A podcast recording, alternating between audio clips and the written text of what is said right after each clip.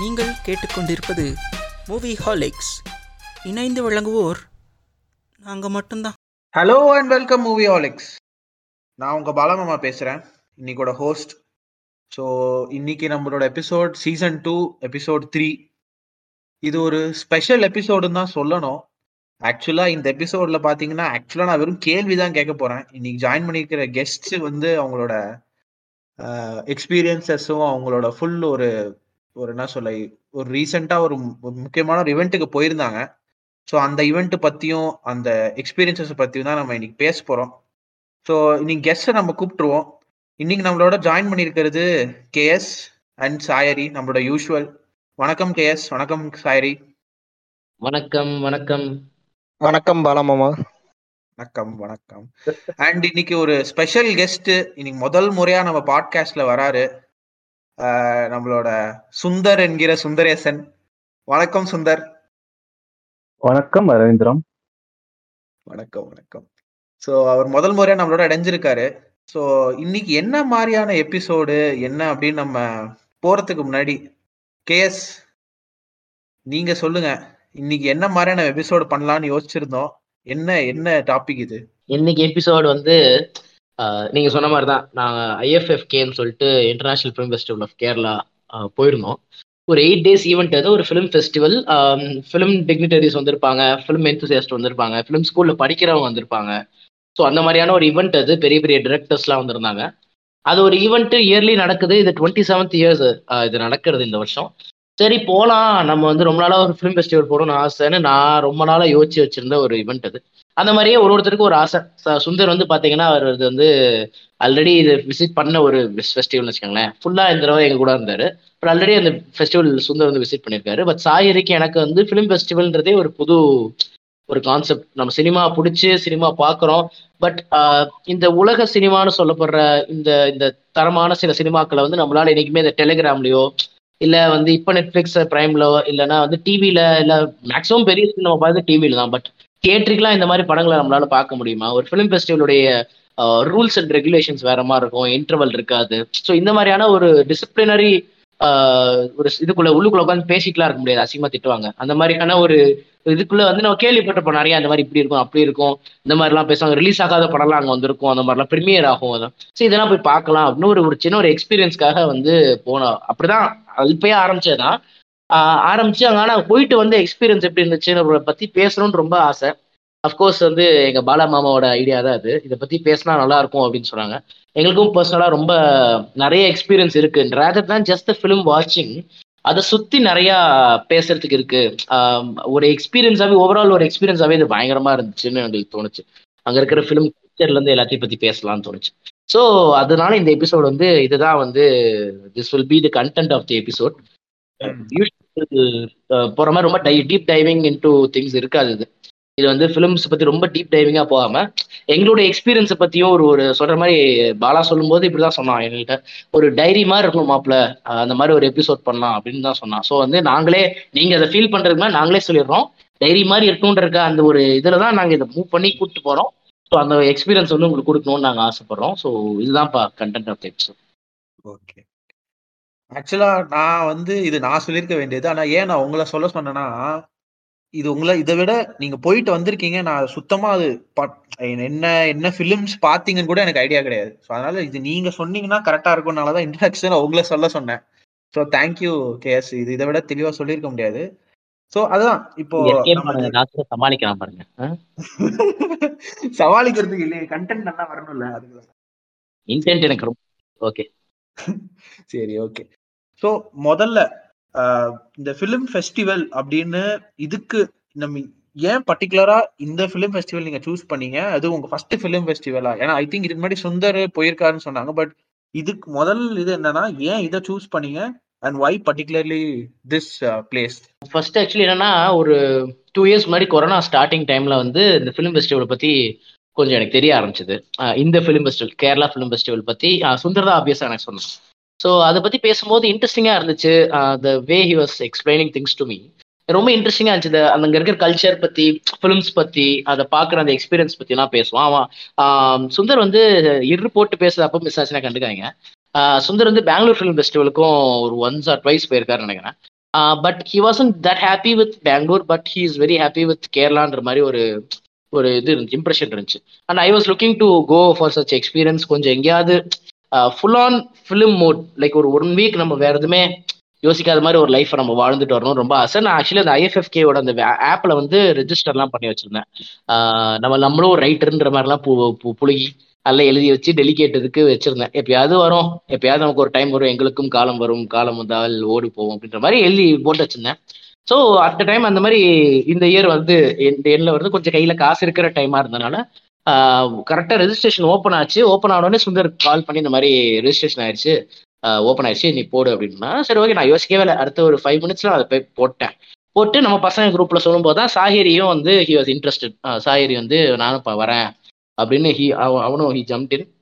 அவனால எல்லாரும் வர முடியாது. என்னடா கடைசியா கடைசியா தான் வந்தாரு. ஆமா கடைசியா தான் வந்தாரு விநாயக்கு. ஆனா வந்து அவர் முதலே கிளம்பி போயிட்டாரு எங்களுக்கு முன்னாடி. அது ஒரு விஷயம். ஒரு மூணு நாள் தான் லீவ் வாங்க முடியும், எப்படியா அடிச்சு பிடிச்சி வாங்கிட்டு வந்துடுறேன். ஒரு சாட்டர்டே சண்டேயோட சேர்த்து ஒரு அஞ்சு நாள் நான் இருந்துக்கிறேன். ஈவெண்ட் ஈவெண்ட் எட்டு நாளைக்கு, ஒன்பதாம் தேதியிலிருந்து பதினாறாம் தேதி வரைக்கும் டிசம்பர்ல நடந்துச்சு. ஸோ எட்டு நாள் ஈவெண்ட்டு அவன் ஒரு அஞ்சு நாள் இருந்துட்டு போயிட்டான் Sai. But he experienced really வெல்னு எனக்கு தோணுது. அஃப்கோர்ஸ் முன்னாடி முன்னாடி இருந்திருக்கலாம், பட் அவன் இருந்த டைம் தான் பீக்கில் இருந்துச்சு ஃபெஸ்டிவல் என்னை பொறுத்த வரைக்கும். பயங்கரமாக வந்து என்ஜாய் பண்ணிட்டு போறானா. ஸோ இப்படி தான் ஸ்டார்ட் ஆச்சு. ஏன் கேரளான்னு கேட்டால், கேரளாக்கு முன்னாடி தரம்ஷாலா ஃபிலிம் ஃபெஸ்டிவல் ஒன்று இந்த அதே மாதம் நவம்பர் ஆரம்பத்தில் நடந்துச்சு. சாரி நவம்பர் ஆரம்பத்துல நினைக்கிறேன், ஐ எம் நாட் ராங். ஆமா அப்போ வந்து தரம்ஷாலா நடந்துச்சு. நான் தரம்ஷாலா ஃபிலிம் ஃபெஸ்டிவல் வந்து ஒரு வெர்ச்சுவல் ஃபிலிம் ஃபெஸ்டிவல். ஆமா ஆக்சுவலி என்னுடைய செகண்ட் ஃபிலிம் ஃபெஸ்டிவல்னு சொல்லலாம். ஏன்னா நான் வெர்ச்சுவலாக ஒரு ஃபிலிம் ஃபெஸ்டிவல் வந்து கோவிட் டைம்ஸ்ல அட்டன் பண்ணியிருக்கேன். அது தரம்ஷாலாவோட ஃபிலிம் ஃபெஸ்டிவல். ஒரு ஆறே ஆறு படம் போட்டாங்க. ஆறு படமும் நான் உட்காந்து பார்த்தேன். ஆன்லைன்லாம் பார்க்க வேண்டியிருச்சு. கோவிட் டைம்ஸ்ல உட்காந்து பார்த்தேன். எனக்கு பயங்கரமான எக்ஸ்பீரியன்ஸா இருந்துச்சு. பட் அஃப்கோர்ஸ் ஃபிலிம் ஃபெஸ்டிவல் போகிறது வேற மாதிரி இருக்கும்ன்றது தெரியும். ஸோ தரம்ஷாலா இந்த இயர் போக முடியல. லாஸ்ட் டைம்ல தான் எனக்கு இந்த மாதிரி நடக்குது அப்படின்றது தெரிஞ்சது. I was unable to get the leaves. தேவைப்பட்ட லீவ் கிடைக்கல. இதுக்கு முன்னாடி கிடைச்சதான் கேட்காதீங்க, அந்த கதையை அப்புறம் புலம்புறேன். ஸோ தரம்ஷாலா வரைக்கும் போயிட்டு வரணும்.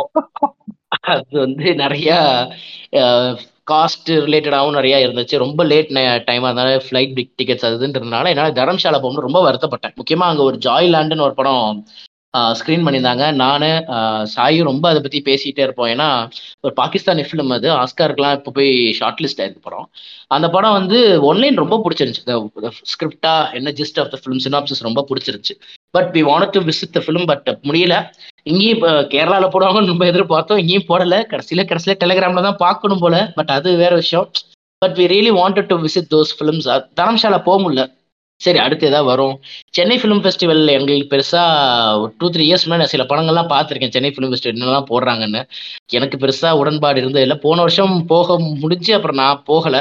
ரெண்டு மூணு நல்ல படங்கள்லாம் இருந்துச்சு போன வருஷம் ஆக்சுவலி. பட் சென்னை ஃபிலிம் ஃபெஸ்டிவல்னால் நம்ம ஊருக்குள்ளேயே சுத்திரமா இருக்கும். சத்தியமையும் அண்ணா தேட்டர் இப்படி தான் சுத்திரமா இருக்கும். I really wanted to go outside Chennai, எங்கேயாவது போய் பார்க்கணும்னு ஆசைப்பட்டேன். ஸோ நியர்பை எனக்கு கேரளா கேரளானாலே நம்ம பசங்க கிளிகளுக்கு போயிடுவோம். கேரளா கோவா இந்த மாதிரி பேர்கள்லாம் கேட்டாலே நமக்கு வந்து உடம்பு செலுத்துறோம். ஸோ கோவா போகல, கோவா ஃபிலிம் ஃபெஸ்டிவல் போகல. சரி I was not also aware of the dates அங்கே. சரி கேரளா வந்து நான் கொஞ்சம் ஃபாலோ பண்ணிட்டு இருந்தனால எனக்கு சட்டுன்னு வந்தோடனே புக் பண்ணிட்டேன். I didn't really think about it. அப்படிதான் இந்த இது கேர் கேரளா ஏன் அப்படின்னு கேட்டால் எனக்கு இப்படி தான் ஸ்ட்ரைக் ஆகுது. எனக்கு இப்படி தான் தோணுச்சு. சரி ஓகே கேரளா நல்லாயிருக்கும், நல்ல ஒரு கிளிகிழப்பான ஊர், ஜாலியாக போயிட்டு கிளிகிழப்பான சென்ஸ்னா கிளைமேட்டு வெதரை பற்றி சொல்கிறாங்க. நீங்கள் தப்பான மூடில் எது எடுத்துக்காங்க. ஊர் நல்லா இருக்கும், ஜாலியா போயிட்டு வரலாம். ஒரு நவம்பர் டிசம்பர்ல எல்லாம் பெருசா வெயில் அடிச்சிட போகுது அப்படின்னு ஒரு நம்பிக்கையில போனா உண்மையிலே எங்களை வந்து ரொம்ப பெருசா ஏதோ டிசப்பாயிண்ட் பண்ணாத நல்ல வெதர் தான் அந்த ஊரு. ஸோ அதுதான் என்னுடைய கதை. சாய் உனக்கு என்னடா? ஆஹ் என்னோட கதை வந்து கிட்டத்தட்ட அதே கதை தான். ஒரு நாலு வருஷத்துக்கு நாலு வருஷத்துக்கு முன்னாடி வந்து ஆஹ் பிரவீன் பிரவீன்னு அதெல்லாம் நம்ம காலேஜ் தான். அவன் மூலமாக தான் இந்த ஐஎஃப்எஃப்கே பற்றி தெரிய வந்தது. ஐஎஃப்எஃப்கேல வந்து இந்த மாதிரிலாம் ஃபஸ்ட்டு வந்து ஃபிலிம் ஃபெஸ்டிவல் வந்து தெரியும். ஓகே இந்த ரிலீஸ் ஆகாத படங்கள்லாம் அங்கே வந்து ப்ரீமியர் பண்ணுவாங்க, அந்த அங்கே என்னெல்லாம் ஸ்க்ரீன் பண்ணுவாங்க அப்படிங்கிறதுலாம் ஓரளவுக்கு ஒரு ஐடியா இருந்துச்சு. ஆனால் உனக்கு இல்லாமல் இருக்கும், நீ தான் உலக்கையாச்சு, உனக்கு தெரியாது இருக்கு. ஆமாம், Cannes film festival, Venice film festival அதெல்லாம் போட்டிருப்பாங்க. ஆனா வந்து இப்போ எப்படி எந்த தியேட்டர்லையா எந்த ஃபார்மேட்ல இல்லைன்னா வந்து எத்தனை நாள் நடக்கும், எப்படி அதை வந்து ஆடியன்ஸ் எப்படி போய் பார்க்க முடியும், அந்த மாதிரி ஐடியாலாம் கிடையாது. ஸோ வந்து இந்தியாவிலே நிறைய ஃபிலிம் ஃபெஸ்டிவல் நடக்குது அப்படிங்கிறது கொஞ்சம் கொஞ்சமாக தெரிய வந்தது. கோவாவை பெரு பெருசாக சொல்லுவாங்க international film festival of India. அதுதான் ஃபர்ஸ்ட் டாப் மோஸ்ட் இந்தியாவில ஃபிலிம் ஃபெஸ்டிவல் அப்படின்னு சொல்லுவாங்க. அடுத்த அதுக்கு அடுத்தால மும்பை, கேரளா அதெல்லாம் சொல் சொல்லி கேள்விப்பட்டிருக்கேன். ஸோ அப்போ வந்து ரெண்டாயிரத்தி பதினெட்டு பிரவீனுங்கிறவன் வந்து அவன் காலேஜ் தான், அவன் வந்து ஐஎஃப்எஃப்கே போயிட்டு வந்தான். போயிட்டு வந்து இந்த மாதிரி தியேட்டர்லாம் வந்து லாக் பண்ணிடுவாங்க அந்த எட்டு நாளைக்கு மட்டும், லோக்கல் படம் எதுவுமே ஓடாது. இந்த எக்ஸ்க்ளூசிவாக இந்த மாதிரி இவ்வளோ ஃபிலிம்ஸ் வந்து ஸ்க்ரீன் பண்ணுவாங்க, இந்த மாதிரி ஷெட்யூல் இருக்குது, இந்த மாதிரி இவ்வளோ படம் சூஸ் பண்ணிக்கலாம், அது மாதிரி போய் பார்க்குறது எல்லாமே வந்து பக்கத்தில் இருக்கிற டிஸ்டன்ஸ் தான். ஸோ வந்து மேனேஜ் பண்ணிக்க முடியும் அடுத்த ஷோ டைமிங்க்கு. எனக்கு அந்த கான்செப்டே ரொம்ப இன்ட்ரெஸ்டிங்காக இருந்தது. ஸோ வந்து ஆயிரம் ரூபாய் கொடுத்தா இத்தனை படம் பார்க்கலாம், அது ஒர்த்தாக இருக்கும். அண்டு எல்லாமே வந்து முக்காசி தரமான படமாக தான் இருக்கும். ஏன்னா லைன்ஸ் எல்லாமே அந்த ஸ்டோரி லைனு, அந்த டேரக்டர்ஸு எக்ஸ்க்ளூசிவாக ஃபிலிம் ஃபெஸ்டிவலுக்காகவே ரொம்பலாம் மெயின் ஸ்ட்ரீமாக இல்லாமல் வந்து அவங்க வந்து ஃபிலிம் ஃபெஸ்டிவலில் ஸ்க்ரீன் பண்ணணும், ஃபிலிம் ஃபெஸ்டிவலில் ஒரு உலா வரணும் அப்படிங்கிற அந்த மைண்ட் செட்டில் இருக்கிறவங்க ரொம்பலாம் வந்து காம்ப்ரமைஸ்லாம் பண்ண மாட்டாங்க. ஸோ வந்து நம்ம நிறைய நம்ம டெய்லி பேசிஸில் பார்க்காத படங்கள் நிறைய பார்க்கலாம். அண்டு இந்த மாதிரி வந்து ஒரு வைட் ஆடியன்ஸ், இந்த மாதிரி ஒரு ஃபாரின் படம்லாம் வந்து நம்ம தியேட்டர் நம்ம லோக்கல் தியேட்டரில் பார்க்க முடியாது. ஸோ அதை வந்து ஒரு நல்லா க்ரௌடட் தியேட்டரில் பார்த்தா எப்படி இருக்கும் அப்படிங்கிற ஒரு ஆசை இருந்துட்டு தான் இருந்தது. அப்போ வந்து என்னால் போக முடியல, அவன் போயிட்டு வந்தான். அதுக்கப்புறம் வந்து சரி கோவிடு வந்துச்சு, கோவிட்லாம் வந்ததுக்கப்புறம் ஏதாவது ஒரு ஃபிலிம் ஃபெஸ்டிவல் பார்க்கணும் அப்படிங்கிற ஒரு விஷ் இருந்தது. அது வந்து ஒரு லைஃப் டைம் விஷுன்னே சொல்லலாம். ஸோ ஸ்டார்டிங் வித் ஏதாவது கிட்டக்க ஏதாவது ஒரு இடத்துல வந்து ஃபிலிம் ஃபெஸ்டிவல் நடந்தால் பார்க்கலாம் பார்க்கலாம் அப்படிங்கிற மாதிரி தோணுச்சு. சென்னையிலையும் நடக்குது, ஆனால் சென்னையிலையும் பார்த்து தான் வந்தேன். ஸோ கேஎஸ் கிட்டேயும் பேசினேன், இது மாதிரி சென்னை பெட்டராக இருக்குமா கேரளா பெட்டராக இருக்குமா, சென்னை நல்லாவே இருக்காது மாப்பிள்ள அப்படின்னா. சென்னையோட ஷெட்யூலையும் பார்த்துருக்கேன், அது வந்து கம்பேர் பண்ணி பார்த்தாலே ரொம்ப கிளியராகவே தெரியும் கேரளா அது பெட்டராக இருக்கும் அப்படின்னு. ஏன்னா தியேட்டர் நம்பர் ஆஃப் தியேட்டர்ஸ் பிடிச்சி வச்சிருக்கிறது கம்மி, செலெக்ஷன் ஆஃப் ஃபிலிம்ஸும் ரொம்ப கம்மி. செலெக்ஷன் ஆஃப் ஃபிலிம்ஸ்ல நல்ல ஃபிலிம்ஸ்லாம் இருக்குன்னு வச்சுக்கோங்களேன். இந்த கான்ல வெனிஸ்ல முன்னாடியே ஸ்க்ரீன் பண்ண ப்ரீமியரான படங்களும் அங்கே வரும். பட் வந்து ரொம்ப சாய்ஸஸ் ரொம்பவே கம்மியாக இருந்தது, லிமிட்டாக. கேரளாவில் வந்து நிறைய ஃபிலிம்ஸ் ஸ்க்ரீன் பண்ணாங்க, நிறைய தியேட்டர்ஸ் இருக்கு. ஸோ அதை பார்க்கும்போது தெரிஞ்சு நம்ம ஊரில் வந்து அதுலேயும் வந்து ஒரு அஞ்சு தியேட்டரில் ஒரு தியேட்டர் வந்து எக்ஸ்க்ளூசிவாக தமிழ் படங்கள் மட்டும் ஸ்க்ரீன் பண்ணுற அது மாதிரி வச்சுருந்தாங்க அந்த ஃபிலிம் ஃபெஸ்டிவலில். அது எதுக்குன்னு தெரியல. இரு எல்லாமே வந்து நம்ம ஊர் தியேட்டர்ல ரிலீஸ் ஆன படங்கள் அது வந்து அந்த அதுவும் திருப்பி வந்து ஆஸ் பார்ட் ஆஃப் ஃபிலிம் ஃபெஸ்டிவல்ல வந்து ஸ்க்ரீன் பண்றாங்க. ஸோ சரி ஓகே பா பார்த்தாலே தெரிஞ்சு ஓகே கேரளா தான் பெட்டரா இருக்கும். ஸோ கேரளா வந்து பக்கத்து ஊர், ஸோ கோவா வரைக்கும்லாம் போக முடியாது. கேரளாவில் ஆல்ரெடி வந்து நண்பர் ஒருவர் போயிட்டு வந்திருக்காரு. ஸோ கிளம்பி போவோமே, இதுக்கு மேல எதுக்கு யோசிச்சுக்கிட்டு லீவை போட்டு போவோம் அப்படின்னு என் லீடு கிட்ட போய் லீவை கேட்டேன். லீவை கேட்டால் இந்த இந்த வாரத்தில் வந்து எனக்கு ஒரு லீவ் வேணும் அப்படின்னு கேட்கும்போது இந்த வாரம் முடியாது, அப்போதான் ரிலீஸோட டைம்ல இருக்கு, அடுத்த வாரம் எடுத்துக்க அப்படின்னாரு.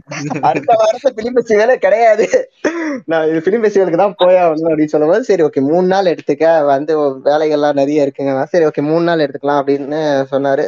பார்த்தேன் ஷெட்யூல் எல்லாம் பார்த்தேன், ஒன்பது டு பதினாறு. ஸோ கண்டிப்பாக ஒன்பதாம் தேதி ஓப்பனிங் செரிமனி தான் இருக்கும், பாதி நாள் வந்து எதுவும் ஸ்க்ரீன் பண்ண மாட்டாங்க.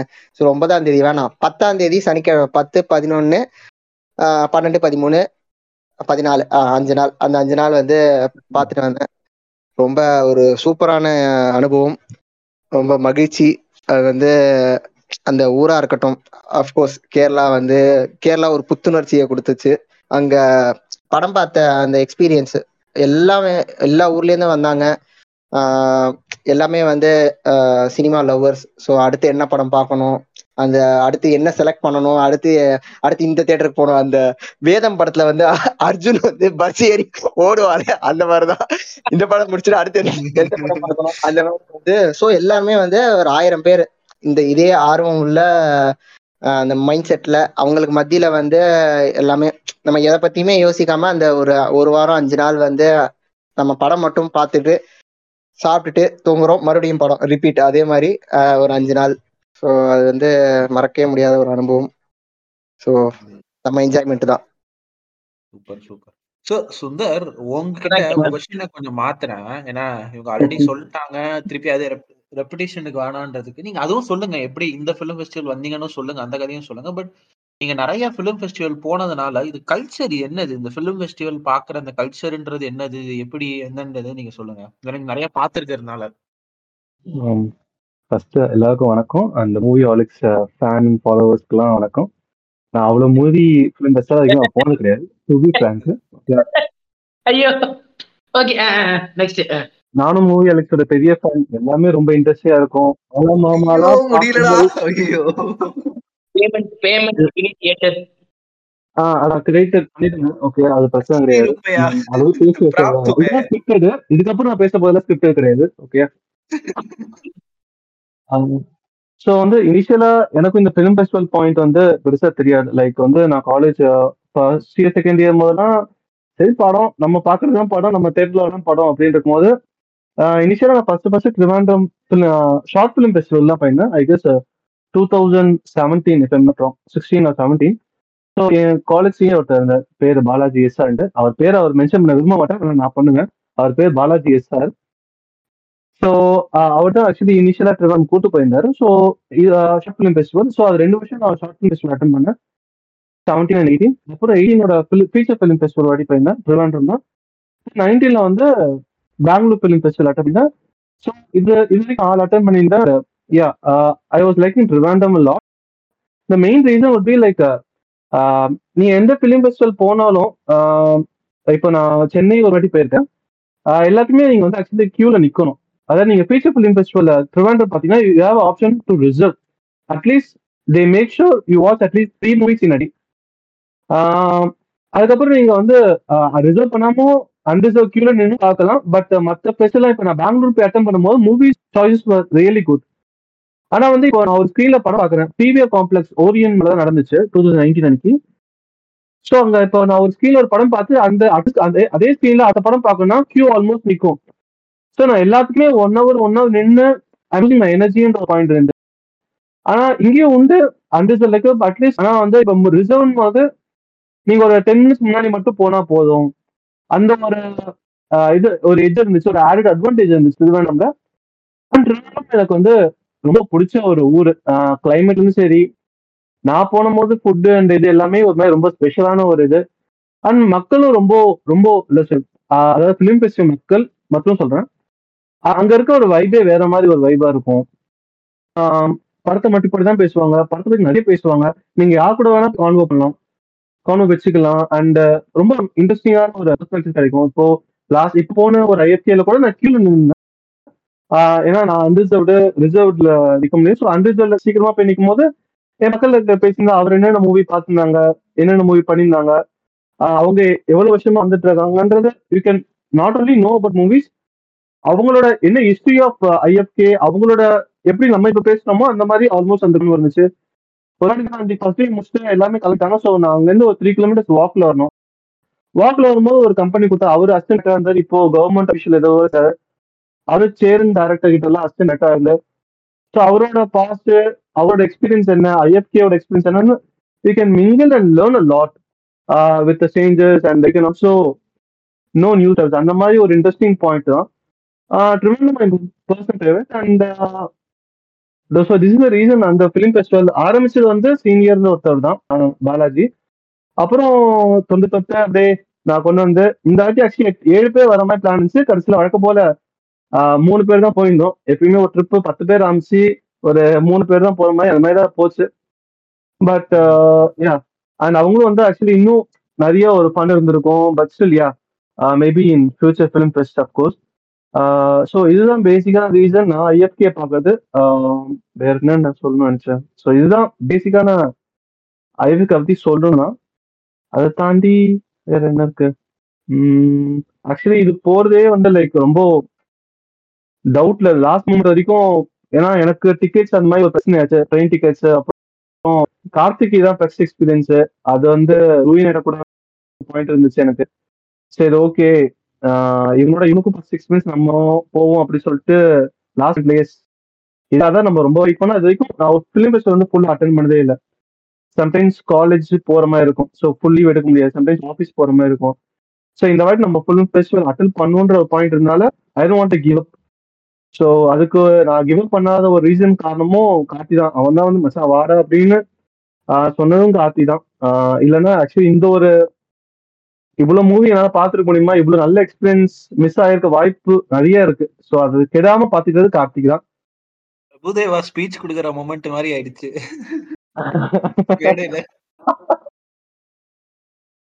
இப்படிதான் கிளம்பி நாங்க வந்து அங்க போய் அதான் ஒவ்வொரு சேலஞ்சஸ் வரும். ஸோ நாங்க இனிஷியலா கிளம்பும் போது எனக்கு உண்டான சேலஞ்சஸும் இருந்துச்சு. கார்த்திக் ஆக்சுவலி என்ன சொல்ற ஒர்க் பண்ற ஒரு சேலஞ்சஸும் இருந்துச்சு. பட் சம்மோட் ஒரு மைண்ட் செட் தான், என்னன்னா பாத்துக்கலாம்னு ஒரு மைண்ட் செட் இருக்கும்போது என்ன வேணா பண்ணிடலாம். ஸோ அதுதான் ஒரு இது விஷயம் இருந்துச்சு. ஸோ வி தாட் என்னோட ஆக்சுவலி கார்த்திக் வந்து இது எதுவுமே ஆக்சுவலி பிளான் பண்ணி போகவே இல்லை. ஸோ நான் எப்போ ட்ரிவாண்டம் போய் காலைல மீட் பண்ற மாதிரி இருந்துச்சு. ஸோ அண்ட் அகைன் ரூம் அந்த நிறைய இஷ்யூஸ் பண்ணும்போது எல்லாருமே பார்த்துக்கலாம், ஒருத்தன் கூட இருக்கான் பார்த்துக்கலாம் அந்த ஒரு ரீசெட்ல இருக்கும்போது we can get through any struggles அந்த மாதிரி இருந்துச்சு. So which was personally I like it. புரியுது புரியுது. ஸோ இது எப்படி நீங்க டிக்கெட்ஸ் கிடையாது கஷ்டம் நீங்க, ஸோ எல்லாம் தக்கல்ல தான் போட்டீங்களா? எப்படி அந்த ஸ்டே ட்ரெயின் டிக்கெட்ஸ் எப்படி அதெல்லாம் என்ன எப்படி இது பண்ணீங்க, என்ன அரேஞ்ச்மெண்ட்ஸ்? எல்லாமே பண்ணா தான் போச்சு கடைசியில். நான் தக்கல் தான் போகணும்னு நினைச்சேன், பட் சவாட் வந்து நான் புக் பண்ணதுக்குள்ள அது வந்து இதாயிடுச்சு ஃபுல்லாயிடுச்சு. அப்புறம் நான் ஆல்ரெடி ஒரு ஹோட்டல்ல வந்து ஓயோல வந்து போட்டு வச்சிருந்தேன். அதுவும் அன்னைக்கு காலைல கடைசி இதுல கால் பண்ணி கேட்கும் போது நைஸ் சாப் your booking is not there சாப் ஓயோ சஸ்பெண்டட் ஆர் ஹோட்டல் சாப்னா எனக்கா என்ன என் பேர்ல புக்கிங் இருக்கு என் நம்பி தான் மிச்சம் எல்லாமே வராங்க. அவன் கடைசியாக ரூம் இல்லைன்னா நான் எங்க போய் நிக்கிறேன்னா உடனே நான் வந்து கார்த்திக் கால் பண்ணி அவன் மூலமா பண்ணி இதை ரீஃபண்ட் வாங்கி பட் யா ஏதோ ஒரு இடம் இருக்கும் தங்கறதுக்கு காஸ்ட் வைஸ் டிஃபர் ஆகும் பட் தங்க இடம் இருக்கும். அந்த அகைன் அதுதான் சொன்னேன் ஒரு ஃப்ரெண்டு கூட இருக்கும்போது ஒரு நேரத்துக்கு இருக்கும்போது என்னன்னா பாத்துக்கலாம். இப்போ நான் தனியா போயிருந்தாலும் இதோ மேனேஜ் பண்ணிக்கலாம். அதே நேரத்தில் கார்த்தி இருக்கும்போது இது ஒரு ஆட் அட்வான்டேஜ் அந்த மாதிரி இருந்துச்சு அதே விஷயத்துல. பிகாஸ் அவருக்கு வந்து ஐயோ ஆகல ஐயோ இப்படி ஆயிடுச்சுனால இது என்ன பண்ணலாம் சால்வ் பண்ணலான்றது இது மட்டும் தான் ரெண்டு பேருக்கு இந்த மைண்ட் செட். சரி அடுத்து என்ன பண்ணலாம் ரெண்டு பேரும் இந்த மைண்ட் செட். ஸோ அதனால வந்து we could sort it out. எனக்கும் கார்த்திக்கும் அது தெரியும் ஹோட்டல் வாசல் நின்று நாங்க அந்த மேனேஜர் கிட்ட எவ்வளவு பார்கெனிங் பண்ணோம் நெகோசியேட் பண்ண ட்ரை பண்ணோம்னு எனக்கு கார்த்திக்கு நிறைய தெரிஞ்ச விஷயம். ஸோ ஆனா அதான் சரி நான் வந்து ஃபர்ஸ்ட் ஐஎஃப்கே நவம்பர் டென்த் அன்னைக்கும் லெவன்த் அன்னைக்கும் புக்கிங் ஓப்பன் ரிசர்வ் பண்ண உடனே நான் ஹோட்டல் கால் பண்ணும்போது நிறைய ஹோட்டல் புக் ஆயிடுச்சு. யூஸ்வலா தேட்டர்ல வந்து ரயில்வே ஸ்டேஷன் பக்கத்துலேயே இருக்கும் மெயின் ஸ்கிரீன் சொல்ற அதை சுத்தியே தான் முக்கால்வாசி இருக்கும். மற்றதான் கொஞ்சம் நிஷா சாந்தி தாகூர் ஒரு ரெண்டு மூணு தேட்டர் தான் கொஞ்சம் தூரமா இருக்கும். ஸோ என்னோட மெயின் மொட்டிவ் அதுதான். மற்றெல்லாம் ஒரு கிலோமீட்டர் நிக்கலனால வி குட் சம்வாட் மேனேஜ் அந்த மாதிரி தான் நான் யோசிச்சது. ஸோ அந்த இது தேட்டர் பக்கத்துலேயே ஒன் கிலோமீட்டர்லயே நம்ம வந்து ரூம் போட்டுடணும். ஸோ விச் வாஸ் என்ன சொல்ல அதுதான் ரொம்ப கஷ்டமாச்சு. ஏன்னா எல்லாருமே அதே தான் பிளான் பண்ணுவாங்க. Almost ten thousand people delegate pass மட்டுமே இருந்தாங்க என் நாலேஜ் நான் கேட்ட இன்ஃபர்மேஷன் மட்டுமே. ஸோ எல்லாருமே அந்த ஒரு கிலோமீட்டருக்குள்ள ரேடியஸ்குள்ளேயே ஹோட்டல் தேடும் போது இட் வாஸ் டிஃபிகல்ட் எங்களுக்கு ரூம்ஸ் கிடைக்கிறதுக்கு. ஆனா எங்களுக்குன்னு ஒரு பட்ஜெட் இருந்துச்சு. ஸோ இந்த கன்ஸ்டன்ஸ்குள்ள நாங்கள் மேனேஜ் பண்ணி we somewhat made it. And hotels வந்து நீங்க உடனே புக் பண்ணா இல்லை லேட்டரா போனா கூட you can find a way. Of course there is a way for everything and அது பார்த்துக்கலாம் அது பிரச்சனை கிடையாது. ஐஎஃப்கே ஓப்பன் மட்டும் கரெக்டாக புக் பண்ணி கூட வரவங்களை வந்து அதே ஒரு விஷயம் படம் பார்க்குறோம் அதை தாண்டி எதுவுமே கிடையாதுன்ற ஒரு விஷயம் வந்து லைக் இட் வில் பி சரி எனக்கு இது நான் கத்துக்கிட்டது வந்து என்னோட சீனியர் கிட்ட இருந்து. ஸோ அதே தான் ஜஸ்ட் பாசிங் இட் அவ்வளோதான். புரியுது புரியுது. கேஸ் நீ ஏதோ சொல்ல வந்தியா? இல்ல இல்ல அவன் சொன்னதான் அவன் சொன்ன கண்கலங்க வைத்த பதிவு மாதிரி இருந்துச்சு வடிவேல் மாதிரி ஆயிட்டேன். போதும் போதும் என்ன ரொம்ப பாராட்டாதீங்க மாதிரி ஆயிட்டேன் பின்னாடி பண்ற மாதிரி வச்சிட்டு இருந்தேன். அதுதான் எனக்கு தைரியமா இருந்தது. என்னன்னா நம்ம தனியா போக போறது இல்லை. It's not just because of the amount அதெல்லாம் மட்டும் இல்ல. ரொம்ப செல்ஃபிஷான பாயிண்ட் சொல்றேன்னு தனியா போனா செலவு ஜாஸ்திங்க, ரொம்ப செலவு ஜாஸ்தி. நம்ம வந்து சொல்லலாம் தனியா போனா அதுக்கு ஏற்ற மாதிரி போனா நான் டீமா போகும்போது எனக்கு ரொம்ப செலவு குறைஞ்ச ஃபீல் இருந்துச்சு. அந்த இன்னொன்று என்னன்னா தனியா போனோம்னு வச்சுக்கோங்க எனக்கு வேற வந்து ஆஃபீஸில் லீவே தரல. ஒரு நாள் தான் லீவ் கொடுத்தாங்க நான் எட்டு நாள் ஃபிலிம் ஃபெஸ்டிவல் போகிறதுக்கு. ஸோ அதில் எனக்கு நடுவில் ரெண்டு நாள் வீக் ஆஃப் இருந்துச்சு. ஸோ மூணு நாள் தான் எனக்கு ஆஃப், அஞ்சு நாள் நான் வேலை பார்த்துக்கிட்டே தான் இதை பண்ணணும் அப்படின்ற பாயிண்ட்ல நான் அங்கே போனேன். அப்படி இருக்கும்போது நான் என்ன யோசிச்சிட்டேன்னா சரி நம்ம வந்து நைட்டு வேலை பார்க்குறோம், எனக்கு நைட் ஷிஃப்ட் வேலை பார்த்துட்டு காலையில் எழுந்திரிச்சு சத்தியமாக நான் தூங்கிடுவேன். தனியாக போயிருந்தேன்னா டயர்டாக இருக்குன்னு தூங்கியிருப்பேன். ஆனால் இவங்க கூட இருந்தனால அவனுக்கு ரெண்டு பேர் இருந்தனால அவனுக்கு என்னை இழுத்துட்டு போயிடுவானுங்க. ஸோ நானே என்னை சுற்றி இருக்கிறவங்க எப்படியா என்னை கூப்பிட்டு போயிடுவான் படத்துக்கு, நான் படத்துக்கு போயிடலாம் அப்படின்ற தெளிவு எனக்கு இருந்துச்சு. ஸோ அது எனக்கு ரொம்ப தேவைப்பட்டுச்சு. எனக்கு I wanted people to be with me because ஒரு நாள் பார்க்கலாம் ரெண்டு நாள் பார்க்கலாம் எட்டு நாள் தொடர்ந்து நீ உட்காந்து மூணு நாலு படம் பார்க்கணும் அப்படிங்கிறது ரொம்ப ரொம்ப கஷ்டமான டாஸ்காக இருந்துச்சு. என் மைண்டே அது யோசிக்க ரொம்ப கஷ்டமா இருந்துச்சு. அப்போ அது எப்படி ஈஸியாகும் அப்படின்னா just by being with people whom you are comfortable with. அவ்வளோதான் எனக்கு, அது இவ்வளோதான் பேசிக் ஐடியா. ஸோ செல்ஃபிஷான பாயிண்ட்ல எனக்கு தேவைப்பட்டாங்க ஃப்ரெண்ட்ஸ். சாயரி வரேன்னு சொன்னா நான் ரொம்ப ஹாப்பி ஆகிட்டேன். ஏன்னா நான் எந்த இளவு பார்க்கணும் இல்லையோ அது நல்லா இருக்கு நல்லா இல்லைன்னு இவனே கதையை சொல்லிடுவான். இவனே இவனுடைய கதை மாப்பிள்ள இவன் இவர் இந்த வருஷத்துல இது எழுதினாரு இவர் இதை பண்ணாருன்னு இவன் ஏதாவது வந்து உட்காந்து படிச்சு வச்சிருப்பான். நமக்கு ஒரு கண்டராவையும் தெரிஞ்சுக்குவானா இவனே எல்லாத்தையும். அதேதான் எக்ஸாக்ட்லி அந்த மாதிரி வந்து எதுவுமே மச்சா. நான் ஃபிலிம் லிஸ்ட் வந்துச்சு, ஃபிலிம் லிஸ்ட் வந்த அன்னைக்கு ஐ வாஸ் ஆக்சுவலி ப்ரிப்பேர். ஒரு ஒரு வேலையா வீட்டுல இருந்து ஊர்ல இருந்து கிளம்பி வரோம்னா சில விஷயங்கள் பண்ணணும். அப்ப நான் ஏதோ வெளியில சுத்திட்டு இருந்தேன். நம்மளுக்கு காலப்பட்டான் மச்சான் லிஸ்ட் வந்துருச்சு இதை பத்தி பேசலாமா அப்படின்னு நம்மளுக்கு காலப்பட்டான். இருடா கரும் முடிச்சோட வெளியே எனக்கு இப்பதான் லிஸ்ட் போட்டிருக்காங்க இதுக்குள்ள எதுக்கு அவசரப்படுற அப்படின்னு சொல்லிட்டு அவனை திட்டிட்டு தான் இருந்தேன். ஏன்னா அவன் அவ்வளவு எந்தூசியாஸ்டிக்கா இருப்பான். என்னென்ன லிஸ்ட் என்னன்னு சொல்லி நம்மால் ஊருக்கு வரதுக்கு முன்னாடி எக்ஸல் ஷீட் போட்டு இந்த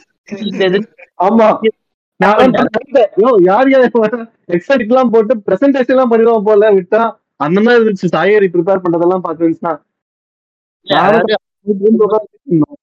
கிடையாது, இதுதான் ரியலா நடந்துச்சு. இந்த மாதிரி ஆளுங்க கூட தான் நாங்க போய் படம் பார்க்க போறோம். அப்படி அப்படி பார்க்க போறதுனாலதான் இது சாத்தியப்பட்டுச்சு. இவ்வளவு இவ்வளவு படம் எங்களால பார்க்க முடிஞ்சது, எக்ஸ்பீரியன்ஸ் நல்லாவும் எங்களால எக்ஸ்பீரியன்ஸ் பண்ண முடிஞ்சது. காரணம் வந்து இந்த சாயரி மாதிரி ஆளுங்க இருந்தனாலதான். ஸோ அவன் ஒரு லிஸ்ட் போடச்சிருந்தான். இவர் சுந்தரோட சீனியர் பற்றி சொன்னார்ல, அவர் வந்து ஒரு லிஸ்ட் எடுத்திருந்தாரு. இந்தந்த படங்கள் இந்த நாள் நல்லா இருக்கும், இது வந்து பெட்டரான ஃபிலிம்ஸ், வேர்ல்ட் லெவல்ல அக்ளைம்டு ஃபிலிம்ஸ், இதுல வந்து சிலது வந்து இப்போ நம்ம ஃபிலிம் ஃபெஸ்டிவல் போனா எனக்கு இதெல்லாம் ரொம்ப புதுசா இருந்துச்சு.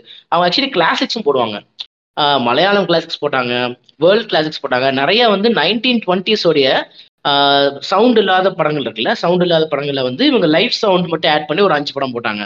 அப்புறம் சில டே பெல்லாட்டார் மாதிரி ஒரு மூணு நாலு டேரக்டர் எடுத்துக்கிட்டாங்க. அவங்களோட படம் ஜோடரோஸ்கி படம் ஒரு ரெண்டு மூணு படம் வந்துச்சு நினைக்கிறேன். அந்த மாதிரி எல்லாம் அவங்களுக்கு வந்து கிளாசிக்ஸ் நிறையா போட்டாங்க.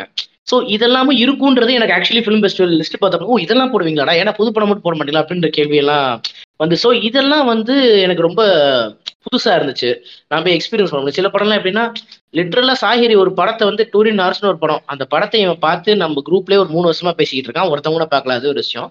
அந்த படம் இங்க போடுறாங்கன்னு தெரிஞ்சவொடனே பார்த்த படம் எனக்கு அந்த தியேட்டருக்கு எக்ஸ்பீரியன்ஸ் வேணும்னு அவன் சொன்னான்ல. நர்மடி ஸ்கிரீன்ல பாக்குறதுக்கும் அந்த பெரிய ஸ்கிரீன்ல பாக்குறதுக்கும் ஒரு வித்தியாசம் இருக்குன்னு அந்த தியேட்டருக்கு எக்ஸ்பீரியன்ஸ்க்காகவே எங்களையும் தரத்தரம் இழுத்துட்டு போய் அந்த படத்துல உட்கார வச்சு அந்த சுந்தர் பாதிலே எந்திரிச்சு போய் அப்புறம் படம் அட்டகாசமா இருந்து இவ்வளவும் நடந்துச்சு. சோ எங்க ஆரம்பிச்சு இந்த பாயிண்ட், அதாவது நான் ரெண்டு பலட்டை பார்த்துலயும் ஃபுல்லா உட்காரல. ஏன்னா பலட்டை பார்த்து உட்கார முடியல. ஒன்னு டாமினேஷன், இன்னும் வந்து டாமினேஷன் வந்து பெல்லாட்டாராலே உட்கார முடியாது அந்த மாதிரி இருந்துச்சு அந்த படம். வெளிநாடு இன்னைக்கு பார்த்தா கூட என்ன சீட் இன் திஸ் ஃபிலிம் அப்படின்னு செத்துருவாரு அந்த மாதிரி தான் இருக்கு அந்த படம்.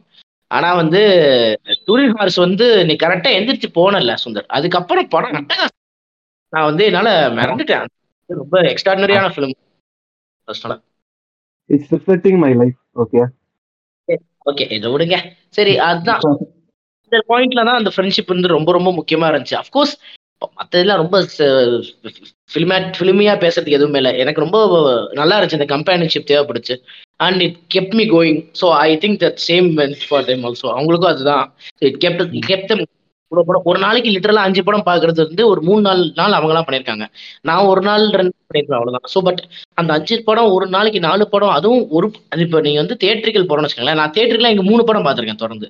ஆனால் அந்த படம் பார்த்தீங்கன்னா எப்படி இருக்குன்னா நான் பார்த்த படங்கள் தீரன், அறம், அவள் மூணு படமும் நான் ஒரே நாள்ல அடுத்தடுத்த ஷோ பார்த்தேன். ஆனா மூணு படமும் கேட்டு பாத்தீங்கன்னா தியேட்டருக்குலாம் நீங்க உட்காந்து பாத்துறக்கூடிய படங்கள் எதுவுமே அவங்க பொறுமையை சோதிக்கிற ஆஹ் இந்த சென்ஸ் எப்படி சொன்னா ஒரு ஆர்ட் பிலிம்கான இதுல இருக்காது. ஒரு தியேட்டருக்கு ஒரு பிலிமா தான் இருக்கும். இப்போ நம்ம பாக்குற அஞ்சு படம் பார்த்தீங்கன்னா ஒரு ஆர்ட் பிலிமா இருக்கும். படம் பெருசாலாம் விறுவிறுன்னு போகாது, ஹீரோ வில்லன்லாம் வரமாட்டாங்க, கதை என்ன சொல்ல ஒரு அப்ட்ராக்டா இருக்கும். பல நேரம் நமக்கு கிளைமேக்ஸ் அதுவும் எல்லா படம் புரியுற மாதிரி என்ன கூட கடைசியில ஒரு கிளைமேக்ஸ் வச்சிடும். இதே இதே என்னடா அர்த்தம் அப்படின்னு யோசிக்கிற மாதிரி தான் கிளைமேக்ஸ் முடிச்சிடும். அப்போ அடுத்த படத்துக்கு எந்திரிச்சு ஓடணும். அது வந்து ஒரு பெரிய டாஸ்காக தான் இருந்துச்சு யோசிச்சு பார்க்கும்போது. பட் முடிக்கும்போது அவ்வளோலாம் கஷ்டப்பட்டமா நான் என்ஜாய் தான் பண்ணுன்ற ஒரு ஃபீலை கொடுத்ததுக்கு முக்கியமான காரணம் பசங்க இருந்தது தான். உண்மையில அதுதான் காரணம். அதான் அதாவது இந்த இடத்துல நான் இன்னொரு பதிவு பண்ணியிருக்கிறேன். நிறைய பிரேக்ஃபாஸ்ட் லன்ச் ஸ்கிப் பண்ணது இல்லை அவசரமா சாப்பிட்டது காரணம் நான் தான். அச்சா என்ன என்னால் தான் அவங்க சீக்கிரம் சீக்கிரமா ரஷ் பண்ணாங்க. ஏன்னா நான் தான் அங்கே ரஷ் பண்ணி விட்டுருந்தேன். சாயரி ஒரு இடத்துல எல்லாம் ரொம்ப ஃபீல் பண்ணிப்பேன். அதே எனக்கு பசிக்குதுடா சாப்பிட விடுங்கடா அது மாதிரி சாயரி ஃபீல் பண்ண காலங்கள்லாம் உண்டு, நாட்கள்லாம் உண்டு, காலங்கள்ல நாட்கள்லாம் உண்டு. அது வழக்கப்படத்துக்கு தான் நினைக்கிறேன். ஆமா அது நான் வந்து நோ பாரிஸ் பார்த்துட்டோம். நோ பாரிஸ் தலைவர் வந்து சாயரி வந்து ரிசர்வ் பண்ணி நல்லா உயரமா மேல உட்காந்து பார்த்துட்டாங்க. நாங்க அந்த சைட்ல எப்படியோ எப்படியோ உட்காந்து பார்த்துட்டோம். நாங்க முடிச்சு வந்து அடுத்த எங்களுக்கு வழக்கு இருக்கு. அது அங்கேருந்து ஒரு ஒரு கிலோமீட்டர் தள்ளி இன்னும் ஷோ வந்து ஃபிஃப்டீன் டுவெண்ட்டி மினிட்ஸ் ஆகும் போது சாப்பிட்டு போயிடலாம் சொல்லும்போது எப்படி நம்ம ஷோ இது இருக்கு, நம்ம எப்படி சாப்பிடுவோம், ஷோ முக்கியம். தலைவர் வந்து நான் வந்து இப்பதான் வந்து அந்த அறுசுவையே அந்த சாப்பாடு நான் உணர போறேன். கேரளா கேரளா வந்துட்டு பரோட்டாவும் பீஃப் கறியும் சாப்பிடாம இருந்தா எப்படி? எனக்கு நோபர்ஸ் படம் ஆரம்பிக்கும் போதே படம் பசிக்க ஆரம்பிச்சிருச்சு. அது வரைக்கும் தாக்காது பாடி கொஞ்சம் சாப்பிட்டு போயிடலாம். கண்டிப்பா கேரளா வந்து பரோட்டா பீஃப் நீங்க தாராளமா சாப்பிடலாம். ஆனா எப்போ சாப்பிடறோம், எந்த டைம்ல சாப்பிடறோன்ற ஒரு பாயிண்ட் இருந்துச்சு. ஆனா அடுத்த பத்து நிமிஷத்துல வச்சு நீங்க வந்து அந்த அறுசுவையில ரசி சாப்பிடும் போது ஆட்டோல மன்னிக்கவே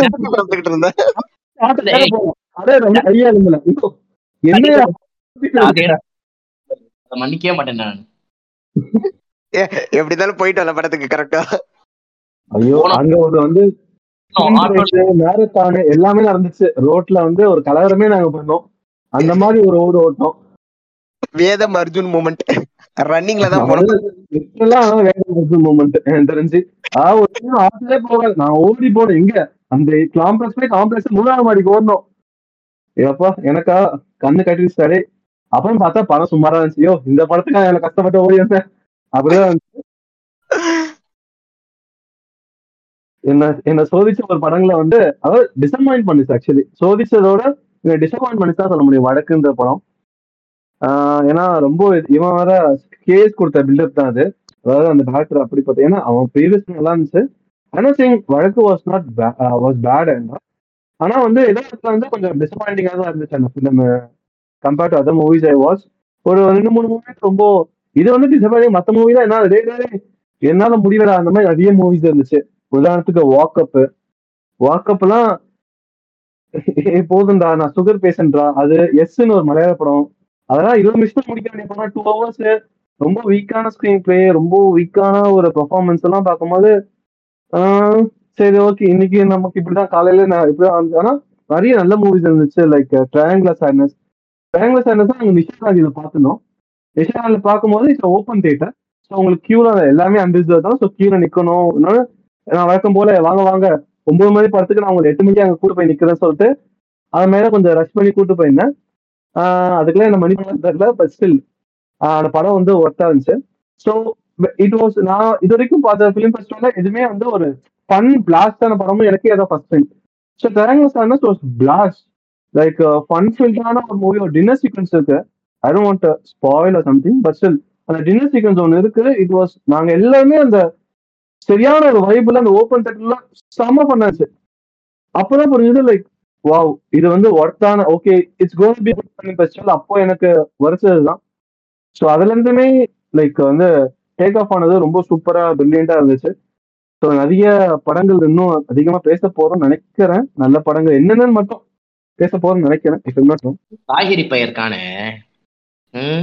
நிக்க முடியாது. ஆனா தின்னாம்பார் பரோட்டா பீஃப் கறியா பண்றதெல்லாம் கொடுமை. நான் சாப்பிட்டுட்டு வெளியில ஆட்டோ பிடிக்கணும்னு அவசரமா நின்றுகிட்டு இருந்தா உள்ள ஒரு லாஸ்ட் பீஸ் வந்து ரசிச்சு அது வேஸ்ட் பண்ணக்கூடாது. அவனுக்கு ஜாலியா இருக்காங்க. ஐயோ பழம் பார்க்க வந்திருக்கையா நீ வந்து ஒரு டேஸ்ட்ல ஓ வாழைப்பழம் சாப்பிட்டு நடந்து வந்து போயிட்டேன். ஏன்னா நடக்கிற தூரம் இருந்துச்சு. அட்லீஸ்ட் சாப்பிட்டு இருக்கனால ஆட்டோ பிடிச்சோம். சப்போஸ் சாப்பிடலாம் நடந்துட்டு போயிருக்கலாம். நடந்துட்டே அப்படியே வாழைப்பழம் ரெண்டு மூணு வாங்கி தரையா சாப்பிட்டு வாயாருன்னா இல்ல அது சார் ரொம்ப சார் அந்த மாதிரி ரொம்ப சூப்பரா வேற இருந்துச்சு. சரி அவசர படத்துக்கு போய் இந்த வழக்குன்னு ஒரு படத்துக்கு போய் உட்காந்தா படமாலாம் எடுத்து வச்சிருக்கான் அவன். ஐயா சடல்குமார நம்பி போய் ஒழிவு ஒழிவு திவசத்தை கழிய எக்ஸ்பெக்டேஷனோட இறங்கி என்ன பதில் சொல்றான்னா எல்லா கேள்விக்கும் ஒரே பதில், நீங்களே படத்தை புரிஞ்சுங்க டே அப்புறம் எதுக்குடா நீ வந்த டைரக்டர் அப்படின்ற மாதிரி காண்டாயிடுச்சது. ஆனா வந்து நம்ம சுந்தர் வந்து இவ்வளவு பேச்சு பேசினாலும் அங்க போயிட்டு what is the origin point of the story கேட்டு காண்டியாச்சு. நீ என்னடா கேள்வி கேட்கிற அப்படின்னு சொல்லி அவர் சொன்ன பதில் இவனுக்கு காண்டாயி இல்ல இல்ல பேசிக்கிட்டு தெரியுமா என்னது கண்டிப்பா வீடு அடிச்சுதான் இதை எழுதிருப்பான் அப்படி. அதுதான் என்னோட பாயிண்ட். நான் கேட்ட கேள்வி வந்து இஸ் மேக்கிங் மூவி. எனக்கு வந்து இப்போ நம்ம ஃபியூச்சர் வந்து இப்போ என்னோட கோ ரைட்டர் கார்த்திக் சதீஷா இருக்காரு. ஓகே இப்போதைக்கு co writer co writer. So வந்து இருக்கும்போது ரைட்டிங் ப்ராசஸ் என்ன மாதிரி இது எல்லாருக்குமே நமக்கு ஒரு ட்ரிகரிங் பாயிண்ட் இருக்கும். ஸோ இந்த ஒரு கதை வந்திருக்கும், அது ட்ரிகிங் பண்ணி எங்கேருந்தோ வந்திருக்கும், எதுல இருந்தோ ஸ்டார்ட் ஆயிருக்கும். ஸோ அதை மீன் பண்ணி லைக் அவங்க சொன்னாங்க இது வந்து நான் டார்க்கா முடிக்க விரும்பல, ஸோ இது லைட்டா முடிச்சுதான் என்னோட என்னன்னா இந்த ட்ரீட்மெண்ட் ஏன் அவங்க எடுத்தாங்க. ஸோ இந்த கைண்ட் ஆஃப் ஒரு மாதிரி டிரான்ஸா இருக்கும் படம், டிரான்ஸ் மோட்ல இருக்கும் படம். இந்த கைண்ட் ஆஃப் ட்ரீட்மெண்ட் அவங்க ஏன் எடுத்தாங்க எனக்கு வந்து கேள்வியாச்சு. ஸோ ஏன்னா இட்ஸ் ஆல்மோஸ்ட் பேரல் லைஃப், ரெண்டு ஃபேமிலி இருக்கும், அவங்களோட பேரல் லைஃப் என்ன அப்சர்வர் அண்ட் அப்சர்வர் அந்த மாதிரி ஒரு பாயிண்ட்ல இருக்கும்போது இதை வந்து நெய்பர்ஸா கூட அவன் ஸ்டோரி எடுத்துக்கான். ஸோ என்னோட தாட் ப்ராசஸ் அவன் ஏன் ட்ரீட்மெண்ட் எடுத்துட்டான், என்னோட டூட்டன்ஸ் என்னோட இந்த ட்ரீட்மெண்ட் ஏன் அவன் யூஸ் பண்ணாத ஒரு பாயிண்ட் தான் மேபி ஐடோனோ. அதுதான் நான் கேட்டது, அவரு எப்படி எடுத்துக்கிட்டாருன்னு தெரியல, ஆனா எனக்கு உண்டான கேள்வி பதிலும் கிடைச்சது நினைக்கிறேன். பட் இதை இப்படிதான் சொல்லும் போது இன்னும் கொஞ்சம் கிளாரிட்டி கொடுத்துருக்கலாமோ, இவ்வளவு அப்செக்டா போயிருக்கலாமா, இவ்வளவு செல்ஃப் இன்டெலிஜென்டா போயிருக்கணுமோன்னு எனக்கு ஒரு ஸோ அந்த மாதிரி தான் ஆரம்பிச்சது. அண்ட் ஆனா எங்களோட தொடக்கம் வந்து அகைன் ஒரு ஃபிலிம் ஃபெஸ்டிவல் போது இட் வில் பி லைக் ரொம்ப வெரைட்டியான இருக்கும், ஒவ்வொரு ஒரு சில விஷயங்கள் நம்மளால புரிஞ்சிக்கவே முடியாத மாதிரி இருக்கும். மேபி இன்னொரு ஃபைவ் இயர்ஸ் அவர் சொன்ன மாதிரி ஃபைவ் இயர்ஸ் கழிச்சு பார்க்கும்போது வழக்கு வேற மாதிரி இருக்கலாம், அப்போ ஒரு புரிதல் வேற மாதிரி புரிதல் அந்த படம் புரிஞ்சிக்கவும் வாய்ப்பு இருக்கு. ஒரு சில படம் தான் எனக்கு புரிஞ்சதே எனக்கு பிடிக்கல, எனக்கு புரியாததே கண்டிப்பா எனக்கு பிடிக்காது அந்த ஒரு பாயிண்ட் இருக்கும். ஒரு சில படம்லாம் தூக்கம் வரதான் செய்யும் இனிஷியலா, அதுக்கு படமும் காரணமா இருக்கும், இல்லை பக்கத்துல உட்கார்ந்த கேஎஸ் மாதிரி ஃப்ரெண்டும் காரணமா இருக்கலாம். Reasons could be anything. சரி நல்ல மூவிஸும் நிறைய இருந்துச்சு, லைக் ஆஸ்டர் ட்ரையாங்கிள் சாட்னஸ்லாம் வந்து அமைதியா தூங்கிட்டு இருந்தேன். இது என்ன நான் என்ன யார் தூங்க வச்சு என்னது நான் இங்க வன்மையா கண்டிக்கிறேன், நான் தனியா தூங்கிட்டு இருந்தேன், உன்னை எங்கடா நான் தூங்க சொன்னேன்.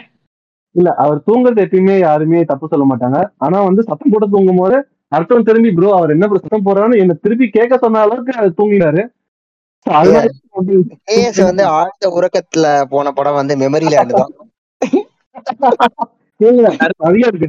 ஆட்டோபயோகிராஃபியே ஃபர்ஸ்ட் படமே தலைய உட்காந்துட்டான், ஆட்டோபயோகிராஃபிலே தலைய வந்து ஆட்டோபயோகிராஃபியா ஆரம்பிச்சுட்டா அதனால எனக்கு ஸோ அதான் இனிஷியலா ஃபர்ஸ்ட் நாங்க ரெண்டு பேரும் கேஸ் நானும் ஃபர்ஸ்ட் பார்த்து படம் ஆட்டோபயோகிராஃபி. லைக் ஸ்டோரி வாஸ் ரொம்ப தெரிஞ்ச எப்படி போகும் எப்படி முடியும்ன்றது நமக்கு வந்து ஓரளவுக்கு நல்லாவே தெரியும்.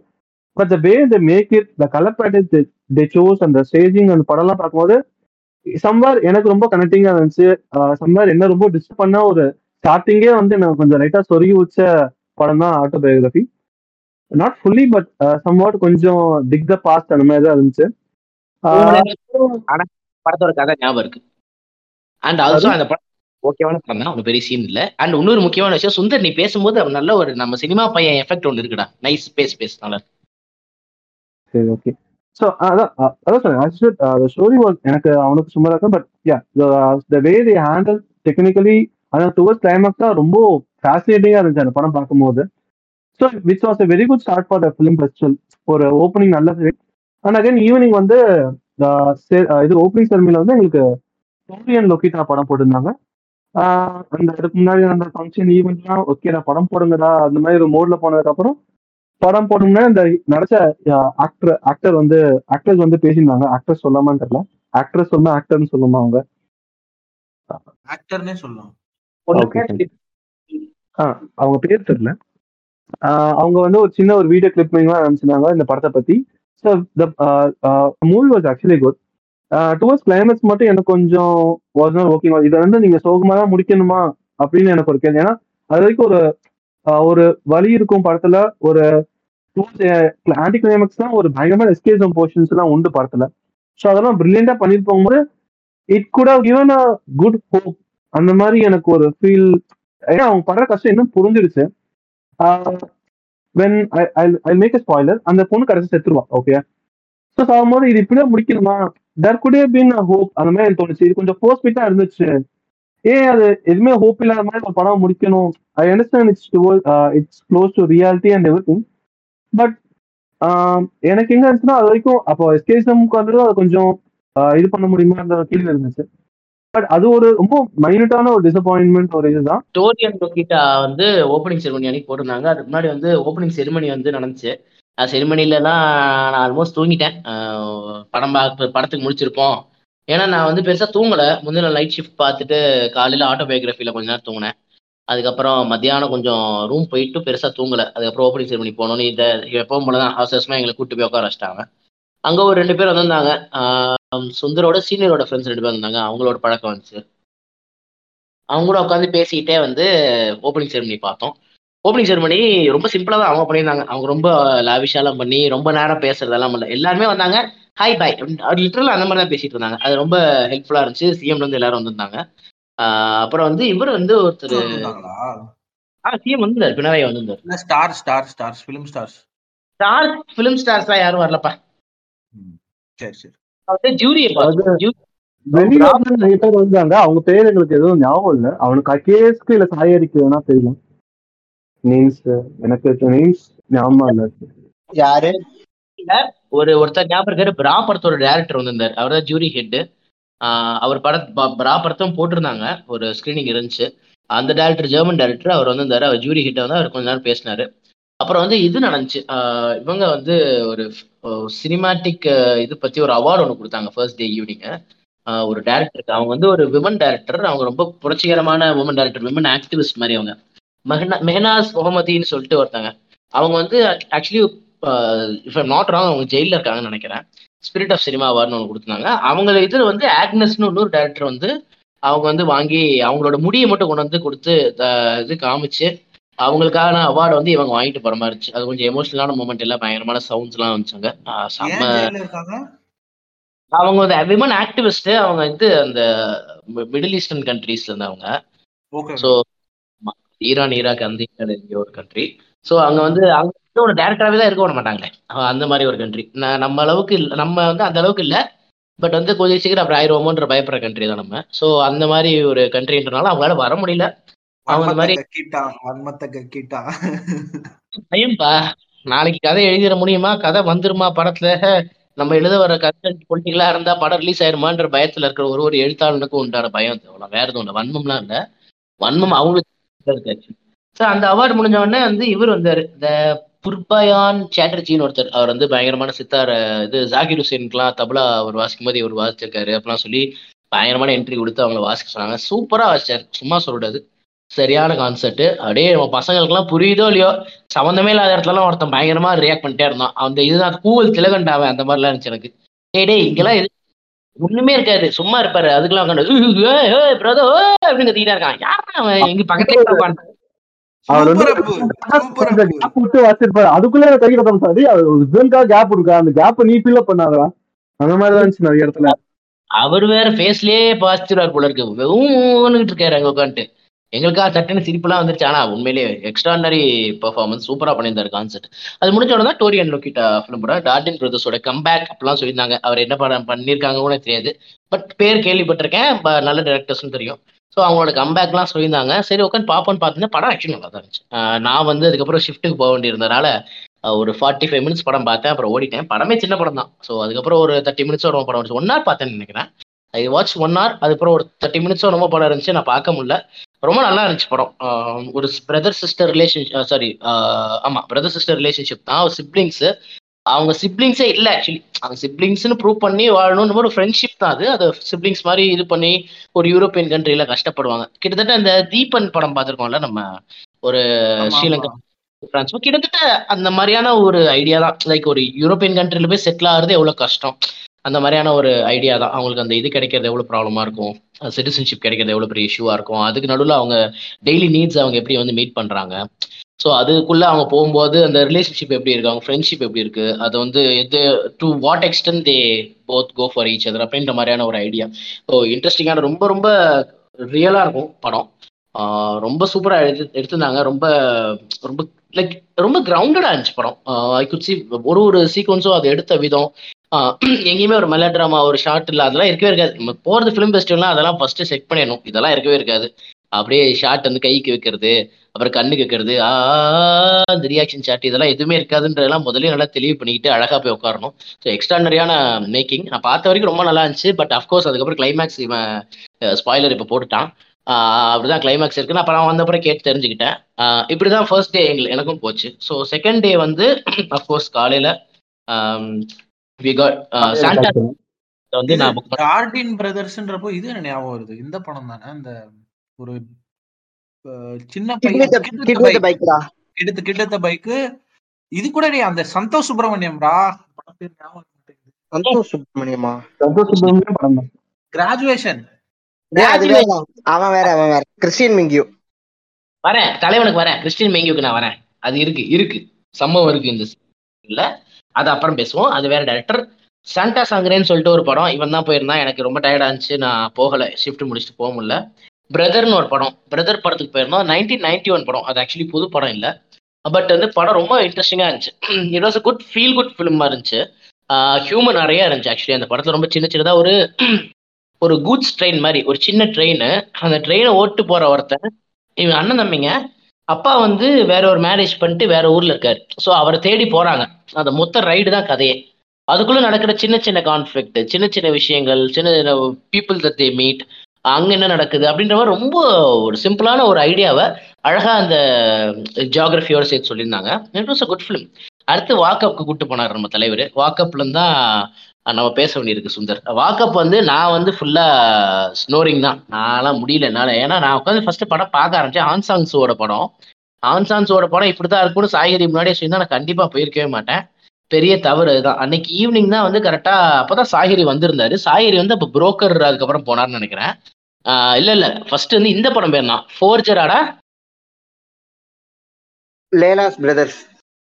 ஆ லைலாஸ் பிரதர்ஸ் சொன்னி அப்படி ஒரு ஓகே ஓகே நான் வாக்கப் போயிருந்தப்போ நீ ஃபோர்ஜர் போயிருந்த. ஸோ வாக்கப் போயிருந்தப்போ வந்து நான் செத்துட்டேன். என்னால் முடியல பதினஞ்சு நிமிஷத்துக்கு மேலே முடியல. கதை இன்ட்ரெஸ்டிங்காக இருந்துச்சு. ஒன்லைன் கேட்கறதுக்குலாம் வந்து ரொம்ப இன்ட்ரெஸ்டிங்கான ஒன்லைன் மாதிரி தெரிஞ்சுது. பட் வந்து படமா பார்க்க இல்லை. இந்த ப்ராப்ளம் என்னன்னா ஒரு இடத்துல கேமரா வச்சு பெர்ஃபார்ம் பண்ண விடலாம் தேர்ட்டி மினிட்ஸ் ஃபார்ட்டி மினிட்ஸ் நான்லாம் உட்காரத்துல எங்களுக்கு பிரச்சனை இல்லை. ப்ராப்ளம் என்னன்னா படத்துல அங்கேயும் எதுவும் நடக்க மாட்டேங்குது. அதாவது கேமராவும் நடக்க மாட்டேங்குது அவங்களும் ஒன்றும் பண்ண மாட்டேங்கிறாங்க. சும்மா பக்க வைக்கன்னு பேசினே இருக்காங்க. நம்ம பேசுகிற பாட்காஸ்ட்டை ரெக்கார்ட் பண்ணி போட்டால் கூட அதோட பெட்டராக இருக்குன்ற அளவுக்கு மட்டமாக இருந்துச்சுன்னா பார்த்துக்கங்களேன். என்னால் வந்து முடியல. நான் இல்ல இந்த இடத்துல குறுக்கிடுறதுக்கு மன்னிக்கணும். இல்ல கதையா வந்து ஆக்சுவலி இருந்துச்சு. லைக் ஒரு என்ன சொல்ற ஒரு நல்ல எஸ்டாப்ளிஷான டைரக்டர் நல்ல சக்சஸ்ஃபுல்லான டைரக்டர் இருக்கும்போது ஒரு மக்கள் எப்படி ட்ரீட் பண்றாங்க அவங்களை டவுன் பண்ணும்போது அது மக்கள் அப்படி பார்க்கறாங்க. அது எப்படி ஒரு இதுக்குள்ளேயே ஃப்ளோர் பை ஃப்ளோரா மேல போறோம். But is career going down point தரா ஏதோ மெட்டாபெரிக்கலா சொல்ல ட்ரை பண்றாங்கன்னு நினைக்கிறேன். But which of that good according to me அபூரவே மாட்டேங்குது. அதாவது ஒரு சீனை பாக்குறோம் பதினஞ்சு நிமிஷம் பேசிக்கிட்டு இருக்காங்க. பதினஞ்சு நிமிஷமா இங்க பேசுறத வந்து நம்மளால கேட்கவே முடியல. அது ஒரு எந்த இடத்துலயுமே வந்து நமக்கு ஒரு இன்ட்ரெஸ்ட் கிரியேட் பண்ணவே மாட்டேங்குது. அது வந்து ஒரு கடத்துக்கு அப்புறம் என்னால முடியல. நான் நல்லா தோணிட்டேன் அந்த படத்துல. ஆஹ் நான் வந்து இன்னொரு முக்கியமான விஷயம் சொல்லி ஆகணும். நான் வந்து ஃபிலிம் ஃபெஸ்டிவல் வெர்ஜின் அப்படின்றதுனால வந்து நல்லாவே தூங்கினேன். முதல் ரெண்டு மூணு படத்துக்குலாம் வந்து நான் வைக்கவே பண்ணலன்னு வச்சுக்கோங்களேன்.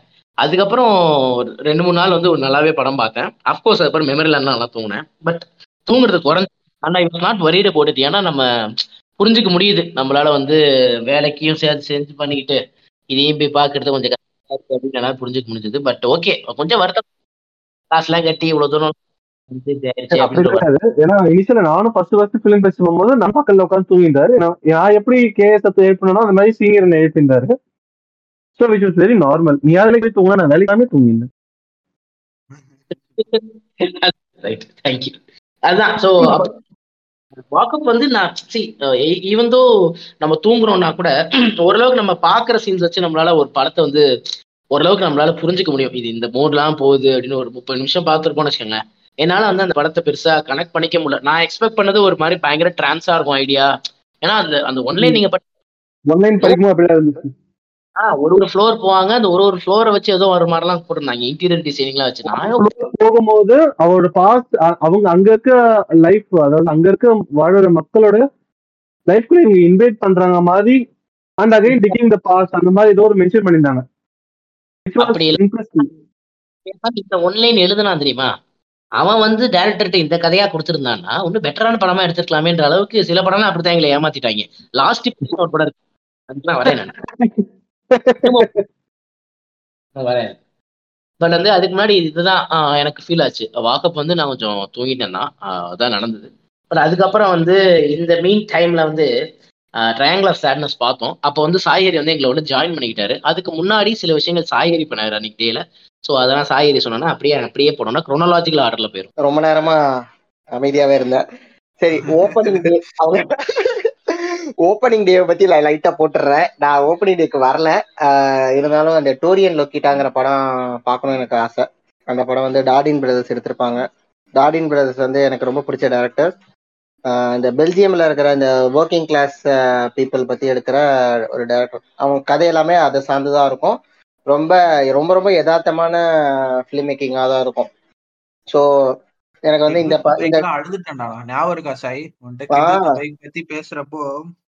ஆமா கிட் பைக்ல தான் ஆரம்பிச்சது எனக்கும் அராவுக்கும். அது வந்து அதுக்கப்புறம் ரொசட்டா, சன்னு, அதுக்கப்புறம் அந்த மரியான் கோட்டிலார் நடிச்சிருப்பாங்க. அந்த படம் பேர் வந்து ஏதோ டூ டேஸ் ஒன் நைட்டு. அதெல்லாமே சூப்பராக இருக்கும் படம். ஸோ இந்த படம் என்னால் பார்க்க முடியல. அதுக்கப்புறம் ஷெட்யூலிங் கிளாஷ் ஆயிடுச்சு. அது வந்து அதுக்கப்புறம் எப்படின்னா நான் அப்புறம் தான் பார்க்கணும், டவுன்லோட் பண்ணி தான் பார்க்கணும்.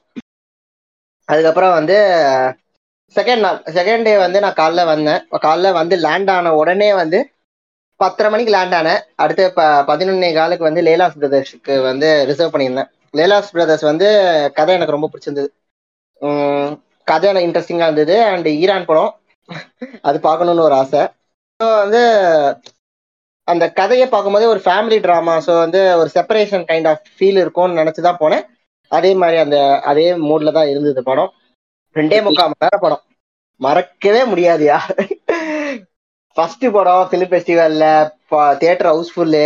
அதுக்கப்புறம் வந்து இன்டர்வல் கிடையாது. ரெண்டு மணி நேரம் நாற்பது நிமிஷம் அப்படியே சீட்லேயே உட்காந்துருக்கணும். எப்படா உட்கார போகிறோம் அப்படிங்கிற மாதிரி யோசித்தேன். படம் வந்து அப்படி போச்சு, அவ்வளவு என்கேஜிங்காக இருந்துச்சு படம். ஒரு செப்பரேஷன் மாதிரி தான் படத்துல வந்து கண்டினியூஸா அந்த ஒரு டென்ஷன் டென்ஷன்னு சொல்ல முடியாது, ஒரு அந்த கான்வர்சேஷனே அவ்வளவு இன்ட்ரெஸ்டிங்கா இருக்கும்.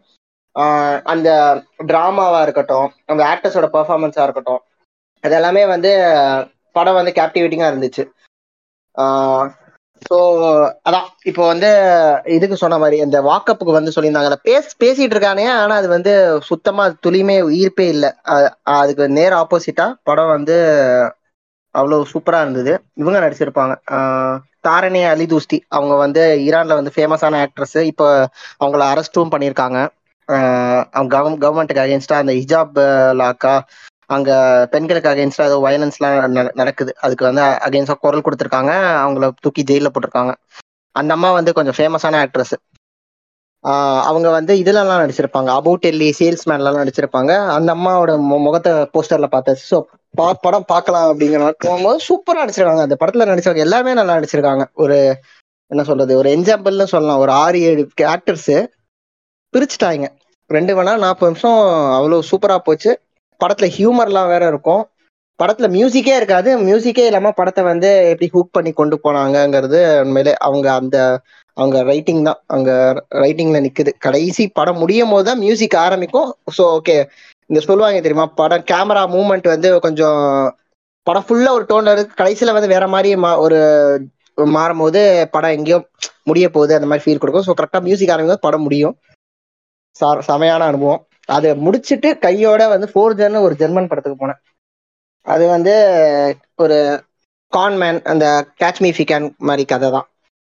அவன் வந்து எப்படி ஃபோர்ஜ் பண்ணி அவன் வந்து அந்த பாஸ்போர்ட்டா அந்த ஐடென்டிட்டியை வந்து எப்படி ஃபோர்ஜ் பண்ணி வேர்ல்டு வார் டூல வந்து சர்வை வாரான் அப்படிங்கிற கதை ரொம்ப இன்ட்ரெஸ்டிங்காக இருந்தது. அவன் ஒரு ஜூவு அந்த நாசி டைம் பீரியட்ல. இதெல்லாம் ரொம்ப இன்ட்ரெஸ்டிங்காக இருந்தது. படம் வந்து மொக்கையாக தான் இருந்தது.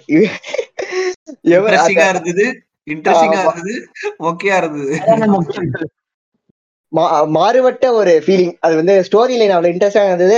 நம்ம நிறைய சந்தர்ப்பங்கள் இருக்கு இதுல வந்து எவ்வளவு இன்ட்ரெஸ்டிங்கா எடுத்துட்டு போலாம். அது உண்மை கதை, உண்மை கதையை வந்து மாத்த முடியாது. இருந்தாலும் வந்து படத்துல ரொமான்ஸ் எல்லாம் வரும். அவன் வந்து எப்படி தப்பிக்கிறான், அந்த லைஃப் அண்ட் டெத், அந்த மாதிரி ஏதாவது ஒரு சுவாரஸ்யமான சம்பவமாவது கண்டிப்பா நடந்திருக்கும். அந்த மாதிரி ஏதாவது சீன் வச்சிருக்கலாமே, நடக்காததெல்லாம் இருக்கணும்னு சொல்லலை நான். இருந்தாலும் அது நடுவில் ஒரு கேட்ச் மீ இஃப் யூ கேன்ல வர சீனே இருக்கு படத்துல, அதுவும் முக்கியமா தான் இருந்துச்சு. அந்த சீன் அந்த படத்துல அவ்வளவு சூப்பரா இல்ல சொல்றேன், எப்படியெல்லாம் இருந்திருக்கலாம் அப்படின்னு. அந்த படம் வந்து ஒன்னே முக்கால் மணி நேரம் படம், ஒன்றரை மணி நேரத்துல எந்திரிச்சு வந்துட்டேன். வந்து நல்லா இருந்துச்சு. ஆக்சுவலி சாயரி சொன்ன மாதிரி நான் வந்து ஒரு இரான் பிலிம்னோட ஆஹ் நான் இது வரைக்கும் பார்த்த நிறைய இளைஞர் ஃபிலிம் வந்து லைக் ரொம்ப டாரா ரொம்ப டார்க்கா இல்ல ரொம்ப எமோஷனலா ஜஸ்ட் லைனா எமோஷனலா இருந்துச்சு. பட் ஒரு ஃபன் இருக்கும். அந்த நாலு நாலு அண்ணன் தம்பிங்க பிளஸ் அந்த ஒரு சிஸ்டர் இருப்பாங்க.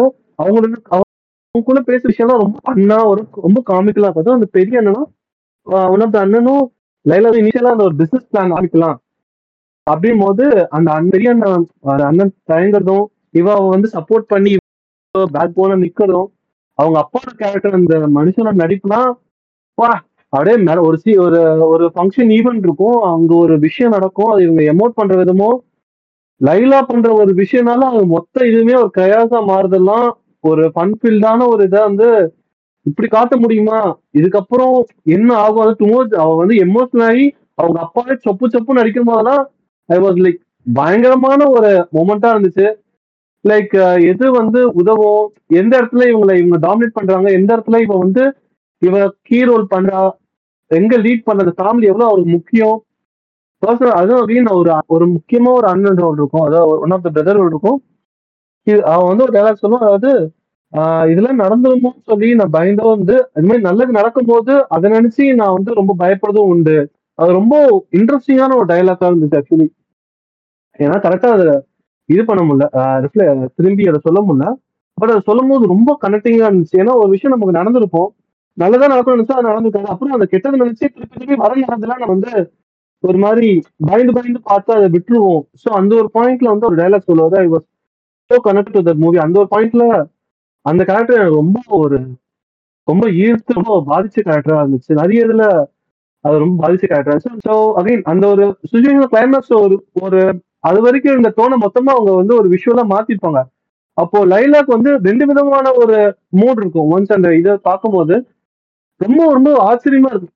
நம்மளும் ஒரு ஒரு விஷயம் நடக்கும், அது நமக்கு ஒரு இடத்துல வந்து சந்தோஷமா ஒரு இருந்தாலும் ஒரு இடத்துல சோகமா இருக்கும். அது ரெண்டுமே நம்ம போர்ட்ரே பண்ணும் போது மறந்துட்டு அதெல்லாம் பார்க்கும்போது இந்த வே அந்த வீட்டுக்குள்ளேயே அந்த கேமரா எப்படி மூவ் பண்ணுது, அந்த ஃபேமிலி எல்லாம் வந்து எப்படி ஹேண்டில் பண்ணாங்க, ஒரு விஷயத்த எப்படி பேசுறாங்க, இவ எப்படி அது பண்ற போது ரொம்ப ஃபேசினேட்டிங்கா இருந்துச்சு. அண்ட் நிறைய ஒன்லைன் கவுண்டர்ஸ் இருக்கும் லைலா கிட்ட லைலா கிட்ட இருந்து அவங்க பிரதர் அவங்களுக்கும் சின்ன சின்ன என்ன சொல்றது ஆஹ் இதுன்னு ஒன்னு எல்லாமே ரொம்ப எப்படி சொல்றது ஒரு டெய்லி வேஜஸ் ஜாப் அந்த மாதிரி தான் ஆக்சுவலி இருக்கும். ஆஹ் அதுல அவங்களோட நாலேஜ் என்ன, அவங்க வந்து எவ்வளவு மெச்சூரா நடந்துக்கிறாங்க, ஃபேமிலியில யார் லீட் பண்றான்ற பாயிண்ட் எல்லாம் வந்து நிறைய டைனாமிக்ஸ் இருந்துச்சு படத்துல. Which personally I loved a lot. After triangular sadness வந்து நான் லைலா பிரதர்ஸ் பார்க்கும்போது ரொம்ப ரெண்டுமே நான் கடைசி படமா நான் பார்த்தது ரொம்ப நிம்மதியா வந்து நைட்டு தூங்குன மாதிரி ஒரு ஃபீல் ஆச்சு. ரெண்டு நல்ல படம் பார்த்துட்டு வந்து அது லைலா பிரதர் வந்து நான் கால் ஆஃப் கார்டு முன்னாடி கால் ஆஃப் கார்டு முன்னாடி பார்த்தேன். கால் ஆஃப் கார்டு வாஸ் ஐயோ என்ன ஏன் அதாவது வாக்கப்பே பரவாயில்ல அந்த மாதிரி இருந்துச்சு எனக்கு கால் ஆஃப் கார்டு.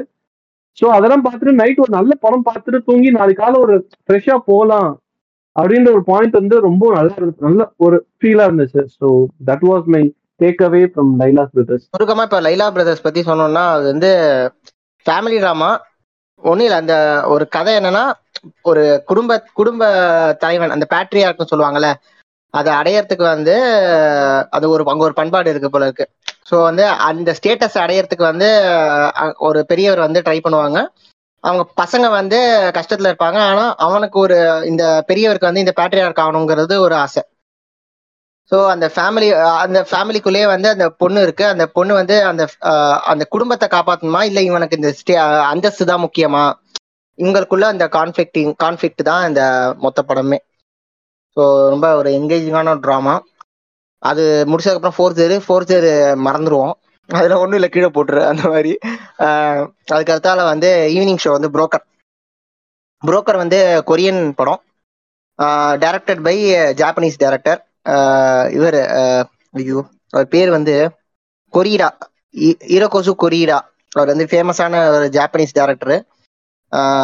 இப்போ என்ன டுவெண்ட்டி ஃபர்ஸ்ட் செஞ்சுரியில தான் அவர் வந்திருக்காருன்னு நினைக்கிறேன். லேட் அந்த நைன்டிஸ்ல அவர் வந்திருக்காரு. இப்போ உள்ள முக்கியமான ஒரு ஜாப்பனீஸ் டேரக்டர். அவரோட படம் எல்லாமே வந்து எல்லாமே இந்த ஃபேமிலி ட்ராமா அந்த மாதிரி தான் இருக்கும். ரொம்ப ஒரு மென்மையான ஒரு டேரக்டர். ஸோ வந்து ஒரு எதிர்பார்ப்பு இந்த படம் எந்த டோன்ல இருக்கும் அந்த மாதிரி வந்து தெரிஞ்சுது. கதையும் ரொம்ப இன்ட்ரெஸ்டிங்காக இருந்தது. அதாவது ஒரு குழந்தை வந்து அடாப்ஷனுக்கு இப்போ வந்து யாராவது விட்டாங்க அப்படின்னா ஓகே அடாப்ஷனுக்கு போவோம். அந்த குழந்தைய வந்து வேற ஒரு ஃபேமிலிக்கு வந்து கொடுக்கறதுக்கு ஒரு புரோக்கர் இருப்பாங்க, பேபி புரோக்கர். ஸோ அவங்கள வச்சு ஒரு கதை. அவ்வளோ இன்ட்ரெஸ்டிங்காக இருந்தது படம். படத்தில் வந்து சங் கங்-ஹோ நடிச்சிருப்பாரு. இந்த அவரை மெமரிஸ் ஆஃப் மர்டர் படத்துலலாம் பார்த்துருப்பீங்க. ரெண்டு டிரெக்டரில் ஒருத்தராக வந்துருவார். பேரசைட்டில் வந்து அந்த அப்பா வருவார். ஸோ அவர் வரும்போதெல்லாம் கிளாப்ஸ் வந்தது தியேட்டரில், நோன் ஃபேஸுங்கிறதுனால. ஸோ அது அந்த படம் வந்து அதான் இந்த இந்த லைன் அது படம் வந்து நல்லாவே திருப்தி கொடுத்துச்சு. த்ரூ அவுட் வந்து இப்போ உண்மையிலேயே வந்து யாரு ஃபேமிலி, அந்த குழந்தையோட அம்மா, அதுக்கப்புறம் வந்து அந்த குழந்தைய வந்து கூட்டி எடுத்துட்டு போற வந்து அந்த புரோக்கர்ஸ் யார் உண்மையிலேயே நிறைய கேர் பண்ணிக்கிறாங்க, அந்த மாதிரி வந்து ஒரு டைப் ஒரு பாண்டு எல்லாம் பத்திலாம் பேசியிருப்பாங்க. ஸோ படத்துல வந்து அந்த ஒரு டிராவல் மாதிரி தான் வச்சுக்கலாமே, ஒரு ஜேர்னி. அதுதான் அந்த ரெண்டு மணி நேரம் படம். கிளைமேக்ஸ் மட்டும் வந்து கொஞ்சம் ஓப்பன் எண்டிங்காக போச்சு. மற்றபடி படம் வந்து சூப்பராகவே இருந்துச்சு. அந்த படம் வந்து ஒரு நல்ல திருப்தி கொடுத்துச்சு. படம் முடிஞ்சோடனே வந்து ஆ இதை பற்றி இது வந்து எல்லா ஃபிலிம் ஃபெஸ்டிவல்லையும் கே கேள்விப்பட்டிருப்பீங்க. படம் முடிஞ்சோடனே ஒரு கிளாப்ஸ் வரும். அதாவது எவ்வளோ முக்க படமாக இருந்தாலும் கிளாப்ஸ் வந்து பார்த்துருக்கேன். ஆனால் நான் இப்போ இந்த பார்த்த அஞ்சு நாளில் ஒரு அதுலேயும் ஒரு படத்துக்கு வந்து எவனுமே கிளாப் பண்ணல. அந்தளவுக்கு அந்த படம் எவ்வளோ கேவலமாக இருக்குன்னா பார்த்துக்கோங்களேன். இந்த படத்துக்கு வந்து பயங்கர கிளாப்ஸ், எல்லாருமே கிளாப் பண்ணாங்கன்னு நினைக்கிறேன். நல்லா திருப்தியாக இருந்துச்சு நமக்கும் படம். புரோக்கர் புரோக்கர் முடிச்ச உடனே நைட் ஷோ வந்து ட்ரையாங்கிள் ஆஃப் சேட்னஸ்.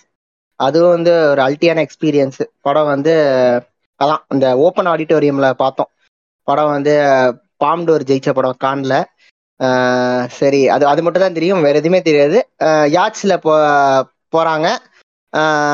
இந்த மாதிரி ஒரு எலைட்டான இன்ஸ்டாகிராம் இன்ஃப்ளூயன்சர்ஸ், அதுக்கப்புறம் வந்து ஒரு ரிச்சான ஆளுங்க, அவங்க வந்து ஒரு என்ன சொல்றது ஒரு அந்த யாட்ச் வந்து ஒரு கடல்ல மாட்டிக்குது. ஒரு அந்த ஒரு சூறாவளியா அந்த அந்த இடத்துல அங்க வந்து மாட்டிக்குது. அதுக்கப்புறம் அங்க என்ன நடக்குது, அங்க இருக்கிற அந்த மக்க அந்த பேசஞ்சர்ஸ் எல்லாம் எப்படி ரியாக்ட் பண்றாங்க, அந்த மாதிரி ஒரு கதை தான்.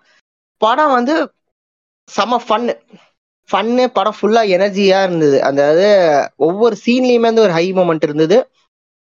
ஃபுல்லாகவே ஆடியன்ஸ் வந்து ரொம்ப ஒரு இன்ட்ராக்டிவாக இருந்தது படம். ஆடியன்ஸ் ஒரு ரியாக்ஷனாக இருக்கட்டும், அந்த ஒரு ஃபார்ட்டி மினிட்ஸில் யாட்சில் நடக்கிற சீக்வன்ஸ்லாம் வந்து அவ்வளோ சூப்பராக இருந்தது. அது ஒரு ஒரு செம்ம ரைட்டிங்னு நான் சொல்லலாம். ஒரு மூணு பார்ட்டாக பிரிச்சிருப்பாங்க. என்ன கடைசி அந்த மூணாவது பார்ட்டில் வந்து ஒரு கடைசி இருபது நிமிஷம் வந்து ஒரு மாதிரி போனாலும் படம் வந்து தரமாக இருந்துச்சு. ஸோ அது ஒரு ஃபன்னான எக்ஸ்பீரியன்ஸு. சரி ஓகே, அது ரொம்பலாம் சோதிக்கலை. அந்த படம் வந்து பார்த்த இவ்வளோனா பார்த்த படங்களில் வந்து பயங்கர ஆடியன்ஸ் இன்ட்ராக்ஷன் நிறைய இருந்து ஒரு லவுட் லாஃபர் மொமெண்ட்ஸ் இருந்த படங்கள்லாம் ட்ரையாங்கிள் ஆஃப் சேட்னஸ் சொல்லலாம். ஸோ அதான் அதுதான் டே ஒன் அதோட முடிஞ்சுது. டே ஒன்னில் வந்து நாலு படம் பார்த்தேன்னு நினைக்கிறேன். Leila's brothers, forger, broker, triangle of sadness. So அதோட அந்த நாள் வந்து இனிதே முடிஞ்சுது. ட்ரையாங்கிள் ஆஃப் சேட்னஸ் நான் வந்துடுற ஒரு நிமிஷம். ட்ரையாங்கிள் ஆஃப் சேட்னஸ் வந்து அதுதான் நான் சாய்ஹரி சுந்தர் மூணு பேரும் சேர்ந்து முதல்ல பார்த்த படம் ஃபிலிம் ஃபெஸ்டிவல். ஏன்னா சாய்ஹரி வந்து செகண்ட் டே தான் வந்திருந்தான். அவன் கூட நாங்கள் எதுவுமே பார்க்கல. அவன் வந்து புரோக்கரும் அவனும் சுந்தர் சேர்ந்து பார்த்துட்டாங்க. ஸோ நாங்கள் ட்ரையாங்கிள் ஆஃப் சேட்னஸ் அது ஓப்பன் ஆடிட்டோரியம்னால கொஞ்சம் சீக்கிரமாகவே போயிடும். நம்மளால சுந்தர கையில் வச்சுக்கிட்டு நீங்கள் ரிசர்வேஷன் பண்ணாலே மூணு மணி நேரத்துக்கு முன்னாடி போய் உட்காரணுமா? அவன் வந்து இந்த பூமர் அங்கிள் மாதிரி ட்ரெயினில் புக் பண்ணியாச்சு, ஆனால் முந்தி நாளே போய் உட்காரணுமாங்களே பெரியவங்களாம் அந்த மாதிரி இவன். சரி, ஆனால் இது ஓப்பன் போய் உட்காந்தோம். லைலா பிரதர்ஸ் வந்து போயிருந்தோம். லைலா பிரதர்ஸ் போய் வரும்போது வந்து சாரி லைலா பிரதர்ஸ் இது ட்ரையாங்கிள் ஆஃப் சேட்னஸ் போய் உட்காந்துருந்தோம். அப்போ வந்து இவர் வந்து பாம்டியோர் ஜெயிச்சது, பெரிய டேரக்டர், அவர் இன்னொரு பாம்டியோர் ஜெயிச்சு ஸ்கொயருக்கு ஒரு பாம்டியோர் ஜெயிச்சாரா, அவர் பெரிய டேரக்டர் அப்படிலாம் சொல்லியிருந்தாங்க. எனக்கு பெருசாக அவர் பற்றி தெரியல டு பி ஃப்ராங்க். அவரோட அந்த படம் வந்து உட்காந்ததுக்கப்புறம் படம் உண்மையிலே அந்த யாட்ச் அந்த பெரிய ஒரு போட்டில் வந்து ஐயோ அட்டகாசம் பார்த்த படம். அது பயங்கர காமெடியாக இருந்துச்சு. ரொம்ப உண்மையிலே வந்து ஒரு ஒரு ஆல்மோஸ்ட் ஒரு தௌசண்ட் பீப்புளாக தந்துருப்போம். என்ன பேக்டு இது, செம்ம சவுண்டு, ரெஸ்பான்ஸ்லாம் பயங்கரமாக இருந்துச்சு. கிட்டத்தட்ட நம்ம ஊரில் ஒரு நல்ல ஒரு ஒரு சூதுகம் ஒரு ஒரு மூடர் கூடம்னா இப்போ போட்டால் என்ன ஒரு ரெஸ்பான்ஸ் இருக்கும், அந்த ஒரு ரெஸ்பான்ஸ் அந்த படத்துக்கு இருந்துச்சு. அந்த ஒரு ஹியூமர், முக்கியமாக அந்த டைலாக், அந்த அமெரி அமெரிக்கன் கம்யூனிஸ்ட் ரஷ்யன் கேபிட்டலிஸ்ட் அப்படின்னு ஒரு டைலாக் இருக்கும். அந்த டைலாக் வரும்போதெல்லாம் வந்து எக்ஸ்ட்ராடினரி. அது வந்து எப்படி அந்த மனுஷன் எழுதினாரு, ரெண்டு கேரக்டர் இருக்கும். அந்த போட்டே ஆல்மோஸ்ட் இடிஞ்சு அப்படியே கடல்ல முழுக போகுதுங்க அப்படின்ற மாதிரி இருக்கும்போது ரெண்டு பேரும் உட்காந்துக்கிட்டு சரக்க போட்டுக்கிட்டு பண்ற படுத்தலை பார்க்கணுமே. You you you you true டிடெக்டிவ்ல லீடர் ஒன் ஆஃப் த லீட்ஸா இருப்பாரு. அவர் தான் வந்து அந்த கேப்டனா இருப்பார், ஷிப் கேப்டன். அவரும் வந்து அதுல ரஷ்யன் கேபிட்டலிஸ்ட்ன்ற அவர் ஒருத்தர். அந்த ரெண்டு கேரக்டர் தான் பண்ற அலும்பு. யோ யோ யோ சரியான சீக்வன்ஸு. நிறையா வந்து மெட்டஃபோரிக்கலாக நிறையா ஒர்க் பண்ணியிருந்தாங்க. அந்த மெட்டஃபர் எல்லாமே ஹியூமரோட அண்டர் லேயராக எழுதியிருப்பாங்க மனுஷன். பயங்கரமான இது. ஆனால் அதுக்கப்புறம் ஒரு ஸ்ட்ராண்டடாக இருப்பாங்க, ஒரு ஒரு ஐலாண்டில் ஸ்ட்ராண்ட் ஆயிடுவாங்க. அதுதான் ஆல்மோஸ்ட் தேர்ட் பார்ட். அங்கே வந்து ஒரு இன்னொரு ஒரு ஒரு செம இன்ட்ரெஸ்டிங்கான ஒரு கேரக்டர் சேஞ்ச் ஒரு ஒன்று இருக்கும். ஒரு சின்னதாக ஒரு கேரக்டர் இன்ட்ரோ பண்ணுவாங்க. அந்த கேரக்டர் வேற மாதிரி ஒரு படம் எடுத்து அந்த கேரக்டர் வேற வேற லெவலில் பண்ணியிருப்பாங்க. ஆனால் அந்த கேரக்டர் தூக்கிட்ட தேர்ட் பார்ட்டை ஒன்றுமே இன்ட்ரெஸ்டிங்காக இருந்த மாதிரி எனக்கு எனக்கு பெருசாக ஃபீல் ஆகலை. தேர்ட் அந்த தேர்ட் பார்ட் வந்து இந்த கடைசி ஃபார்ட்டி மினிட்ஸ் வந்து எனக்கு அந்த கேரக்டர் இருந்ததுனால தான் அந்த கதையே மூவ் ஆன மாதிரி இருந்துச்சு. அண்ட் டுவர்ட்ஸ் அந்த அந்த பார்ட்டில் எனக்கு ஒரு அந்த ட்ரையாங்கிள் லவ் ஒன்று பண்ணியிருந்தாங்க. ட்ரையாங்கிள் ஆஃப் சாட்னஸ்க்காக அதுவும் ஒரு இருந்துச்சா அப்படின்ற மாதிரி தெரியல. எனக்கு ஒரு லவ் ட்ரையாங்கிள் ஒன்று இருந்துச்சு. அது எனக்கு பெருசாக ஒர்க் ஆகலை. And climax actually work the lot. But பர்சனலாக எனக்கு கடைசியில் ஒரு ஃபார்ட்டி மினிட்ஸ் படம் வந்து இன்னும் கொஞ்சம் பெட்டராக இருந்திருக்கலாமோ. இன்னும் ஃபர்ஸ்ட் அது மே மேபி பிகாஸ் அந்த டேரக்டரே அதுக்கு முன்னாடி வந்து ஒன்னே கால் மணி நேரம் எடுத்த படத்தில் இருந்த அந்த ஒரு ஹை பயங்கரமாக இருந்ததுனால அந்த கடைசி நாற்பது நிமிஷம் அந்த ஹை மிஸ் ஆயிருச்சு எனக்கு. அந்த யூஸ்வலாக நம்ம சொல்லுவோம்ல, படம் வந்து ஒரு ஸ்லோ பிச் எடுத்து கிளைமேக்ஸில் ஹையில் முடிச்சிங்கன்னா ஆடியன்ஸ் முடிச்சு வெளியே வரும்போது ஃபுல்லாக திருப்தியாக இருப்பாங்க. நீங்கள் தெய்வ திருமூலன்னு ஒரு படம் இருக்காங்க தமிழ்ல, அது பெரிய எக்ஸாம்பிள். படம் சுமாரான படம், ஆனால் கிளைமேக்ஸில் சரியான ஹை. விக்ரமோட பெர்ஃபார்மன்ஸ் அதுக்கப்புறம் ஃபுல்லாக மியூசிக்கை மட்டும் போட்டு தட்டி விட்டு தூக்கிட்டாங்க. நீங்கள் அந்த படத்தை பார்த்தா கிளைமேக்ஸை பார்த்துட்டு வெளியே வரும்போது எல்லாருமே அழுதுட்டு தான் வந்தோம். ஆனால் யோசிச்சு பார்த்தா அந்த படம் ஃபர்ஸ்ட் ஆஃப் அவ்வளோ இன்ட்ரெஸ்டிங்காகவே இருக்காது. ரொம்ப சுமாரான காமெடி தான் வச்சிருப்பானுங்க.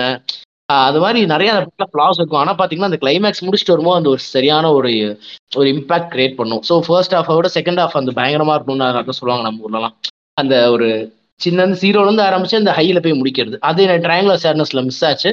பட் நெவர்தலஸ் ரொம்ப இன்ட்ரெஸ்டிங்கான வாட்ச். ரொம்ப என்ஜாய் பண்ணி சிரிச்சு செத்து பார்த்த ஒரு படம். அதுதான் ட்ரையாங்கிள் ஆஃப் சேட்னஸ். எனக்கும் அந்த படம் ரொம்ப பிடிச்சிருந்துச்சு.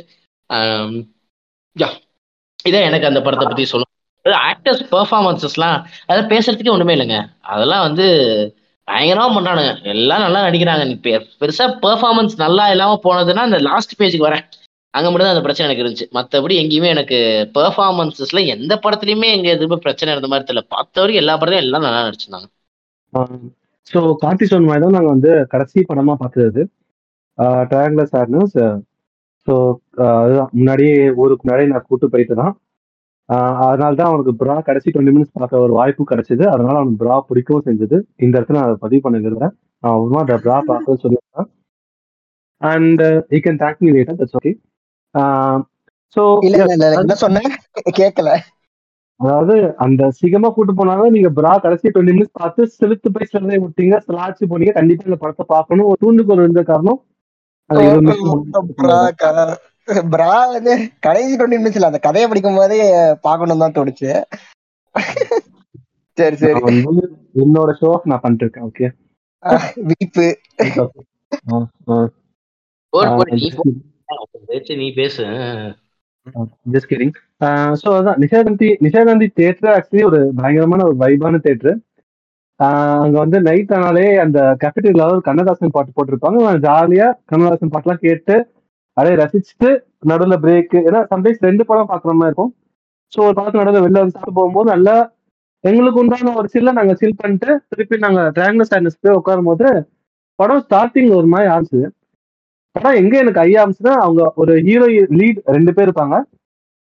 அவங்களுக்குள்ள எனக்கு ஒரு காணவே ரொம்ப ஒரு தரமணி படம் பாக்குற லைட்டா அந்த ஃபீல் வந்து தரமணி ஒரு சில படங்கள்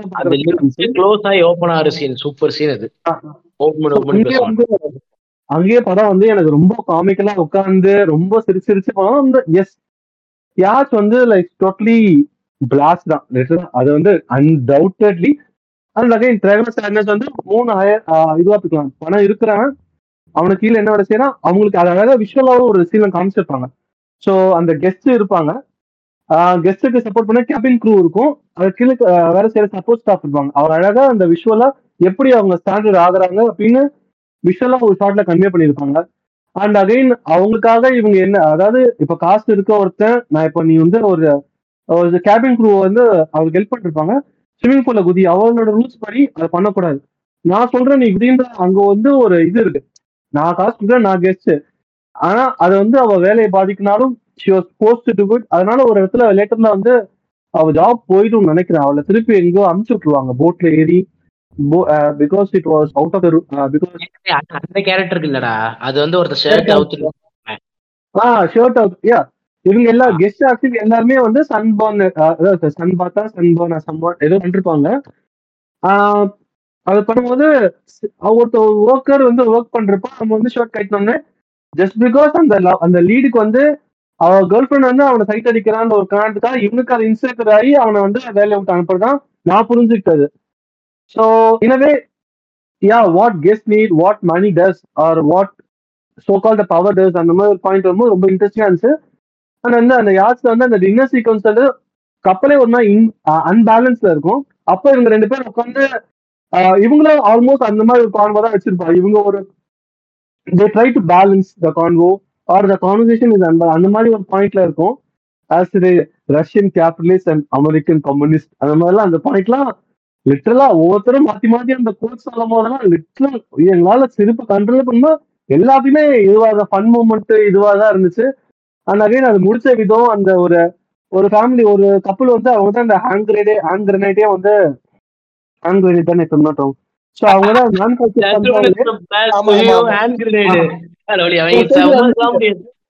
ஒரு பைரட்ஸ் வந்து ஒரு பாம்பு தூக்கி உள்ள போட்டுவாங்க. அந்த லேடி வந்து எடுத்துட்டு இது வந்து நம்ம கம்பெனில மேனுஃபேக்சர் அப்ப கூட பாம்பு வந்து விழுந்தது அவங்க கவலை கிடையாது.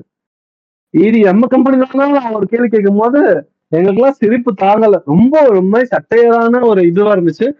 எனக்கு நிறையவே ஒர்க் அவுட் ஆச்சு. அதுவும் அந்த லீடோட டிரான்ஸ்ஃபர்மேஷன் லிட்டரா ஒரு மாஸ் மூவ்மெண்ட் தான். அது நம்ம தமிழ் சினிமா மாஸ் மூவ்மெண்ட் தான். எப்படி வந்து ஜெய்பீம்ல அந்த பொண்ணு கடைசியா கால் தூக்கி போட்டு உட்கார சொல்லும்போது ஒரு சின்ன ஒரு குல்பாம்ஸ் இருந்துச்சோ அண்ட் அகைன் டக்கு ஞாபகம் தான் ஜெய்பீம் சொன்னேன்.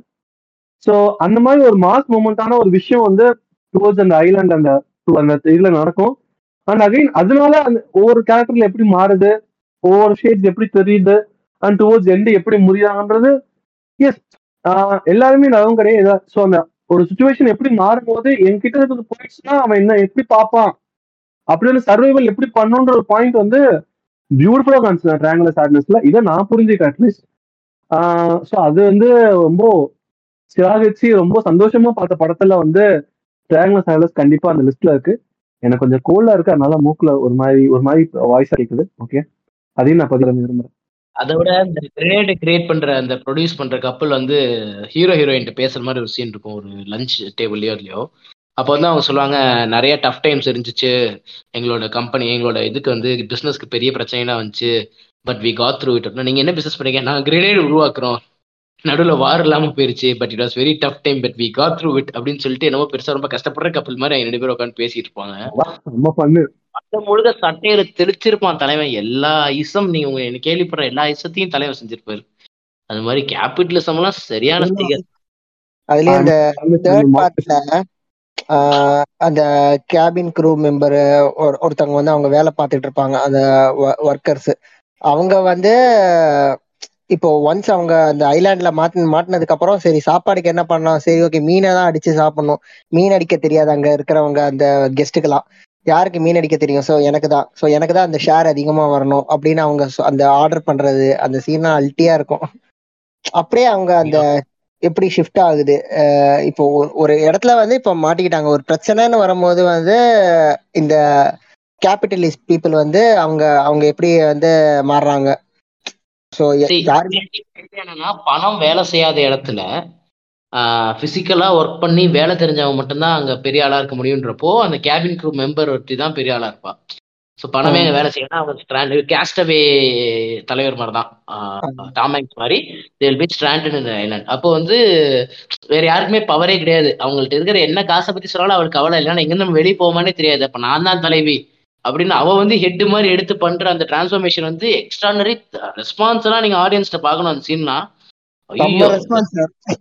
சரியா ரெஸ்பான்ஸ் இருக்கலாம். ஏன்னா பயங்கரமான ஒரு சூப்பரான ஒரு இது அது மெட்டஃபர். அது செம ஒர்க், அது ரொம்ப ஒர்க் ஆச்சு. இந்த டேபிள்ஸ் சேஞ்ச் அப்படிம்பாங்களே, அந்த டேபிள்ஸ் டேர்ன் அப்படிம்பாங்க இங்கிலீஷ்ல ஒரு டேர்ன். அந்த வந்து பயங்கரமா ஒர்க் பண்ணியிருந்தாங்க. அது வந்து நீ உனக்கு இதுவும் பண்ண தெரியும் அதுவும் பண்ண தெரியும். ஒரு ஒருத்தனுக்கு ஸ்கில் என்ன இருக்கு, உன்ட்டு என்னடா ஸ்கில் இருக்குன்னா பணத்தை தவிர அவங்கள்ட்ட ஸ்கில்னு சொல்றதுக்கு எதுவுமே இருக்காது. அந்த ஸ்கில்லை வச்சு பேசிக் ஸ்கில் லைஃப் ஸ்கில்ஸ் என்ன இருக்குன்றத வச்சு பேசின விஷயங்கள் அதெல்லாம் வந்து எக்ஸ்ட்ரானே. முக்கியமாக அந்த கிளைமேக்ஸ் கிட்ட வரும்போது again when they understand that they have the money அந்த பவருக்குள்ளே போயிட முடியும்னு நினைக்கும் போது அந்த டிரான்ஸ்ஃபர்மேஷன் ஒரு ஷாட் இருக்கும், ஒரே ஒரு டைலாக் இருக்கும். ஹீரோயின்ட்டு வந்து அந்த கேபின் க்ரூ மெம்பருக்கு ஒரு டைலாக் ஒன்று இருக்கும். அந்த டைலாக் வந்து எக்ஸ்ட்ரானரி இது, அதோட அப்படியே படத்தை முடிச்சிருவாங்க. அது வந்து சூப்பரான ஒரு ஒரு depiction of how the real world solve அபவுட்ன்றது வந்து பயங்கரமான ஒரு கதை. இந்த எக்ஸ்டர்மினேட்டிங் ஏஞ்சல் அந்த மாதிரி இருந்துச்சுல, அந்த ஒரு சாயல்ல ஒரு எலைட் பீப்பிள் வந்து ஒரு எக்ஸ்டர்மினேட்டிங் ஏஞ்சல். ஆமா, நீ தான் சொல்லி சொல்லி ஞாபகப்படுத்தி விட்டே இருந்த. ஆமா இல்ல, உனக்கும் அது நான் சொல்றதுக்கு முன்னாடி ஞாபகம் வந்துச்சு.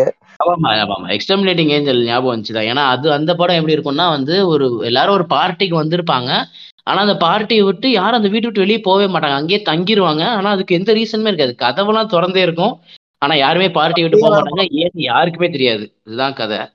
அது வந்து எக்ஸ்ட்ரா. அது ஒரு பெரிய டேரக்டர், யார் பாது லூயி பியூனல். லூயி பியூனல் ஆ சூப்பரா, அவரோட விரிடியானா நான் பார்த்துருக்கேன், அது நல்லா இருக்கும். அந்த டேரக்டரோட சுத்தமா பிடிக்கலப்பா. விரிடியானால இஷ்யூஸ் இருந்துச்சு, பட் வந்து எனக்கு ஓகே தான் அந்த படம். பட் எக்ஸ்டர்மினேட்டிங் ஏஞ்சல் வந்து ஃபன், சூப்பராக இருந்துச்சு படம். அதுலேயுமே சில இது புரியாது, அது ஒரு விஷயம். அது அந்த மாதிரி படங்கள்லாம் எடுத்தாலே ஷீப் ஒன்று வரும், அது எதுக்கு வருதுன்னு யாருக்கும் புரியாது. அதுலயும் ஒரு கழுத வரும்னு நினைக்கிறேன். ஆ அப்படியா, ஞாபகம் எனக்கு ஷீப் கூட்டம் மட்டும் தான் எனக்கு ஞாபகம் இருக்கு. சரி, ஆனால் எக்ஸ்டர்மினேட்டிங் ஏஞ்சலோடைய சில சாய் வந்து இதுல இருந்துச்சு. எஸ் ஆமா ஆமா ஆமா, ஓகே ஓகே ஓகே. அடுத்த நாள் வந்து ஒரு சரி ஒரு பயங்கரமான ஒரு துவக்கமா இருக்கும் அப்படின்னு எதிர்பார்த்து ஃபர்ஸ்ட் பார்த்த படம் வந்து இந்த வருஷம் வந்த படம் கிடையாது, அது வந்து பழைய படம். இந்த ஹொமாஜ் கூட வந்து இப்போ மாஸ்டர்ஸ் கிளாசிக்ஸ் அந்த மாதிரி வந்து இந்த ஜோடரோஸ்கி பெலாட்டாரோட படம் எல்லாம் போட்டிருந்தாங்க. அந்த அதன் வரிசையில வந்து பெலாட்டாரோட டாமினேஷன் படம், அந்த படத்துக்கு வந்து ரிசர்வ் பண்ணியிருந்தோம் மூணு பேரும். ஆமா சுத்தமா மொக்க படம்னா சூற மொக்க அந்த படம் வந்து பெலா பெலாட்டாரோட ஸ்டைலு வந்து ஓகே, அது வந்து எப்படி இருக்கும் அப்படிங்கிறது யூகிக்க தெரிஞ்சுது. ஏன்னா ஆல்ரெடி நான் ஒரு படம் பார்த்துருக்கேன். பட் படத்துல அந்த ஸ்லோ மூமெண்ட்டுக்கும் படத்துல ஒரு இன்ட்ரெஸ்டிங்கான கதை கிடையாது, அந்த கதைக்கு அந்த பேசு தேவையான கிடையாது. அந்த லிட்டரலா அந்த சீன்ல ஃப்ரேமுக்குள்ள ஒண்ணுமே நடக்காது, துளியும் வந்து எந்த சீனுமே ஒர்க் ஆகாம மூணு பேருக்குமே வந்து ஒரு பெரிய ஒரு ஏமாற்றம் ஏமாற்றம்னு சொல்ல முடியாது. ஏன்னா யாரும் எதிர்பார்க்கல பெருசாலாம். ஒரு சரி ஓரளவுக்கு சரி ஓகே பெரிய ஆள்பா இந்த டேரக்டரு, சரி இப்படிதான் இருக்கு அப்படிங்கிற மாதிரி கேள்வி கேள்விப்பட்ட டேரக்டர் அது மாதிரி நிறைய பேர் சொல்றாங்க, எப்படி இருக்குன்னு பார்ப்போம். நான் நான் வந்து படம் வந்து உண்மையிலே அது கிரிட்டிக்கலி அக்ளைம் அந்த மாதிரி தான் போட்டிருந்தது. நான் எனக்கு தெரியாது பெருசா எப்படி இருக்கும்னு, பார்த்தா படம் மொட்டமா தான் இருந்தது படம். ஸோ வந்து படம் எந்திரிச்சு வந்துட்டோம்னு நினைக்கிறேன். ஃபர்ஸ்ட் வந்து சுந்தர் எந்திரிச்சு போயிட்டான், அதுக்கப்புறம் கார்த்தி எந்திரிச்சு போயிட்டான், அதுக்கப்புறம் வந்து நானும் எவ்வளவு தூரம் போகுதுன்னு பார்க்கலான்னு வச்சேன், நானும் எந்திரிச்சு போயிட்டேன். இத்தனைக்கும் படம் வந்து ஒரு மணி நேரம் ஐம்பது நிமிஷம் தான். நான் ஒன்றரை மணி நேரம் ஆஹ் நான் ஒன்றரை மணி நேரத்துல எந்திரிச்சு வந்தேன். பார்த்தேன் அரை அரை நாள் அங்கேயே போன மாதிரிதான் இருந்துச்சு அந்த படத்துல. அப்படி ஒரு படம். இதுல வேற அந்த தியேட்டர்ல குளிர் வேற ரொம்ப நடுங்குச்சு. அது ஒண்ணுதான் அந்த ஹங்கேரியன் ஃபீல் கொடுத்துச்சு, தவிர நல்ல உறக்கம் உறக்கத்தை கொடுத்துச்சு இந்த படம். இது நல்ல தூக்கம் தூக்கம் தூங்கி எந்திரிச்சு பார்த்தாலும் அப்படியே தான் இருக்கான். கேமரா வந்து ஏதோ டேபிள் கிட்ட போகுது, கண்ணை மூடுறேன், கண்ணை திறக்கும் போது மறுபடியும் அது டேபிள் கிட்ட தான் இருக்கு அந்த கேமரா. சீன் நவுறவும் இல்லை, எதுவுமே. சரி தூங்கி எந்திரிச்ச அப்புறம் ப படம் ஏதாவது பிக்கப் ஆகணும்னு பார்த்தா ஒண்ணுமே இல்லை, செத்த பணமா தான் இருந்தது எந்திரிச்சு வரும்போது. அது முடிச்சதுக்கு அப்புறம் வந்து வெளியே வந்து நோ பார்ஸ், அதே தியேட்டர்ல நோ பார்ஸ் படம் வந்து அடுத்த ஷோ. ஸோ நான் வந்து படம் முடியறதுக்கு முன்னாடி எந்திரிச்சு வந்தேன். எந்திரிச்சு வந்து வெளில வந்து நோ பார்ஸ் லைனுக்கு நிற்க ஆரம்பிச்சிட்டாங்க. மறுபடியும் போய் லைன்ல நின்னோம். நான் வந்து ரிசர்வ் பண்ணியிருந்தேன், அவங்க ரெண்டு பேரும் வந்து ரிசர்வ் பண்ணலை. கதையை பத்தி நீ சொல்லணுமா? இல்ல இல்ல அவன்ட்டு சேர்க்கிறேன், அவன் ஏதாவது சொல்லணுமா? சுந்தரையா சொல்லணுமாடா டாமினேஷன் பத்தி? அதாவது படம் நல்லா இருந்துச்சா இல்லையான்னு ஃபுல்லா அது பார்க்கலாம் தெரியும். அதை பத்தி நான் கமெண்ட் பண்ண விரும்பல. என்னால ஃபர்ஸ்ட் இதுல அந்த படத்தை பார்க்க முடியலதான். அது வந்து என்னோட லேக் ஆஃப் இதுனா கூட இருக்கலாம், இல்ல படம் உண்மையை நல்லா இல்லாம கூட இருக்கலாம். அதை நான் ஃபுல்லா பார்த்துட்டு அந்த படத்தை பத்தி நான் கமெண்ட் பண்றேன். இப்படி ஒரு ஊம்பு அப்படி ஒரு ஊம்பு பண்ணி நடுநிலையான மையத்துல உட்காந்துக்கிறாங்க. நான் பார்த்தேன், பார்த்த வரைக்கும் எழுவு மாதிரிதான் இருந்துச்சு படம். அதாவது வந்து ஒரு சீன் இருக்குங்க, மனசாட்சியெல்லாம் ஒரு பார்ல ஹீரோ உட்காந்துருப்பான், தலைவன் எப்பவும் போல ஸ்லோவா கேமரா போட்டு ட்ராலியை லைட்டா நவுத்திக்கிட்டே இருப்பாங்க, பின்னாடி ஏதோ சாங் கேட்டுக்கிட்டு இருக்கும். சரி ஏதோ மியூசிக் தான் போறான்னு பார்த்தா இல்ல, பின்னாடி பார் ஓனர் வந்து இந்த ஹார்மோனிக்கா வச்சு ஒருத்தன் வாச்சிக்கிட்டு இருப்பான், பார் ஒர்க்கரு, அவன் கூட அந்த அளவுக்கு பாடிட்டு இருப்பான். சீன் ஃபுல்லா அந்த இந்த கடைசியில அந்த கடைசி வரைக்கும் கேமரா நவுந்துரும், சீன்ல எதுவுமே நடக்காதுங்க, மனசாட்சி இல்ல ஒண்ணும், டே என்ன நினைச்சுன்னு சார் ஒண்ணுமே இல்ல, அவ்வளவு மூணு நிமிஷத்துக்கு சீன் ஓடி இருக்கு. அந்த இவனோட லவ்வர் ஒருத்தர் அஃபேர் ட்ரை பண்ணது, அந்த லேடிக்கும் இவனுக்கும் ஏதோ ஒரு கான்வோ போயிட்டு இருக்கும், சைட் பை சைடு அவன் வந்து இவனோட ஹஸ்பண்ட் வந்து உள்ள ஏதோ ஒரு கோத்து விடுவான். நீ சொல்ற சீன் இல்லமா அப்படி, நீ போனதுக்கு அப்புறம் இன்னொரு சீன் இது, நீ சொல்ற சீன் நல்ல சீன் ஆக்சுவலி, அதுல நடக்கும். நாங்க சொல்றது வேற சீன், நீ சொல்ற சீன் வந்து அவன் ஹஸ்பண்ட் போயிட்டு உள்ள போய் பேசிட்டு வரும் பார் ஓனர்ட்ட, அதெல்லாம் ஓகே, அது இல்ல. அதுக்கப்புறம் சாயரி ஞாபகம் இருக்கும்னு நினைக்கிறேன், உண்மையில நடக்காது, அநியாயம் கொடுவும் பட்டாங்க அந்த படத்துல. இது நல்ல படமாவே இருந்துட்டு போகுதுங்க, எனக்கு பிடிக்கல அவ்வளவுதான், அது பத்தி தான் நான் பேசுறேன். ஏன்னா அதுக்கு தான் வந்திருக்கேன், இதை பத்தி நான் வந்து இது ஒரு உலக அளவுல இந்த மயிறு படம் என்ன படமான போகுது, அதை பத்திலாம் எனக்கு பிரச்சனை இல்லை. எனக்கு படம் பிடிக்கல, என்னால உட்கார முடியல. இந்த படத்துல எதுக்கு இந்த ரோப் கார ஷாட்டை காமிச்சிக்கிட்டே இருக்காங்கன்னு இருக்கும், வந்துகிட்டே இருக்கு. அது வந்து நம்ம கரண்ட் கம்பத்துல விட்டு தொங்க விட்டாங்க போல இருக்குது, ஒரு மட்டமான கிராபிக்ஸ். இது ஒன்றும் பெரிய ஒரு ட்ரிவியா இருக்கு. எனக்கும் கேஸ் மாதிரி பெலட்டார் நேர்ல பார்த்தோம் லாஸ்ட். ஆமா நாங்க பெல்லாட்டார நேர்ல பார்த்தோம், ரொம்ப பக்கத்துலயே பார்த்தோம், போட்டோ எடுக்க விடாம ஒருத்தர் சாவடிச்சிட்டாரு, அது ஒரு விஷயம். பட் பெல்லாட்டார பக்கத்துல பார்த்தோம், வெரி அதே எதிர்ச்சியான மீட்டிங், ரொம்ப ஹாப்பி பெல்லாட்டார நேர்ல பார்த்தது. ஏன்னா நான் டூரின் ஆர்ஸ் பார்த்துட்டேன், வெரி சார் நான் சொல்றேன், ஏன்னா டாமினேஷன் பார்த்துட்டு எது கூட ஹாப்பியா இருந்தான்னு கேட்கக்கூடாது. நான் டூரின் ஆர்ஸ் பார்த்துட்டேன், அதனால ரொம்ப பிடிச்சிருந்துச்சு வர, அதனால நான் நேர்ல பார்த்தோன்னு ரொம்ப ஹாப்பி. ஸோ அந்த மாதிரி அது ஜிவிஎம் வந்து இஎன்பிடி பண்ணாலும் ஜிவிஎம் பார்த்தா சந்தோஷப்படுவோம்ல, ஒரு வேட்டையாடு விளையாடு வாரம் அந்த மாதிரி மூடுது. ஸோ அதாவது மனசாட்சியே இல்லை கம்பேரிசன் இது. ஜிவிஎம்னாலே கிச்சா தான் எல்லாருக்கும். நான் அந்த மீன்ல சொல்ல, நான் பிடிச்ச டைரக்டரா இருந்தா மொக்க படம் பண்ணாலும் பிடிக்கும் அப்படின்னு சொல்லுவாங்க. அதே ஸ்கிரீன்ல தான் நோ பேர்ஸ்னு அர்த்த படம். ஸோ சாய்ஹரி சொன்ன மாதிரி அவன் ரிசர்வ் பண்ணிட்டான், நாங்க ரெண்டு பேரும் ரிசர்வ் பண்ணல. சரி நல்லதா போச்சு, நான் வெளியே வந்தா சுந்தர் ஆல்ரெடி கியூல நின்று இருந்தான், ஒரு டென்த் ஒரு பிப்டீன்த் பர்சனா நின்றுட்டு இருப்பான் அன்ரிசர்வ் கியூல.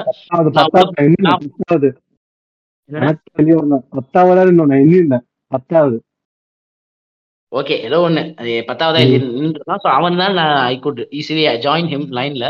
அப்போ வந்து என்ன ஆச்சுன்னா, அவனை ஃபஸ்ட்டு வெளில போயிட்டு டீ இதெல்லாம் சாப்பிட்டு வரான்னு சொல்லியிருந்தேன், அவன் போயிட்டு வந்தான். அப்புறம் நான் போய் டீ பழம்புரி பழம்புரி வந்து அது it's a find of the trip எனக்கு பழம்புரி போய் நல்லா சாப்பிட்டுட்டு, அது ஒரு பஜ்ஜிங்க, பஜ்ஜி வந்து ஒரு நேந்திரம் பழமாக இருக்கும், அது வந்து பஜ்ஜி பண்ணி தருவாங்க, சூப்பராக இருக்கும் taste, it's a Kerala special. So அதை சாப்பிட்டுட்டு வந்து கியூட நிக்கிறோம். நம்ம குருபாயெல்லாம் அவர் வந்திருந்தாரு அந்த ஷோக்கு, எட்டு ஊருக்கு நிக்குது, அதுல நம்ம சாயரி வேற நிக்கிறான், அவனையும் திட்டம் இல்ல, அந்த மாதிரி ஒரு பெரிய கியூ அது. அது போகுது அனுமார் வாழ் மாதிரி போயிட்டே இருக்கு. சரி நமக்கு கண்டிப்பா சீட்டு கிடைக்காதுன்னு பார்த்தா ரிசர்வ்டு இருக்கிறவங்களுக்கே கடைசியில சீட்டு கிடைக்காத மாதிரி பிரச்சனையாயிடுச்சு. அதுதான் அந்த நோ பேர்ஸ் உள்ள போட்டு தான் நடந்தது. உடனே நம்ம ஆளுங்க அன்று சொன்னலாம், நான் ரெண்டரை மணி நேரமா நின்றுட்டு இருக்கேன் அப்படின்னு சொல்லி சரியான கத்து கத்தி அப்புறம் எங்களை எல்லாம் உள்ள தள்ளினாங்க. நானும் சுந்தரும் அவசரமா உள்ள ஓடணும். நம்ம சாயரி உள்ள இருந்து வந்துட்டே மாப்பிள்ள, நான் தியேட்டருக்குள்ள உட்காந்துக்கிட்டு இருக்கேன், மாப்பிள்ள மெசேஜ் பண்ணிட்டு இருக்கேன் பால்கனியில் உட்காந்து. நாங்களாம் அவசரமா உள்ள போய் உட்காந்தா முன்னாடி ஆஹ் ஃபர்ஸ்ட் ரோவுக்கு முன்னாடி ஒரு தியேட்டர் ஸ்கிரீனுக்கு முன்னாடி ஒரு இடம் இருக்கு, அங்க எல்லாரும் தரையில உட்கார வச்சுக்கிட்டு இருக்காங்க. எனக்கு ரொம்ப எக்ஸைட்டட் ஆயிடுச்சு, ஏன்னா நான் சினிமா கொட்டையில பார்த்து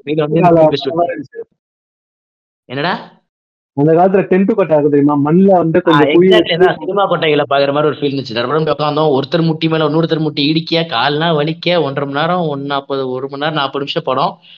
நோ பேர்ஸ்னு ஜாஃபர் பண் ஆகி படம் பார்த்தே ஆகணும் அப்படிலாம் சொல்லி அந்த பேரை நான் கேள்விப்பட்டிருக்கேன் இதுக்கு முன்னாடி சினிமாவில் அப்படின்னு சொல்லிட்டு, எல்லாம் நம்ம சாயரியோட மகிமை தான். ஸோ உட்காந்து பார்க்க ஆரம்பித்தோம், படம் எனக்கு ரொம்ப ரொம்ப பிடிச்சிருந்துச்சு. I really love the film. நான் வந்து அந்த எக்ஸ்பீரியன்ஸ் வந்து எனக்கு ரொம்ப அந்த மெட்டா எக்ஸ்பீரியன்ஸ் பயங்கரமாக ஒர்க் ஆச்சு. அப்புறம் தான் சொன்னால் சாயரி இந்த மாதிரி நிறையா அவர் பண்ணியிருக்காரு, இது ஒன்றும் அவ்வளோ சீன் இல்லை அப்படிலாம் சொன்னான். பட் எனக்கு பர்சனலாக அது படம் ரொம்ப கனெக்டிங்காக இருந்துச்சு, சிம்பிளான ஸ்டோரியாக இருந்துச்சு.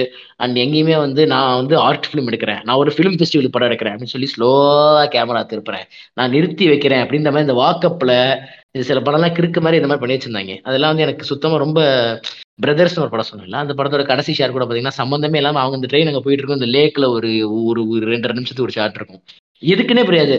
அது போகிற வரைக்கும் ஒரு ஷாட் இவர் காட்டுறாராம், எதுக்குடா யார் என்ன மயிருக்கு இந்த டேரக்டர் இந்த ஷாட்டுன்ற மாதிரி கோங்கோமா வரும், சும்மா எதுவும் எடுக்குமே ஷாட்டுக்கு ஒரு பர்பஸ் வேணும், சும்மா ஒரு பர்பஸ் மயிரும் இல்லாமல் நான் வந்து இது மாதிரி ஒரு படம் பண்ணுறேன் இப்படிதான் பண்ணுவேன்னு உயிர் எடுத்துக்கிட்டு இருக்கல. எனக்கு பெருசாக அது பிரிட்டன்ஷியஸாக இருக்கிறது பெருசாக எனக்கு பெருசாக பிடிச்சது இல்லை. பட் வந்து நோ பேர்ஸ் வந்து அந்த மாதிரி எந்த விதமான புல்ஷீட்டும் கிடையாது, தலைவர் வந்து வேற மாதிரி எடுத்திருந்தாரு. எனக்கு ரொம்ப ஒர்க் ஆச்சு அந்த படம். அவர் சொல்ல வந்த விஷயம் எனக்கு ரொம்ப ஒர்க் ஆச்சு. அஃப்கோர்ஸ் அதை பற்றி நிறையா பேசியிருக்காங்க, பேசப்பட்ட டாபிக் தான். பட் எனக்கு அந்த படத்தை இந்த மெட்டாவோட ஃபீல்டில் பார்க்கும்போது நம்ம ஊருடைய கதை தான். நீங்கள் ரொம்ப பார்த்தீங்கன்னா அது ரொம்ப வந்து எனக்கு அதெல்லாம் தான் அதெல்லாம் ரொம்ப ஒர்க் ஆச்சு. லைலாஸ் பிரதர்ஸ் படிக்கும்போதே ஒரு விசு படம் பார்க்குறோம் அந்த ஃபீல் வந்துச்சு. பட் என்னால் பார்க்க முடியல. பட் வந்து எனக்கு ரொம்ப அந்த ஆன்லைன் ரொம்ப ஒர்க் ஆச்சு. அதே மாதிரி நோ பேர்ஸ் பார்த்தீங்கன்னா ஒரு ஊருக்கு போயிருப்பாரு, அந்த ஊரில் அவர் ஏதோ ஒரு ஃபோட்டோ எடுப்பார், அந்த ஃபோட்டோனால அந்த ஊரில் இருக்கிற நிச்சயம் பண்ண பொண்ணுக்கு பிரச்சனை, அந்த மாதிரி அவளுக்கு ஒரு லவ் இருந்திருக்கு. ரொம்ப சிம்பிளான கதை தான், நம்ம ஊருக்குள்ளே நடக்கிற பிரச்சனை தான். அந்த ஊர் பெரியவங்களாம் வந்து அவர்கிட்ட பேசுகிறாங்க, அவர் மேலே இருக்கிற மரியாதையில். அவர் அந்த ஃபோட்டோவை கொடுத்தாரா இல்லையா அதான் கதை. அதுக்குள்ளே அவர் ஒரு படம் எடுத்துட்டு இருக்காரு, அந்த படத்துக்கு இந்த படத்துக்கு என்ன கனெக்ட் அப்படின்ற மாதிரியான மெட்டா ஒர்க்லாம் பண்ணியிருப்பாங்க. இட்ஸ் உத்தம வில்லன் அப்படின்னு சொல்லலாம், நமக்கு ஒன்றும் புரியுற மாதிரி சொல்லணும்னா மெட்டான்னு. ஸோ அந்த மாதிரியான நல்ல படம் உத்தம வில்லனுடைய அந்த மெட்டா மாதிரி கேவலமாக இருக்காது, பட் இதில் மெட்டா நல்லா இருக்கும். ஸோ நல்ல ஒர்க் நோபல்ஸ் எனக்கு ரொம்ப பிடிச்சிருந்துச்சு. I really love the film. என்ன முட்டி கை கைகாலெலாம் ரொம்ப வலிச்சுது. அதுக்கப்புறம் மூணு படம் அந்த நாள் நம்ம பார்க்கணுமே அப்படின்ற பயம் மட்டும்தான் உருவாச்சே தவிர மற்றபடி எக்ஸ்ட்ராடினரி ஃபிலிம். உதாரண நோபல்ஸ் பற்றி எனக்கு சொல்லணும்னு இருக்கு. நான் வந்து ஒரு தூவி விட்டுறேன் நோ நோ பேர்ஸை பற்றி. அப்படியே வந்து சுந்தர் கண்டினியூ பண்ணட்டும். Okay, no bears no bears வந்து அதான் ஜாஃபர் பனாகியோட படம் வந்து உலக சினிமாவில் வந்து நிறைய பேருக்கு தெரிஞ்ச ஒரு பேர். கூட்டத்தை பார்த்தாலே தெரிஞ்சுது, வெளியே எல்லாம் அப்படியே வரிசை கட்டி நின்றுக்கிட்டு இருந்தாங்க.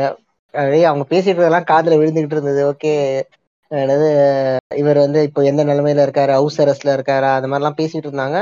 கூட்டம் அள்ளிச்சு பயங்கரமாக. அது வந்து அந்த கியூலேயே தெரிஞ்சது. ரிசர்வ்டு ரிசர்வ்டே அவ்வளோ பெருசாக இருந்தது. என்னடா தேட்டரில் எத்தனை சீட்டாக இருக்குது, என்னடா ரிசர்வ் கியூ இவ்வளோ பெருசாக போயிட்டுருக்கு, அந்த மாதிரி இருந்துச்சு. எனக்கு வந்து படம் வந்து ஒர்க் ஆகலை, எனக்கு ஆவரேஜாக தான் இருந்தது அந்த படம். ஏன்னா அந்த படம் வந்து ஒரு ஜாஃபர் பனாகியோட இதோட பெட்டர் ஒர்க்ஸையும் நான் பார்த்துருக்கேன். மெட்டா ஸ்டைல்லையும் வந்து இதோட நல்ல படங்களும் பார்த்துருக்கேன். அதே ஈரான்லேயே வந்து அப்பாஸ் கேஸ் நம்மளாம் எடுத்துருக்காரு. ஸோ எனக்கு வந்து படத்தை வந்து ஒவ்வொரு அந்த ஒரு சில விஷயங்கள் பிடிச்சிருந்தது, தவிர படம் வந்து முழுமையாக எனக்கு ஒர்க் ஆகலை. ஸோ அதுதான் சொல்லணும். எனக்கு வந்து ரெண்டு கதை நடக்கும், அதில் வந்து ஒரு கதையில் ஒரு எனக்கு அந்த ஒரு அவர் ஜாஃபர் பனாகி தான் நடிச்சிருப்பார் படத்தில். அவர் வந்து ஊரில் ஒரு ஃபோட்டோ எடுத்திருப்பாரு, அந்த ஃபோட்டோனால நடக்கிற அந்த ஒரு ட்ராமா, அங்கே ஒரு கான்ஃப்ளிக்ட் வரும், அங்கே ஒரு பிரச்சனை வரும், அது பிடிச்சிருந்தது. பட் இன்னொரு பார்ட் வந்து அவ்வளோவா எனக்கு திருப்தியாகலை. ஏன்னா காமிச்ச விதம் வந்து அவ்வளோ என்னமோ வேகாக இருந்த மாதிரி இருந்துச்சு, அந்த அவ்வளோ ஒரு அழுத்தமாக இல்லை. ஏன்னா அவரோட மற்ற படங்கள் வந்து மேபி கம்பேரிட்டிவ்ல அந்த கதையே வந்து டிஃப்ரெண்ட்டாக இருக்கும், அதை கம்பேரே பண்ண முடியாது. ஏன்னா மத் இன்னொரு மற்ற படங்களில் வந்து ஒரு ஒரு டென்ஷன் இருக்கும் அந்த கதையிலேயே. இப்போ ஆஃப் சைடாக இருக்கட்டும், இல்லைன்னா வந்து ஒரு ஒயிட் பலூனாக இருக்கட்டும், ரொம்ப சின்ன லைன் தான். ஆனால் அதில் வந்து கான்ஸ்டண்ட்டாக ஒரு ஒரு கேரக்டரு, அந்த கேரக்டரில் ஒரு ஒன் டேல நடக்கிற கதை மாதிரி தான் இருக்கும். ஒரு ஒரு ட எனக்கு என்னமோ அது அந்த அது வந்து ரொம்ப நல்லாவே என்கேஜிங்காக இருந்தது, இன்ட்ரெஸ்டிங்காக இருந்தது அது பார்க்கறதுக்கு. அந்த ஆஃப் சைட்லாம் வந்து ரொம்ப ரொம்ப ரொம்ப இன்ட்ரெஸ்டிங்கான ஒரு சோஷியல் ட்ராமா. இப்போ அதெல்லாம் பார்த்துட்டு மேபி அந்த அதனாலேயே எனக்கு வந்து ஒரு டவுனாக இருந்த மாதிரி இருந்தது. சரி, இவர்கிட்டேருந்து வந்து நான் ரொம்ப பெருசாக தான் எதிர்பார்த்தேன். ஏன்னா மனுஷன் வந்து ஆல்ரெடி வந்து ஹவுஸ் அரெஸ்ட்டு ஹவுஸ் அரெஸ்ட் தாண்டி அதுக்கப்புறம் வந்து twenty years ban in film மேக்கிங்னு நினைக்கிறேன். ஆனால் வந்து எப்படி படம் எடுக்கிறாருன்னு தெரியல. அது வந்து ஈரானை விட்டு வெளியே போகக்கூடாது, அதே நேரத்தில் வந்து அவர் படங்கள் வந்து கான்ஸ்டண்ட்டாக ஃபிலிம் ஃபெஸ்டிவலுக்குலாம் அனுப்பிட்டுருக்காரு படம் எடுத்து. ரொம்ப அதுவே வந்து ரெஸ்பெக்ட் தான், respect for this man. So but அந்த படம் வந்து ஒர்க் ஆகலை எனக்கு. ஆமாம், சரி சுந்தர் நீங்கள் சொல்கிற உன் தாட்ஸு. இல்லை இல்லை அதாவது கொழுப்பெடுத்து ரிசர்வ் பண்ணி கொழுப்பெடுத்து சீட்டில் உட்காந்து பார்த்தா இப்படித்தான் பயனர் தூக்கம் வரும். தலைவர் படத்துல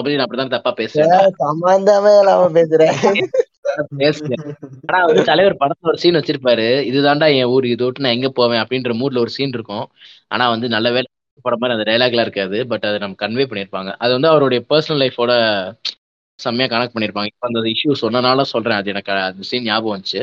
ஸோ நீங்கள் இந்த ஊரை தாண்டி போயிடலாம் அப்படின்னு சொல்லுவாங்க. இந்த ஊர் தாண்டி போனால் நீ நல்லா படம் பண்ணிடலாம், இந்த ஊரை தாண்டி போனால் நீ கம்ஃபர்டபுளாக இருந்தலான்ற மாதிரி இருக்கும். ஆனால் அவரால் அந்த ஊரை தாண்டி போக முடியாது. அது வந்து சூப்பராக கன்வே பண்ணியிருப்பாங்க. இந்த ஊர் தான் எனக்கு முக்கியம் அப்படின்ற மாதிரி இருப்பார். அது எனக்கு ரொம்ப ஹிட்டான ஒரு point. I really like that point. So கார்த்திகை தொடர்ந்து சாய் சாயரி தொடர்ந்து மோபார்ஸ் வந்து நானும் கார்த்திக் பக்கத்தில் அதே முட்டியோட கஷ்டப்பட்டு, அதாவது முட்டி போட கஷ்டப்பட்டு இல்லை சப்பளம் தால போக கஷ்டப்பட்டு உட்காந்து பார்த்துருந்தோம். படம் பார்த்ததே ஒரு சந்தோஷமா இருந்துச்சு. ஏன்னா நம்ம படம் என்டர் நமக்கு வந்து இல்லையோ ஒரு படம் பார்க்கணும். Whether it's good or not, somewhere we are learning from it. அது மாதிரி ஒரு பாயிண்ட் தான். வந்து நோபாஸ்ல உட்காரும் போது இனிஷியலா அதான் படிக்கும் போது சினாப்ஸ் வந்து அவர் எடுக்கிறப்போட கதை ஆக்சுவலி வந்து சினாப்ஸா போட்டிருக்காங்க. மற்றபடி இவர் வந்து எடுக்கிறாருன்ற பாயிண்ட் ஆக்சுவலி சினாப்ஸ் மென்ஷன் பண்ணிருக்கவே மாட்டாங்க. And movie was somewhat working for me. நிறைய இடத்துல வந்து நிறைய ரொம்ப இன்ட்ரெஸ்டிங்காக இருக்குது. அதாவது இவர் எடுத்த ஃபோட்டோ அது மூலமா ஒரு விஷயம் அது அந்த பிரச்சனை ஆக்சுவலி ரொம்ப எங்கேஜிங்காக நான் வச்சுக்கிட்டது. பட் ஆனால் அவர் எடுக்கிற படம் வந்து இவர் சைக்கிள் காட்டுறது எல்லாமே எனக்கு வந்து கனெக்டிங்காக இருந்துச்சு. ஆனால் அவர் எடுப்பி வந்து அவ்வளோ எங்கேஜிங்காக இருந்துச்சுன்னா கொஞ்சம் யோசிக்கப்பட வேண்டிய விஷயமா தான் இருந்துச்சு எனக்கு. மற்றபடி படம் வாஸ் ரியலி குட். இதுதான் அந்த அவர் எடுக்கிற மூவி வந்து அவங்க சொல்ற விஷயம் வந்து it was not that engaging. yeah um I somewhat go with Saihari, uh, not fully but yeah, so idha enakku no barathukku nana or thing follow followed by valakku followed this moment மூணு பேருமே வன்மத்தை கக்கற time when inga da Saihari வந்து நான் சாப்பிட்டே தீருவேன் வேற தியேட்டருக்கு போகணுன்ற பத்தில எனக்கு கவலை இல்லை பசிக்குது மாப்பிள்ளை அப்படின்னு சின்ன குழந்தை திருவிழாவில் கேட்குற மாதிரி கேட்டு அதுக்கப்புறம் பொறுமையா தின்னுட்டு அங்கிருந்து ஆட்டோ எடுத்து போய் அந்த ஆட்டோ வந்து ஒன் வேக்குள்ள போக மாட்டேன்னு தியேட்டருக்கு பக்கத்துல இருந்த தெரு விட்டுவிட்டு சுத்தி வந்து அந்த இடத்துல டிராபிக் ஆகி நாங்க இறக்கத்துல இறங்கி ஓடி அங்கேயே காசு கொடுத்துட்டு தியேட்டருக்கு ஓடி அங்க போனா third floor sir first screen எவனாவது first screen third floor sir பண்ணா கிறுக்கு பையில அப்படின்னு திட்டிக்கிட்டே மூச்சு இறக்க ஏறி ஓடி அங்க போனா அவன் ரிசர்வ்னா உள்ள வாங்க நான் ரிசர்வ் தான் பிரதர் உள்ள போனா ஒருத்தன் ஆல்ரெடி ஸ்கேன் பண்ணிடுவான். நம்ம ஐடி கார்டு வந்து கியூஆர் கோடு இருக்கும் கோட் மாதிரி இது இருக்கும் அது வந்து ஸ்கேன் பண்ணிட்டான் ஸ்கேன் ஸ்கேன் பண்ண இன்னொரு பிரதர் ஸ்கேன் பண்ணல உங்களுக்கு யோ ஆல்ரெடி ஸ்கேன் பண்ணிட்டான் மறுபடியும் ஸ்கேன் பண்ணிட்டு பிரதர் உங்களுக்கு ஆல்ரெடி ஸ்கேன் ஆயிடுச்சு கிறுக்கு பையில ஏதோ நான் முன்னாடி சொன்னேன் ஒரே நேரத்துல எல்லாத்தையும் மட்டும் சனல்குமார் சசிதரன் போடுற ஒழுவு திவசத்தை கழிமாறு இன்னொரு படம்டா அப்படின்னு சொல்லி அவசரமா உள்ள போய் உட்காந்தா பேய் வந்து நிக்குது. அந்த மாதிரி நேரம் டொவினோ தாமஸ் தியேட்டருக்கு வந்துட்டு டொவினோ தாமஸ் வந்ததுக்கு அம்மா ரெஸ்பான்ஸ் தியேட்டர்ல எல்லாம் அப்கோர்ஸ் எல்லா நியூசன்ஸ் நடந்துச்சு செல்ஃபி எடுக்கிறோம் அந்த மனுஷன் குதிச்சு எகிரி குதிச்சு வந்து அவர் ஒரு கேப்ல கூட விடாம எல்லாரும் போட்டோ எடுத்து தள்ளி நம்ம சாயிரி போட்டோ எடுக்க போறேன்னு எந்திரிக்க எந்திரிக்கும் போது மேல இருந்து போட்டோ எடுத்திருக்கான் நம்ம சாயிரி. இதெல்லாம் நடந்திருக்கு. நான் டொவினோ தாமஸ் வந்து எப்ப கேஸ் போடாருன்னு இருக்கா வெயிட் பண்ணிட்டு இருக்கேன். இதெல்லாம் இதெல்லாம் வழக்கு ஸ்கிரீனிங்ல நடந்தது. அதுக்கப்புறம் வந்து படம் போட்டாங்க. படத்தை பார்த்தோம். அந்த படத்தை பத்தி ஒரு ஒருத்தர் பாக்குறீங்களா? பேசுங்க பேசுங்க. நான் கடைசியா பேசுறேன். ஆஹ் நான் ஆரம்பிச்சிடறேன். வழக்கு வந்து அதான் ரொம்ப வந்து ஒரு சிலாகிச்சு பார்த்த ஒரு டேரக்டரு ஒழிவு தேசத்து களி செக்ஸி துர்கா. அதுக்கப்புறம் இன்னொரு ஒரு படம் பார்த்தேன். அந்த படம் எனக்கு பிடிக்கல. ஆனா சரி இந்த ரெண்டு படம் போதுப்பா கண்ணுக்குள்ளே நிக்குதுடா. ஆமா ஆமா ஒழிவு தேசத்து களி ஏய் சோலா சொல்றியாடா சாயிரி? ஆஹ் சோலா ஆஹ் சோலா ஆக்சுவலி பிடிச்சிருந்தது. சோலா வந்து என்ன என்ன சொல்றது கொஞ்சம் அதுவும் வே வேகா தான் இருக்கும். பட் வந்து மேக்சிமம் இட்ஸ் பெட்டர் தேன் வழக்கு. ஸோ அதான் வழக்கு வந்து அதான் சனலோட ஸ்டைலில் தான் இருந்தது படம். ஆனால் ரொம்ப ஆம்பிஷியஸாக அதோ ட்ரை பண்ணியிருந்தான். ஏன்னா படம் ஆரம்பித்து பேர் போட்டதுலேருந்து ஃபஸ்ட்டு அந்த ஆக்சுவல் சீன் அதாவது அந்த கதை களத்தில் அந்த கதை மாந்தர்களை காமிக்கிற மொமெண்ட்டு வந்து ஒரு ரெண்டரை ரெண்டரை நிமிஷம் அஞ்சு நிமிஷம் கழிச்சு வரும்னு நினைக்கிறேன். அஞ்சு நிமிஷத்துக்கு வந்து கேலக்ஸி பத்து நிமிஷம் ஆயிருக்குமா? அதாவது ஒரு யூனிவர்ஸு மில்கிவே கேலக்ஸி மில்கிவே கேலக்சிக்குள்ள வந்து சோலார் சிஸ்டமு சோலார் சிஸ்டம்லேருந்து வந்து earth formation big bang theory earth form ஆனதுக்கப்புறம் அங்கேருந்து அப்படியே கேமரா உள்ளே போய் ஏஷியாக்குள்ளே போய் இந்தியாவில் கே கேரளா காட்டுக்குள்ளே போய் டே கேரளா காடு அப்படியே அங்கே ஒரு அந்த காட்டுக்கு நடுவில் வந்து ஒரு காருக்குள்ளே டொவினோ தாமஸ் உட்காந்துருக்கா. அப்படி ஃபஸ்ட்டு ஷாட்டுக்கு அவ்வளோ நேரம் அது என்ன ட்ரை பண்ணியிருக்காருன்னு எனக்கு பெருசாக ஒன்றும் விளங்கலை. அது வந்து ஒரு ஒரு ஒரு விஷயத்தை வச்சு கனெக்ட் பண்ணி புரிஞ்சுக்கிட்டாலும் அது ஒன்றும் பெருசாக தெரியல டு பி ஆனஸ்ட். இந்த படம் வந்து மற்றபடி ரொம்ப சின்ன கதை தான். ஒருத்தன் வந்து அங்கே ஒரு ஹீரோ ஹீரோ வந்து ஹீரோக்கும் அந்த அவனோட ஒய்ஃபுக்கும் வந்து மிஸ் அண்டர்ஸ்டாண்டிங் லைக் அவன் அவன் வந்து they are going to get divorced அந்த மாதிரி இருக்கிற ஆளு அவன் வந்து தனியாக ஒரு இடத்துக்கு வந்திருப்பான். அங்கே வந்து ஒருத்தி மீட் பண்ணுவான். அந்த ஃபேமிலிக்கு வந்து ஹெல்ப் பண்ணணும்னு நினைக்கிறான். அந்த ஃபேமிலிக்கு ஏதோ ஒரு பிரச்சனை. ஸோ அது அதை வந்து ஒரு ஆல்டர் ஈகோ மாதிரி ஒரு செட்டப்பில் வச்சு ஒரு கொஞ்சம் சரியலாக ஒரு ஒரு ஆம் ஆம்பிகோஸான ஒரு எண்டிங் வச்சுருப்பாங்கன்னு வச்சுக்கோங்களேன். பட் கேமரா மூமெண்ட்டாக இருக்கட்டும், எனக்கு வந்து அந்த லாங் டேக்ஸ் ரொம்ப பிடிக்கும். லாங் டேக்ஸில் வந்து ஆக்டர்ஸோட பர்ஃபார்மன்ஸ் எல்லாம் ரொம்ப ரியலாக இருக்கும். இவங்க டொவினோ தாமஸ்லாம் உண்மையிலே சூப்பராகவே பர்ஃபார்ம் பண்ணியிருக்கான். டொவினோ தாமஸ், கனிக்கு சுத்தி, அதுக்கப்புறம் இன்னொருத்தன் ஒரு வில்லனா வில்ல மாதிரி ஒருத்தன் வருவோம், அவெல்லாம் எல்லாமே நல்லா பர்ஃபார்மன்ஸ்லாம் சூப்பராகவே இருந்தது. படத்துல வந்து கொஞ்சம் ஒரு சில டென்ஸ் மொமெண்ட்லாம் இருந்தது, அடுத்து என்ன நடக்க போகுது அப்படிங்கிற மாதிரிலாம். கடைசி டுவர்ட்ஸ் அந்த ஃபேமிலி வந்து ஒரு இடத்துல வந்து கரெக்டாக ஒரு பாயிண்ட்ல வந்து எல்லா கேரக்டர்ஸும் கன்வெர்ஜ் ஆகும். அந்த இடத்துல இந்த ஒரு டென்ஷனாக சீன் வரும், ஆனால் அதுக்கு வந்து ஒரு ப்ராப்பரான ஒரு பே ஆஃபா அது இல்லைங்கிறது தான் தோணுச்சு. ஏன்னா கதை வந்து சரி ஒரு சில டென்ஸ் மொமெண்ட்ஸ் தான் இருந்தது படம். ஒரு பிட் ஆஃப் ஒரு த்ரீ சீன்ஸை வந்து stitch together as a one and of our movie. படத்துல வந்து அதான் அந்த அளவுக்கு ஒரு கன்க்ளூஷன் கொடுக்கலையும் தோணுது. ரொம்ப ரொம்ப சிம்பிளான ஒரு லைனு,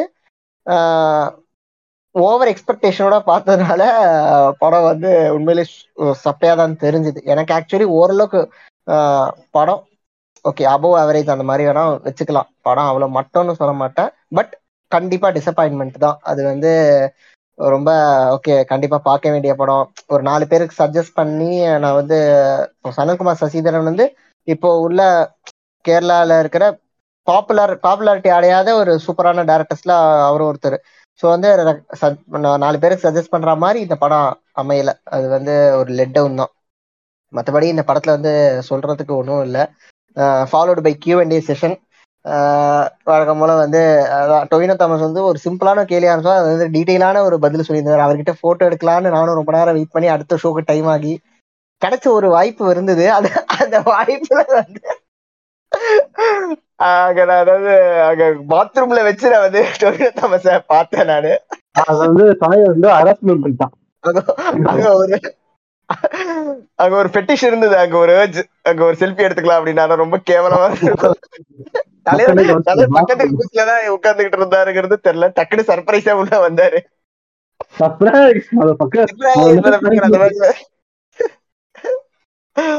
ஆமா, அதுக்கப்புறம் வந்து அத்தனை ஆத்திக்கிட்டு இருந்தானுங்க ரொம்ப நேரம். சனல்குமாரையும் வந்து கேள்வி கேட்டு அந்த மனுஷனா பத்து வருஷத்துக்கு அப்புறம் வேற மாதிரி இருக்கும் இந்த படம், செல்வா சார் மாதிரி பேசி இன்டர்பிரட் மல்டிபிள் இன்டர்பிரேஷன்ஸ் மூமெண்ட் வந்து அங்க ஆடியன்ஸ்ல இருக்கிறவன் நான் இந்த மாதிரி புரிஞ்சுக்கிட்டேன் எப்படி சார் அப்படின்னு கேட்கும்போது நல்லாவே புரிஞ்சுட்டு இருக்கீங்க, நல்லா இருக்கும் உங்க எக்ஸ்பிளேஷன்.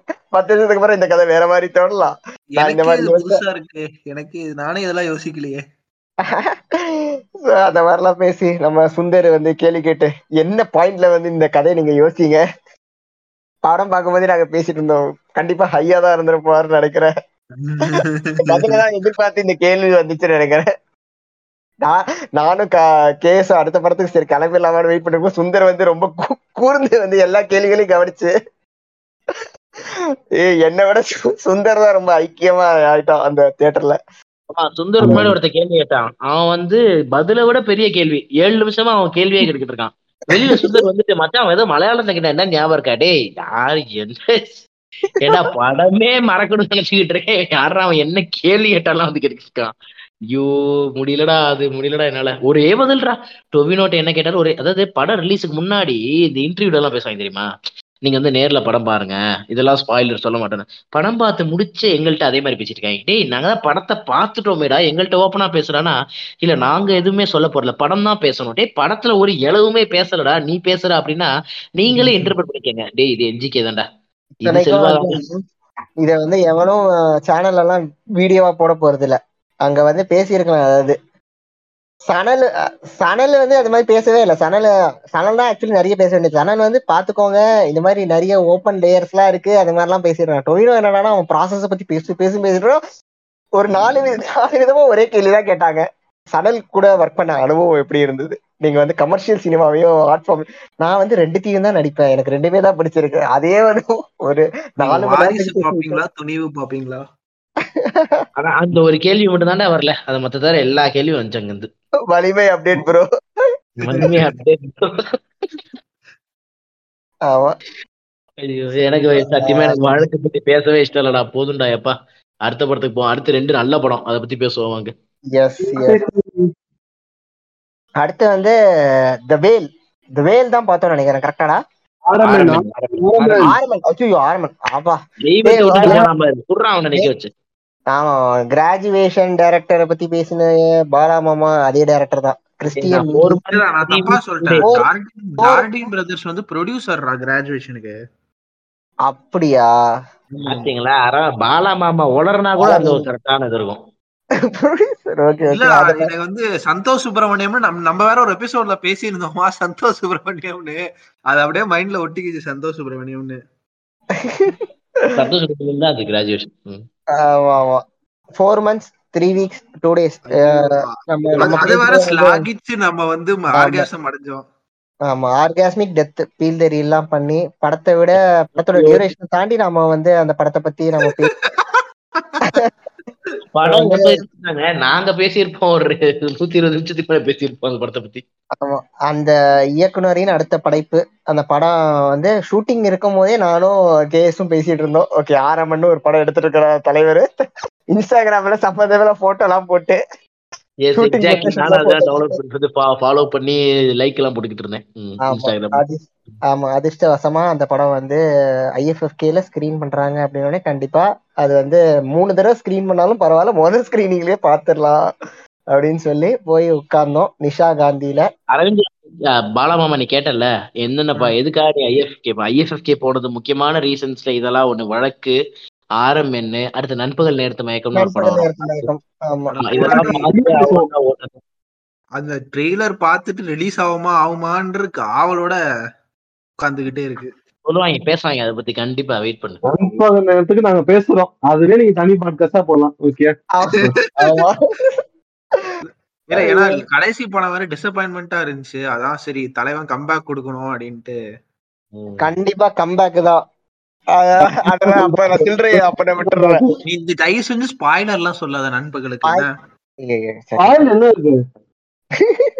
சுந்தர் தான் கொஞ்சம் அமைதியா இருக்கணும். கிளைமேக்ஸ் மட்டும் செத்து போயிடும்.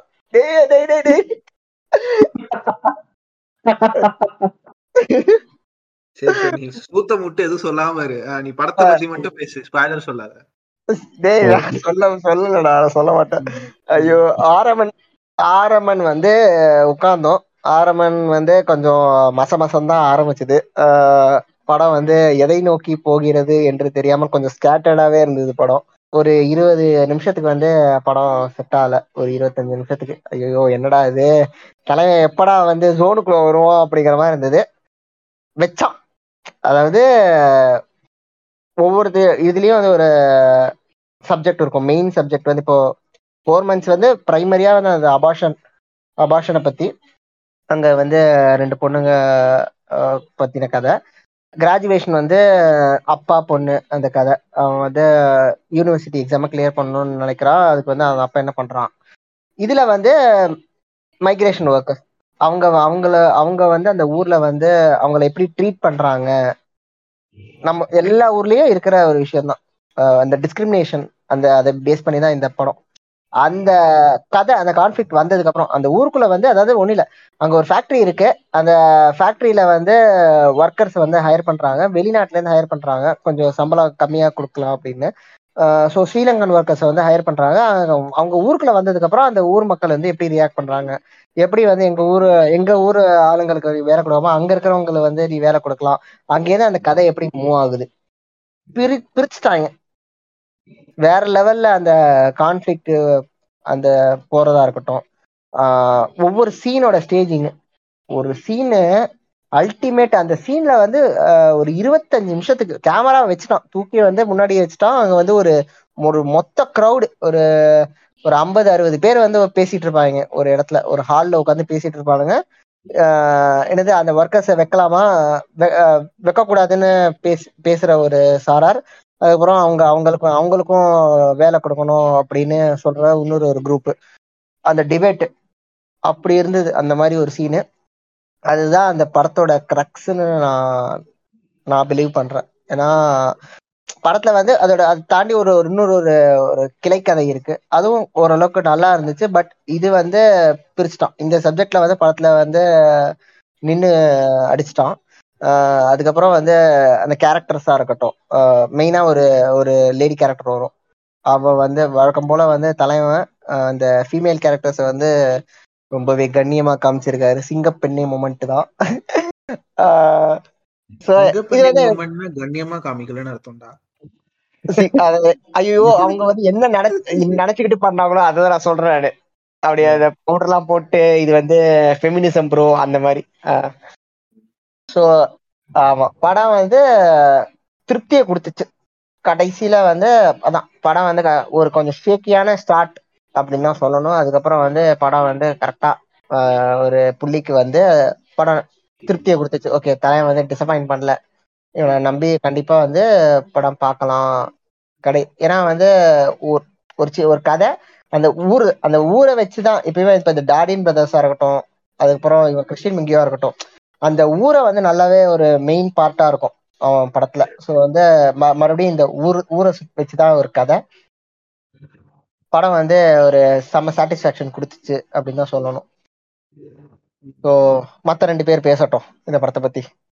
ஆரமன், அதாவது என் தலைவன் கிறிஸ்டின் மிங்கி படம், ஐயோ தெய்வமே பார்த்தே ஆகணும் அப்படின்னு சொல்லிட்டு மறுபடியும் நிஷா காந்தி ஓப்பன் ஆடிட்டோரியம் அதை பார்த்துட்டு அடுத்து வேல்னு ஒரு படம். அந்த படத்தை பற்றி எனக்கு பெருசாக தெரியல. நான் டாரன் ஆரோனோஸ்கின்னு ஒரு பயங்கரமான கூட்டம் வந்திருக்குன்னு மட்டும் அந்த படம் பார்க்கும்போது எனக்கு தெரிஞ்சது. அதை அடுத்து பேசுவோம்.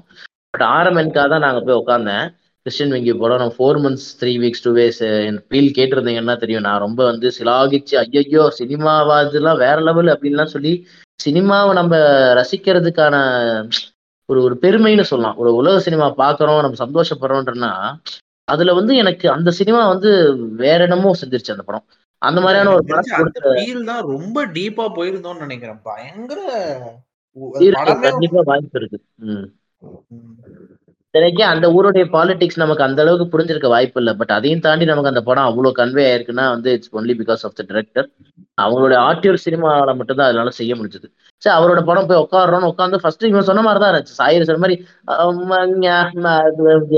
வழக்கு வேற அப்பதான் பார்த்துட்டு போய் உட்காடுறோம். ரொம்ப எதிர்பார்த்து ஒரு டேரக்டர் வந்தா இப்படி ஏதாவது ஆயிரம் போல இருக்கேன்னு பயம் வரும்போது தலைவன் கான்ஃபிளிக்ட உள்ள இறக்குனாம் பாருங்க. அடாடாடாடா இமிகிரேஷன் ஒர்க்கர்ஸ் பத்தி ஒரு இஷ்யூங்க.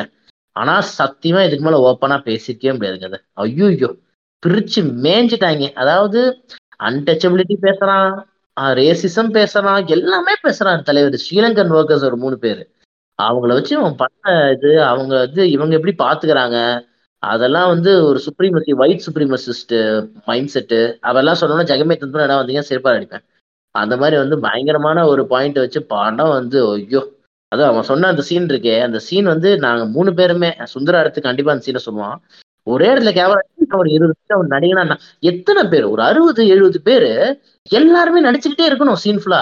ஆனா வந்து நமக்கு ஒரு ஒரு இரு நிமிஷம் போனோம்னா டே டே ரொம்ப நேரமா போனோம் கேமரா எங்கேயே இருக்கேடா வந்து அப்புறம் இதுவா சிங்கிள் ஷாட்டா அப்படின்னு அப்புறம் தான் நமக்கு அது ஃபீல் ஆகிற அளவுக்கு எக்ஸ்ட்ரானரி. ஏன்னா அந்த சீன் எப்படி இருக்குன்னா ஒருத்தர் பேசாம இன்னொருத்தர் அப்படி நீட்டா இருக்காது, ஒரு மாதிரி பணம் ஒரு ஒரு அப்பப்போ கமோஷன் மாதிரி ஆகும். அப்புறம்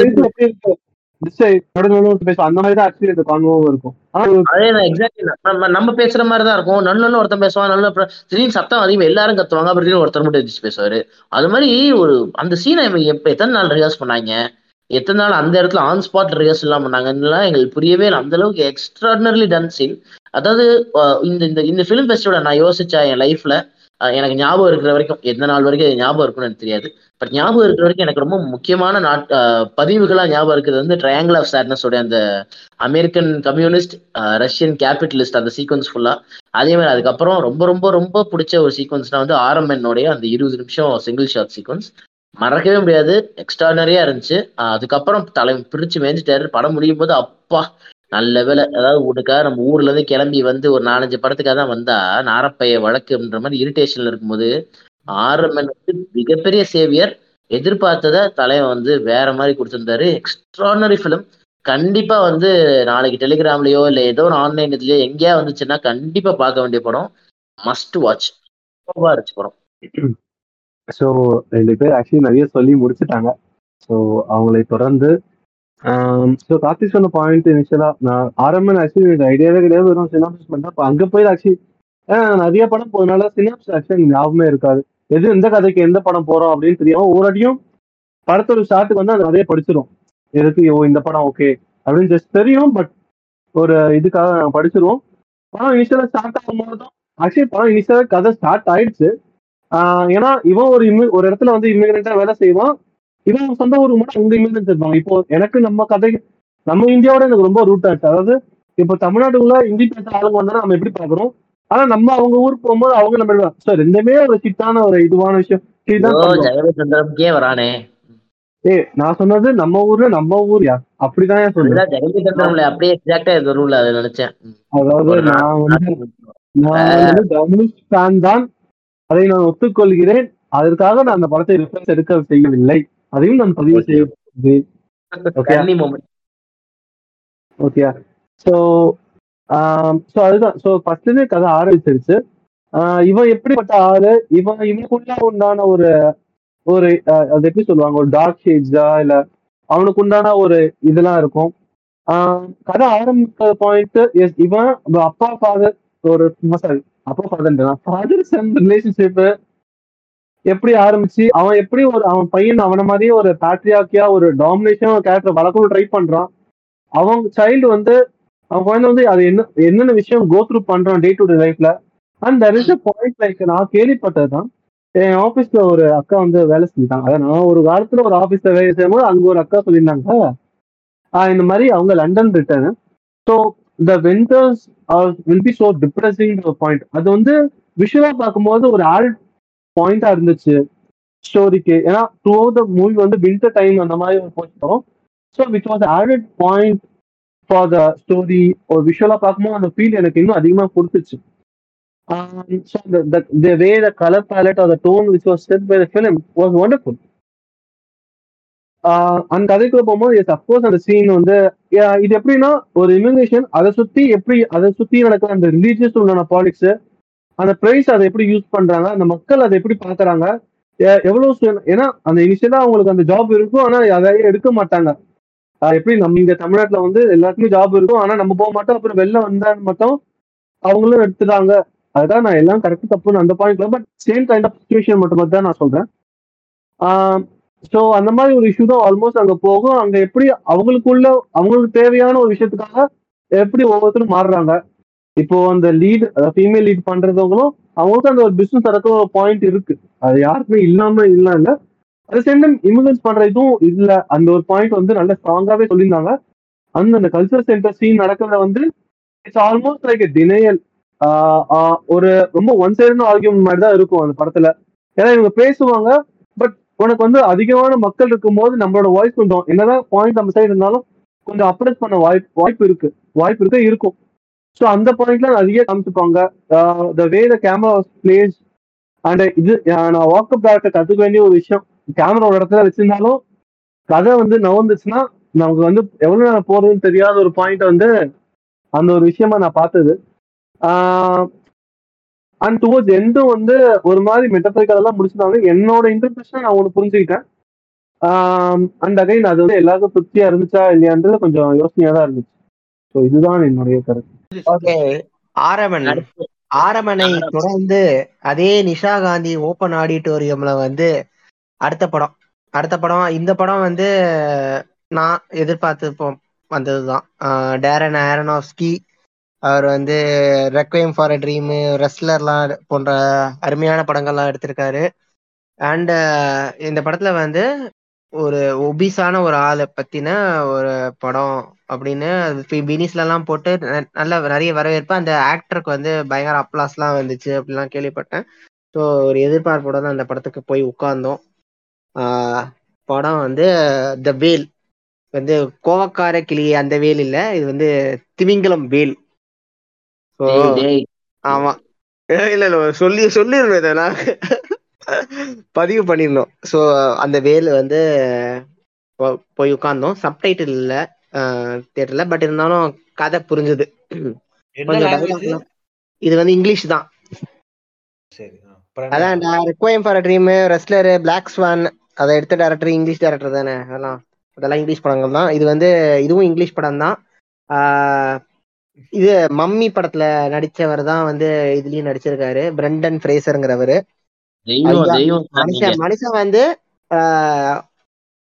ஓகே அவரோட கரியருக்கே வந்து இது வந்து ஒரு மைல்கல்லாம் இருக்கும். இந்த படம் வந்து he will be remembered for this movie. So அப்படி ஒரு பெர்ஃபார்மன்ஸ், உண்மையில ட்ரூலி ஃபிசிக்கல் பெர்ஃபார்மன்ஸ் அண்ட் பயங்கர ஒரு எமோஷனலான ஒரு பர்ஃபார்மன்ஸ்னே சொல்லணும். பிரெண்டன் ஃப்ரேசர் அந்த நடிகரோட பேர். படம் வந்து ரொம்ப அதான் மூவிங்கான ஒரு படம். ஒரு எக்ஸ்ட்ரீம் ஒபீஸான ஒரு ஆள். அவன் வந்து is trying to connect with his daughter, ஒரு டீனேஜ் டாட்டர். அவன் வந்து அவன் அவன் வந்து அவன் பாஸ்ட்ல வந்து நடந்த சம்பவங்கள் அவன் வந்து அவன் வழக்கம் ரொம்ப யூஷுவலான ஸ்டோரி தான். பட் வந்து நல்லா ஒரு எமோஷனல் இம்பேக்ட் இருந்தது கதையில. இந்த ஸ்டேக்ஸ் ஆர் ஹை அண்ட் அந்த அவன் வந்து மறுபடியும் அவன் ஃபேமிலியை வந்து கான்சன்ட்ரேட் பண்ணதுனால அவன் வந்து is trying to connect with his daughter. அவனுக்கு இருக்கிற ஃபிசிக்கல் ப்ராப்ளம், அவன் ஏன் அந்த இவ்வளோ ஒபீஸ் ஆனான், அவனோட அந்த பாஸ்ட் இது அந்த அவன் அவன் ஃபேஸ் பண்ண விஷயங்கள், ஸோ அதெல்லாமே காமிச்சிருப்பாங்க. படம் வந்து அதான் இந்த எமோஷன்ஸ் அண்ட் இந்த மனுஷனோட பர்ஃபார்மன்ஸ் இது வந்து ஸ்ட்ராங்காக இருந்தது. ஏன்னா படத்தோட மெயின் அந்த கருவே வந்து இந்த இது ரெண்டு நம்பி தான் இருக்கு. ஏன்னா வந்து அவன் அவனுக்கும் அந்த ஃபாதர் டாட்டர் அந்த பாண்டாக இருக்கட்டும், அதுக்கப்புறம் வந்து இன்னொரு ஒரு கேரக்டர் இருக்கும். இவன் இந்த இந்த ஒபிசான ஆளை வந்து பார்த்துக்கிற ஒரு அம்மா இருப்பாங்க. அவன் அவங்க அவங்க ரெண்டு பேருக்குள்ள ஒரு ரிலேஷன்ஷிப் எப்படி இருக்கு, இவனோட எமோஷன். ஆமா ஃப்ரெண்டு தான். ஆமா அந்த அம்மா வந்து அம்மாலாம் இல்ல ஃப்ரெண்டு தான். ஐயோ அம்மான்னு நான் மரியா மரியாதையில நான் வந்து சொன்னேன். நானு அம்மானா உடனே அம்மாவுக்கு நீங்க போயிட வேணாம். அந்த அம்மாவுடைய பர்ஃபார்மன்ஸ் வந்து ரொம்ப அருமையா இருக்கும். ஸோ அதான் இந்த எமோஷனு இந்த பர்ஃபார்மன்ஸ் ரெண்டுமே வந்து கைகூடி வந்துச்சு. இந்த படம் வந்து படம் முடியும் போது உண்மையிலேயே வந்து கண்களை குளமாக்கும் திரைப்படமாக தான் இருக்கும். என்ன சப்டைட்டில் வந்து இல்லாததுனால வந்து ரொம்ப எக்ஸாக்டா எல்லா டைலாக்கும் வந்து புரியல. பட் வந்து சீனு அதுக்கப்புறம் மொத்த படமும் எல்லாமே வந்து நல்லாவே புரிஞ்சுது. ஏன்னா கொஞ்சம் ஆக்சென்ட்டை தாண்டி வந்து இவர் ஒபிசான ஒரு ஆளால அந்த நேசல் வாய்ஸ்னால ரொம்ப கிளியரா டைலாக்லாம் கன்வே ஆகல. But it will be out in theatres. கண்டிப்பா இந்த படம் வந்து வரும், நம்ம நம்ம ஊர் தியேட்டர்லயே வரும். கண்டிப்பா வந்து கண்டிப்பா போய் பார்க்க வேண்டிய ஒரு படம் த வேல். அவ்வளவுதான். இந்த மனுஷனுக்கு வந்து எல்லா இந்த அவார்டு சீசன்ல வந்து ஒரு ஒரு கிலோ சாக்கு மூட்டையை வந்து ரெடி பண்ணி வச்சுக்கலாம். எல்லா அவார்டும் வந்து கண்டிப்பா வாங்கிடுவாரு, அதுல சந்தேகமே இல்லை. அப்படி ஒரு பெர்ஃபார்மன்ஸ். அதேதான் த வேல் படம். அந்த படத்தை வந்து நான் பார்த்துட்டு டேரன் அரோனோஸ்கி படத்தோடைய மற்ற படங்களை நான் ஒன்றும் பார்க்காம இருக்கேன்னு வருத்தப்பட்ட ஒரு விஷயம். ஒரு சிம்பிளான கதை, ஆக்சுவலி ஒன்லைன் வந்து பெருசா இருக்கவே இல்லை. Extraordinary film. நீங்க பாத்தீங்கன்னா ஒரே ஒரே ரூம் தாங்க இந்த டூரின் ஆர்ஸ் வேல்லாம் எடுத்துக்கிட்டீங்கன்னா ஒரே ஒரு ரூம் ஒரு வீடு தான். ஆனா எங்க கேமரா வைக்கலாம், எப்படி ஒன்றரை மணி நேரம் அதே ரூம்ல தான் படம் எடுக்கிறோங்கிற அந்த சலிப்பு ஆடியன்ஸ் வராமல் இருக்கணுங்கிறதெல்லாம் வந்து டெக்னிக்கலா இவங்க வந்து பயங்கரமான ஒர்க். அந்த படம் எக்ஸ்ட்ராடினரி பெர்ஃபார்மன்சஸ். அவரும் சரி, அவரோட டீனேஜ் பொண்ணா நடிச்ச பொண்ணு, ஐயோ சூப்பர் பெர்ஃபார்மன்சஸ். அஃப்கோர்ஸ் சப்டைட்டில்ஸ் இல்ல, சில சில விஷயங்கள் புரியல. சில விஷயங்கள் இந்த சென்ஸ் என்னன்னா கவிதையா ஒரு எஸ்ஏவை படிக்கிற மாதிரி ஒரு சீன் இருக்கும். அந்த எஸ்ஏ பெருசா எங்களுக்கு புரியல. பட் கதையில வர டைலாக்ஸ் எல்லாம் மேக்ஸிமம் எங்களுக்கு கன்வே ஆயிடுச்சு. படம் வந்து நல்லாவே இருந்துச்சு. இங்கிலீஷ் படம் தான், ஸோ அது சப்டைட்டில்ஸ் இல்லாம இங்கிலீஷ் படம் கூட பார்க்க மாட்டேன் அப்படின்ற கேள்விக்கு அடுத்த சன்னு ஒரு படம் பார்த்தோம், அதுல நாங்க பதில் சொல்றோம்.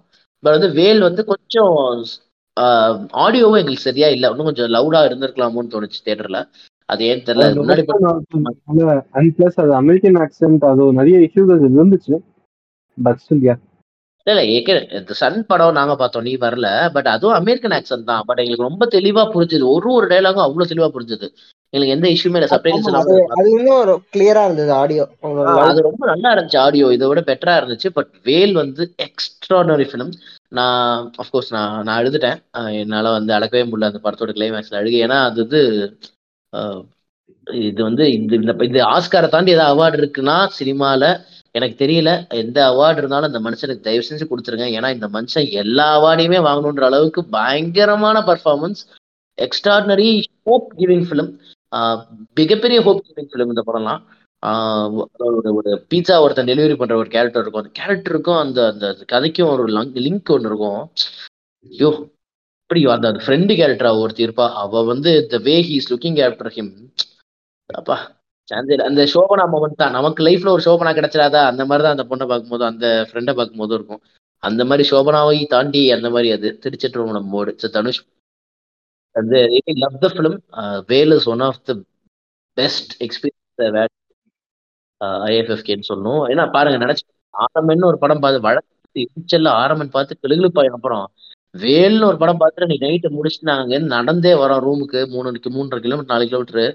ஐயோ ஐயோ பிளிஸ்னா அதாங்க அதெல்லாம் வந்து ஃபிலிம் ஃபெஸ்டிவல் எல்லா நாளும் என்ஜாய் பண்ணனா பிளிஸ் தான், இது பயங்கரமான பிளிஸ் அந்த நைட். அது வந்து அஞ்சு படம் பார்த்துட்டு வரோம் இன்னைக்கு, இப்படி இருக்கு மூணு படம். எனக்கு நோ பேஸ்டும் சூப்பர் படம், இது ரெண்டும் பயங்கரமா இருந்துச்சு, எனக்கு சூப்பர்வா இருந்துச்சு அந்த day. And this is my day ended day three நினைக்கிறேன் if I am not wrong. வேலோட முடிஞ்சது வேற லெவல், அந்த வேல் இல்லை மறுபடியும் செருப்பார் அடிப்பேன் சூர்யா வேலுக்கு போனீங்கன்னா, இது வேற வேல்.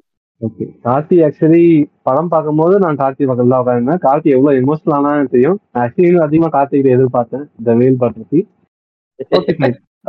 ஸோ கார்த்தி சொன்னா எனக்கு ஆக்சுவலி வேல் வந்து எனக்கு டாரன்ஸ்கி பழைய படம் நான் பார்த்துருக்கேன், ஃபவுண்டைன் பார்த்துருக்கேன், அந்த ஒன்று ரெண்டு படங்கள் பார்க்கும்போது எனக்கு டாரன்ஸ்கி தெரிஞ்சு நான் போனது நான் என்கிட்ட அதி அதிகமாக எதிர்பார்ப்பு இருந்த ஒரு படம்.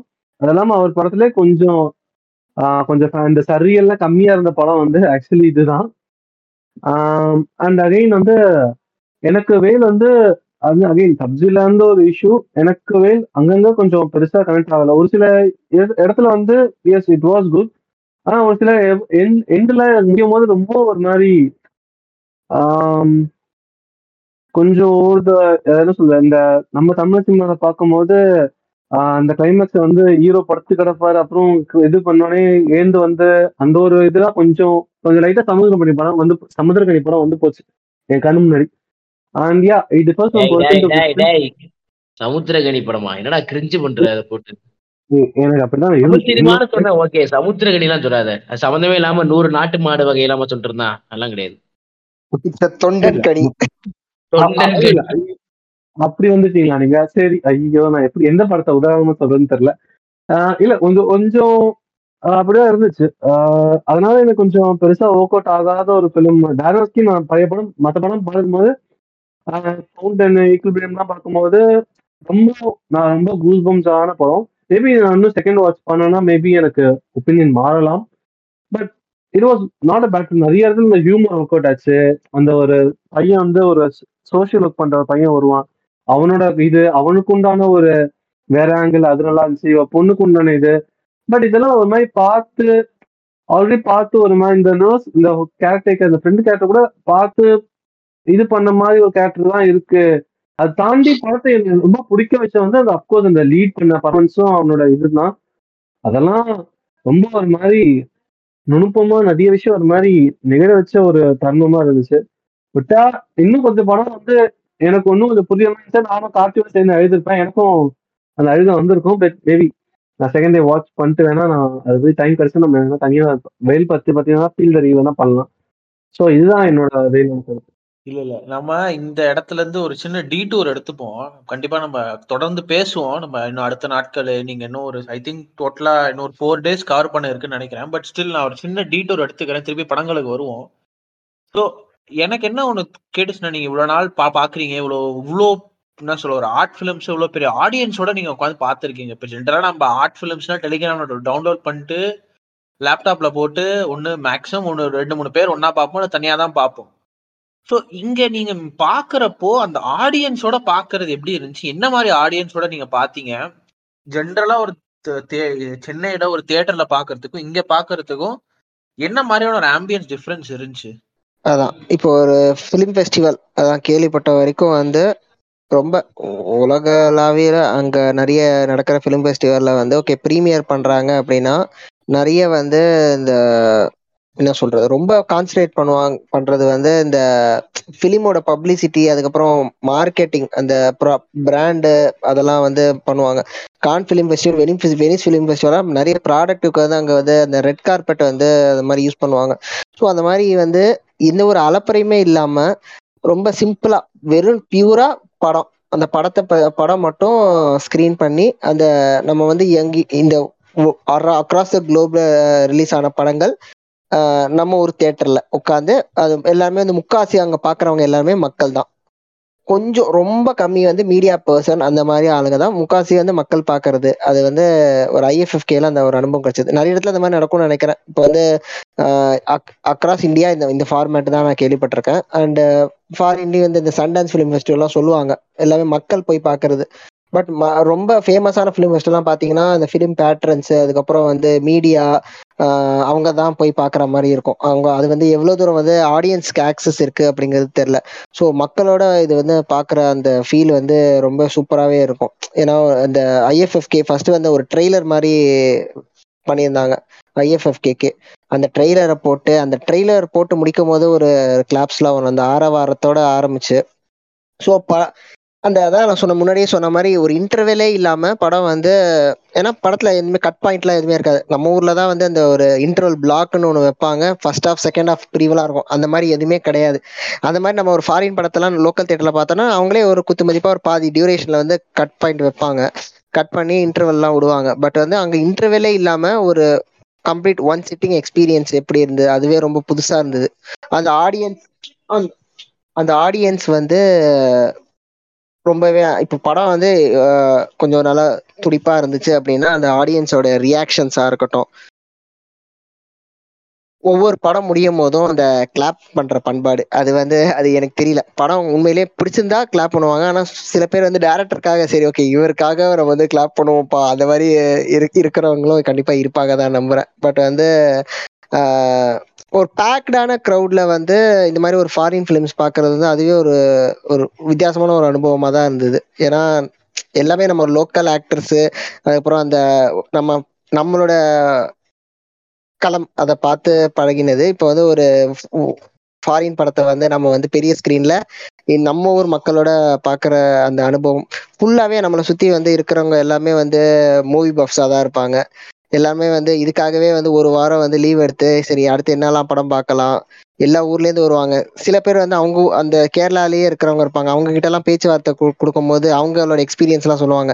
நான் வருஷ வருஷம் வந்துக்கிட்டு இருக்கேன்ப்பா இந்த ஃபிலிம் ஃபெஸ்டிவலுக்கு அப்படின்னு சொல்லுவாங்க. இந்த படம்லாம் நல்லாயிருக்கும், போன வருஷம் வந்து இதோட இன்னும் செலெக்ஷன் ஆஃப் ஃபிலிம்ஸ்லாம் இன்னும் சூப்பராகவே இருந்தது அந்த மாதிரிலாம் நிறைய எல்லாமே வந்து ஃபுல்லாகவே சினிமாவை பற்றி தான் பேசிட்டுப்பாங்கன்னு வச்சுக்கோங்களேன். அதுக்கப்புறம் வந்து அந்த இடமே வந்து செம ஆர்கனைஸ்டாக இருந்தது. அடுத்து இப்போ சுந்தர் சொன்ன மாதிரி வந்து இந்த ரிசர்வ் பண்ணுற அந்த சிஸ்டம் ஒரு ஆப் வச்சு, அந்த ஆப் ஒன்றும் அவ்வளோ ஒரு சூப்பரான ஆப் இல்லைனாலும் அட்லீஸ்ட் இதாச்சும் நமக்கு கிடைக்குது.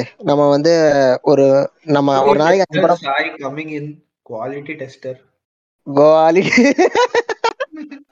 லோடு டெஸ்ட் அதெல்லாம் நம்ம அதுக்குள்ளே போகலாம். அது வந்து ஆமா ஒரே நேரத்துல வந்து ஒரு டைம்ல ஓப்பன் ஆகுது, தட்கல் டிக்கெட் போடுற மாதிரி தான். அது வந்து நம்ம ஒரு நிமிஷத்துக்குள்ள நம்ம வந்து படத்தை சூஸ் பண்ணணும்.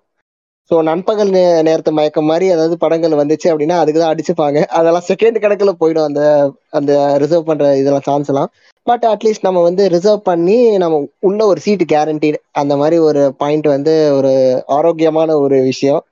ஸோ அஞ்சு படத்துல மூணு படம் ரிசர்வ் பண்ணி போய் பார்க்கலாம்.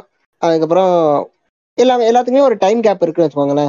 தியேட்டரோட அந்த சாய்ஸஸாக இருக்கட்டும் எல்லாமே வந்து ஒரு கொஞ்சம் கிட்டக்க இருக்கிற டிஸ்டன்ஸாக இருக்கட்டும், ஒவ்வொரு படம் முடிஞ்சு இன்னொரு படம் வந்து கேட்ச் பண்ணுற அளவுக்கு அந்த ஒரு ப்ரீத்திங் டைம் எல்லாம் கொடுத்துருக்குற மாதிரி இருக்குது. ஒவ்வொரு இட இடம் போகும்போதும் அங்கங்கே ஒரு ஷெட்யூல் போர்டை வேறு போட்டு வச்சுருவாங்க. நம்ம அங்கே நம்ம கையில் அந்த ஷெட்யூல் பேப்பர் இல்லைனாலும் நம்ம அங்கே போய் நம்ம வந்து அதை பார்த்துக்கலாம். டெலிகேட் கிட்டு இந்த எல்லாருக்குமே ஒரு ஐடி கார்டு ஐடி கார்டு கொடுத்துருவாங்க. நம்ம ஐடி கார்டில் வந்து ஸ்கேன் பண்ணி உள்ளே விடுவாங்க. அவன் ரிசர்வ் பண்ணியிருந்தானா அவனை உள்ளே விட்டுருவாங்க. அன்ரிசர்வ்டு இருக்கிறவங்களுக்கு வந்து கடைசியில் எல்லாமே ஃபில் பண்ணதுக்கப்புறம் கடைசியில் கொஞ்சம் விடுவாங்க. அதுக்கும் பெரிய லைன் இருக்கும். அது லைனில் எல்லாருக்குமே வந்து உள்ள சீட்டு கிடைக்கும்னு சொல்லிட முடியாது. அது டிபெண்ட்ஸ் தான், அந்த சைஸை பொறுத்து தான். ஸோ அந்த டெலிகேட் கிட்டு அந்த கிட்டில் வந்து ஐடி கார்டு இருக்கும், ஒரு ஒரு பேப்பர் மாதிரி இருக்கும், அந்த ஒரு ஃபுல்லாக ப்ளா ஒரு கைடு மாதிரி இருக்கும். என்னென்ன தியேட்டரில் எந்தெந்த டைமில் படம்லாம் ரிலீஸ் ஸ்க்ரீன் பண்ணுறாங்கன்னு ஒரு பேப்பரு, ஒரு ஐட்னரி மாதிரி. இன்னொன்று வந்து ஒரு புக்கு, அந்த புக்கில் ஃபுல்லாக அந்த ப ஸ்க்ரீன் பண்ணுற எல்லா படத்தோட டிஸ்கிரிப்ஷன் இருக்கும். நாம் அந்த டிஸ்கிரிப்ஷனை படித்து அதில் ஒரு கிளாஸரி மாதிரிலாம் கொடுத்துருப்பாங்க. எந்தெந்த பேஜில் எந்தெந்த ஃபிலிம் இருக்குது ஆல்ஃபபெட்டிக்கல் ஆர்டரில். அதெல்லாம் ரொம்பவே பிடிச்சிருந்தது, இவ்வளவு ஆர்கனைஸ்டாக பண்ணுறாங்க. அண்டு தியேட்டர் பார்க்குற அனுபவம் தியேட்டர் எல்லாமே சூப்பராக இருந்தது. எல்லாமே பழைய தியேட்டர் தான், ஆனால் உள்ளே வந்து சீட் எல்லாமே நல்லா இருந்தது. சாய்ஸ் ஆஃப் தியேட்டர் இந்த பிவிஆர் சினிமாஸ் மாதிரி அந்த மாதிரி அந்த மாதிரி இல்லாமல் சரி எல்லாமே வந்து ரொம்ப வருஷமாக இருக்கிற தியேட்டர் தான் வச்சுக்கோங்களேன். இந்த சிங்கிள் ஸ்க்ரீன் தியேட்டரும் வச்சுருக்காங்க, ஒரு சில ம மல்டிப்ளெக்ஸ் மாதிரியும் வச்சுருக்காங்க. ஆனால் வந்து நானும் சொல்லிக்கணும்னு ஆசைப்படுறேன். நம்ம ஊர்ல வந்து சத்தியம்லாம் போடுவாங்க, பெங்களூர்ல வந்து பிவிஆர் ஒரு காம்ப்ளெக்ஸ் எல்லாம் போடுவாங்கன்னு கேள்விப்பட்டேன். பட் ரியலி திருவனந்தபுரம் வந்து you have not for this film ஃபெஸ்டிவல்னா கூட I urge film going people to go to Thiruvananthapuram. ஏன்னா சி நீங்க வந்து ரயில்வே ஸ்டேஷனும் பஸ் ஸ்டாண்டும் ஆப்போசிட் ஆப்போசிட் வெரி ஆப்போசிட்ல வச்சிருப்பாங்க. சரி பக்கத்துல ஏதாவது ஒரு ஹோட்டல் நீங்க தங்குனீங்கன்னா நீங்க சும்மா லொகேஷன் போட்டு பாருங்க நியர்பை தியேட்டர்ஸ்னு, சுத்தி ரெண்டு கிலோமீட்டர்ல உங்களுக்கு ஏழு தியேட்டர் கிடைக்குது. ஏழு தியேட்டர் மினிமம்ங்க. ஐயோ எதுவுமே பிவிஆர் கிடையாது, ஒரே ஒரு பிவிஆர் இருக்கு பக்கத்துல, பட் அஜந்தான்னு ஒரு தேட்டர் இருக்கும், அந்த பக்கம் ஸ்ரீ பத்மநாபான் இருக்கும், இந்த பக்கம் நியூ ஒரு மூணு ஸ்கிரீன் வச்சிருப்பான், அப்படியே பக்கத்துல பார்த்தா கைரளி நிலா அப்புறம் அங்க ஒரு ஸ்கிரீன் நூறு ஸ்கிரீன் இருக்கும். சரி இப்படி எல்லாம் இப்படி எல்லாம் இருக்கேன்னு சொல்லிட்டு அந்த பக்கம் ஏரிஸ் பிளக்ஸ் பார்த்தா அங்க ஒரு ஆறு ஸ்கிரீனு. அதாவது சுத்தி உங்களுக்கு வந்து ஒரு ஒரு நடக்கிற டிஸ்டன்ஸ்லயே இப்ப நீங்க நார்மல் மூவி வாட்ச் வாட்சிங் பீப்புள்னா நீங்க இங்க போறீங்க படம் இல்லைன்னு வச்சுக்கோங்களேன், நீங்க கவலையே படம் வேணாம், அதே படம் பக்கத்து தேட்டர்ல ஓடிட்டு இருக்குன்னா சும்மா நடந்து போனா அங்க டிக்கெட் கிடைச்சிரும்.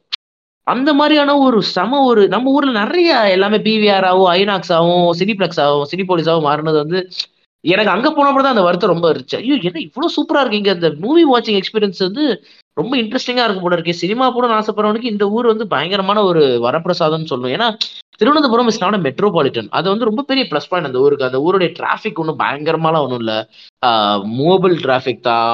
ஊரே வந்து ரொம்ப ரோட்ஸ் அண்ட் இது வந்து ரொம்ப ஹை பீ பீக் ஹவர்ஸ்ல நீங்க டுவெண்ட்டி மினிட்ஸ்ல போயிடலாம். ஆட்டோ வந்து மீட்டர்னு ஒரு விஷயத்த வந்து தமிழ்நாடு தாண்டி நிறைய ஊர்ல யூஸ் பண்றாங்க.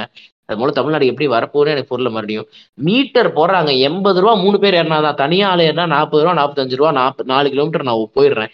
இங்க நாலு கிலோமீட்டருக்கு நான் இரநூத்தம்பது ரூபா கொடுத்துக்கிட்டு இருக்கேன். அப்படிங்கிறதுலாம் அங்கே ஒரு பெரிய ஹிட், உங்களுக்கு பெரிய செலவுன்னு ஒன்றும் இல்லை. You can go. ஃபுட்லாம் பார்த்தீங்கன்னா ரொம்ப அஃபோர்டபுள், நிறைய சின்ன சின்ன கடைகள்லாம் இருக்கு, நீட்டா இருக்கு. உள்ள போனா ஒரு ஆப்பம் கடலக்கறி சாப்பிட்டீங்கன்னா எழுபது ரூபா அறுபது ரூபா மேக்ஸிமம், சாப்பிட்டா வயிற்று ரொப்பிடும். ஒரு அது கண்டிப்பா அடுத்து ஒரு ஃபோர் ஃபைவ் ஹவர்ஸ்க்கு ஒன்றும் ப்ராப்ளம் இருக்காது. ரெண்டு படம் பார்த்துட்டு வந்து அடுத்து சாப்பிட்றதுக்கு அதே மாதிரி ஒரு ஒரு பரோட்டா பீஃப் கறியோ இல்லை பரோட்டா இது வெஜ் கறியோ இல்லை வந்து ஒரு வெஜ் பிரியாணியோ சிக்கன் பிரியாணியோ ஏதோ ஒன்று உங்களுக்கு அவைலபிளாக இருந்துகிட்டே இருக்கும். இன்னும் பெருசாக இஷ்யூஸ் இருக்காது. ரைஸ் வந்து ஐ ரியலி லவ் ரைஸ், எனக்கு எந்த இஷ்யூமே இல்லை. கேரளா ஃபுட்டை பற்றி தப்பாக சொல்லுவாங்க, நம்ம ஊரில் வந்து பெருசாக நல்லா இருக்காங்கலாம் சொல்லுவாங்க சில பேர்லாம், ரைஸ் சாப்பிட்றது கஷ்டம்லாம் சொல்லுவாங்க. பட் ரொம்ப நல்லா இருந்துச்சு. I want to know I want to let people know. ஏன்னா நாங்கள் போன அப்புறம் தான் எனக்கு அது ஃபீல் ஆச்சு. பர்சனலாக அந்த எக்ஸ்பீரியன்ஸ் தான் ரொம்ப சொல்லணும்னு ஆசைப்பட்டேன். இந்த மூவி வாட்சிங் எக்ஸ்பீரியன்ஸ் வந்து ரொம்ப பயங்கரமாக இருந்ததுக்கு முக்கியமான காரணம் தி எப்படி சொல்றது தி அஃபினிட்டியா என்னன்னு ஞாபகம் இல்லை, அந்த வேர்டு ஞாபகம் இல்லை. ரொம்ப பக்கத்துல பக்கத்துல இருந்துச்சு எல்லாமே. அது வந்து ரொம்ப சந்தோஷமா இருந்துச்சு, ரொம்ப வந்து ஹெல்தியா இருந்துச்சு பார்க்க. ஒரு ரெண்டு தேட்டர் மட்டும் தான் கொஞ்சம் மூணு கிலோமீட்டர் போற மாதிரி இருக்கு. தாகூர் கலாபவன் நிஷா காந்தி மட்டும் தான் ஒரு ஏரியாவில் இருக்கும், மற்றபடி எல்லாமே நம்ம ஏரியா கூட தான். நம்ம போயிடலாம், நடந்தே போயிடலான்ற அந்த தாட் வந்து. வெயில் பெருசாக இருக்காது.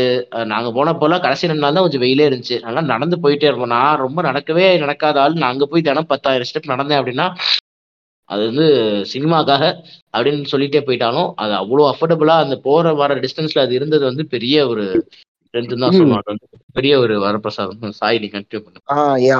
அதேதான் இப்போ வந்து அந்த தியேட்டரோட பிளேஸ்மெண்ட்ஸாக இருக்கட்டும், அதுக்கப்புறம் ஃபுட்டு, கிளைமேட்டு, டிராஃபிக்கும் கிடையாது, மீட்டர் போடுற ஆட்டோ, எல்லாமே வந்து ஆர்கனைஸ்டாக இருந்தது. அண்டு இன்னொன்று நான் கவனிச்சது என்னன்னா, இப்போ வந்து இவங்க இவங்க ரொம்பவே சினிமா மேலே பேஷனேட்டாக இருக்கிறாங்க அப்படிங்கிறது தெரிய வந்தது. ஏன்னா நிறைய தியேட்டர்ஸ் இருக்கு, இந்த இந்த மாதிரி ஒரு ஃபிலிம் ஃபெஸ்டிவல் நடக்குது, அதை தாண்டி வந்து லோக்கல் படம் அவ்வளவு ஸ்க்ரீன் பண்றாங்க. நான் வந்து அங்கே போய் பார்த்தோன்னா எல்லா திக்குக்கும் எல்லாமே வந்து அந்த போஸ்டர்ஸ் வந்து ஒட்டி வச்சிருக்காங்க. ஒரு ஒரு மூணு படம் நாலு படம் மட்டும் தான் நமக்கு தெரிஞ்ச படமா இருக்கு. கோல்டு, அதுக்கப்புறம் இந்த ஜன ஜெய ஜெய ஜெயஹே, அதுக்கப்புறம் அந்த முகுந்தன் உன்னி பிரதர்ஸ், அதுக்கப்புறம் வந்து இது சவுதி வெள்ளக்கா, அதெல்லாம் வந்து இருந்துச்சு. ஆஹ் நிறைய அதை தாண்டியே இன்னும் நிறைய மலையாள மூவிஸ் அதோட போஸ்டர்ஸ், அதாவது நான் தியேட்டரை ஒட்டி போஸ்டர்ஸ் வந்து பார்த்துருக்கேன். ஆனா வந்து நிறைய அந்த ஒரு ஏரியா ஃபுல்லாவே வந்து அந்த படங்கள், அது ஒரு உள்ள நம்ம என்டர் ஆனோடனே அந்த மூவியோட வைப்புக்குள்ள வந்துடும், அந்த மாதிரி ஒரு ஃபீல். ஸோ அதான் ஒரு லாங் ரோடு, அந்த லாங் ரோடுக்குள்ள நம்ம நடந்து வரும்போது ஒரு நாலஞ்சு தேட்டரை வந்து நம்ம தாண்டி வந்துடலாம், அந்த மாதிரி ஒரு பாயிண்ட்ல வந்து அவங்க அமைச்சிருக்காங்க.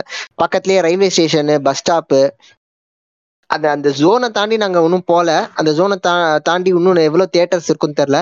பட் வந்து இவங்க வந்து there really passionate about this சினிமான்னு தான் நினைக்கிறேன். அது வந்து இந்த கவர்மெண்டோட இனிஷியேட்டிவா எப்படிங்கிறது தெரியல. லைக் இப்போ இப்போ கூட வந்து அவங்க சொல்றாங்க இந்த ஈரான்ல அவங்க ஃபேஸ் பண்ற ப்ராப்ளம்க்கு வந்து நாங்கள் குரல் கொடுக்குறோம். அவங்க அந்த ஃபிலிம் ஃபெஸ்டிவல்ல வந்து அந்த படத்தை பற்றி மட்டும் பேசாம நான் இன்னொன்று கவனிச்சேன், அவங்க வந்து அதர் சோஷியல் காசஸ்க்கும் வந்து அவங்க ஒரு மாதிரி அங்கே ஒரு மீட்டிங் மாதிரிலாம் நடத்தினாங்க.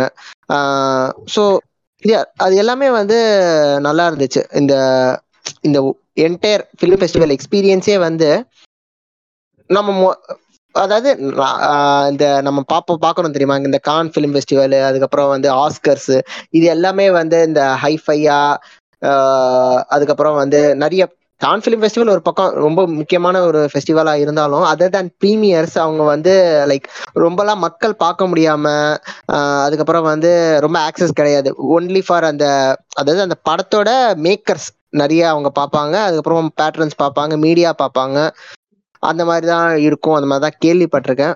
அதை தாண்டி வந்து நிறைய வந்து they will be talking about the red carpets, அதுக்கப்புறம் அந்த மாடலிங் அதெல்லாம் பற்றிலாம் பேசுவாங்க.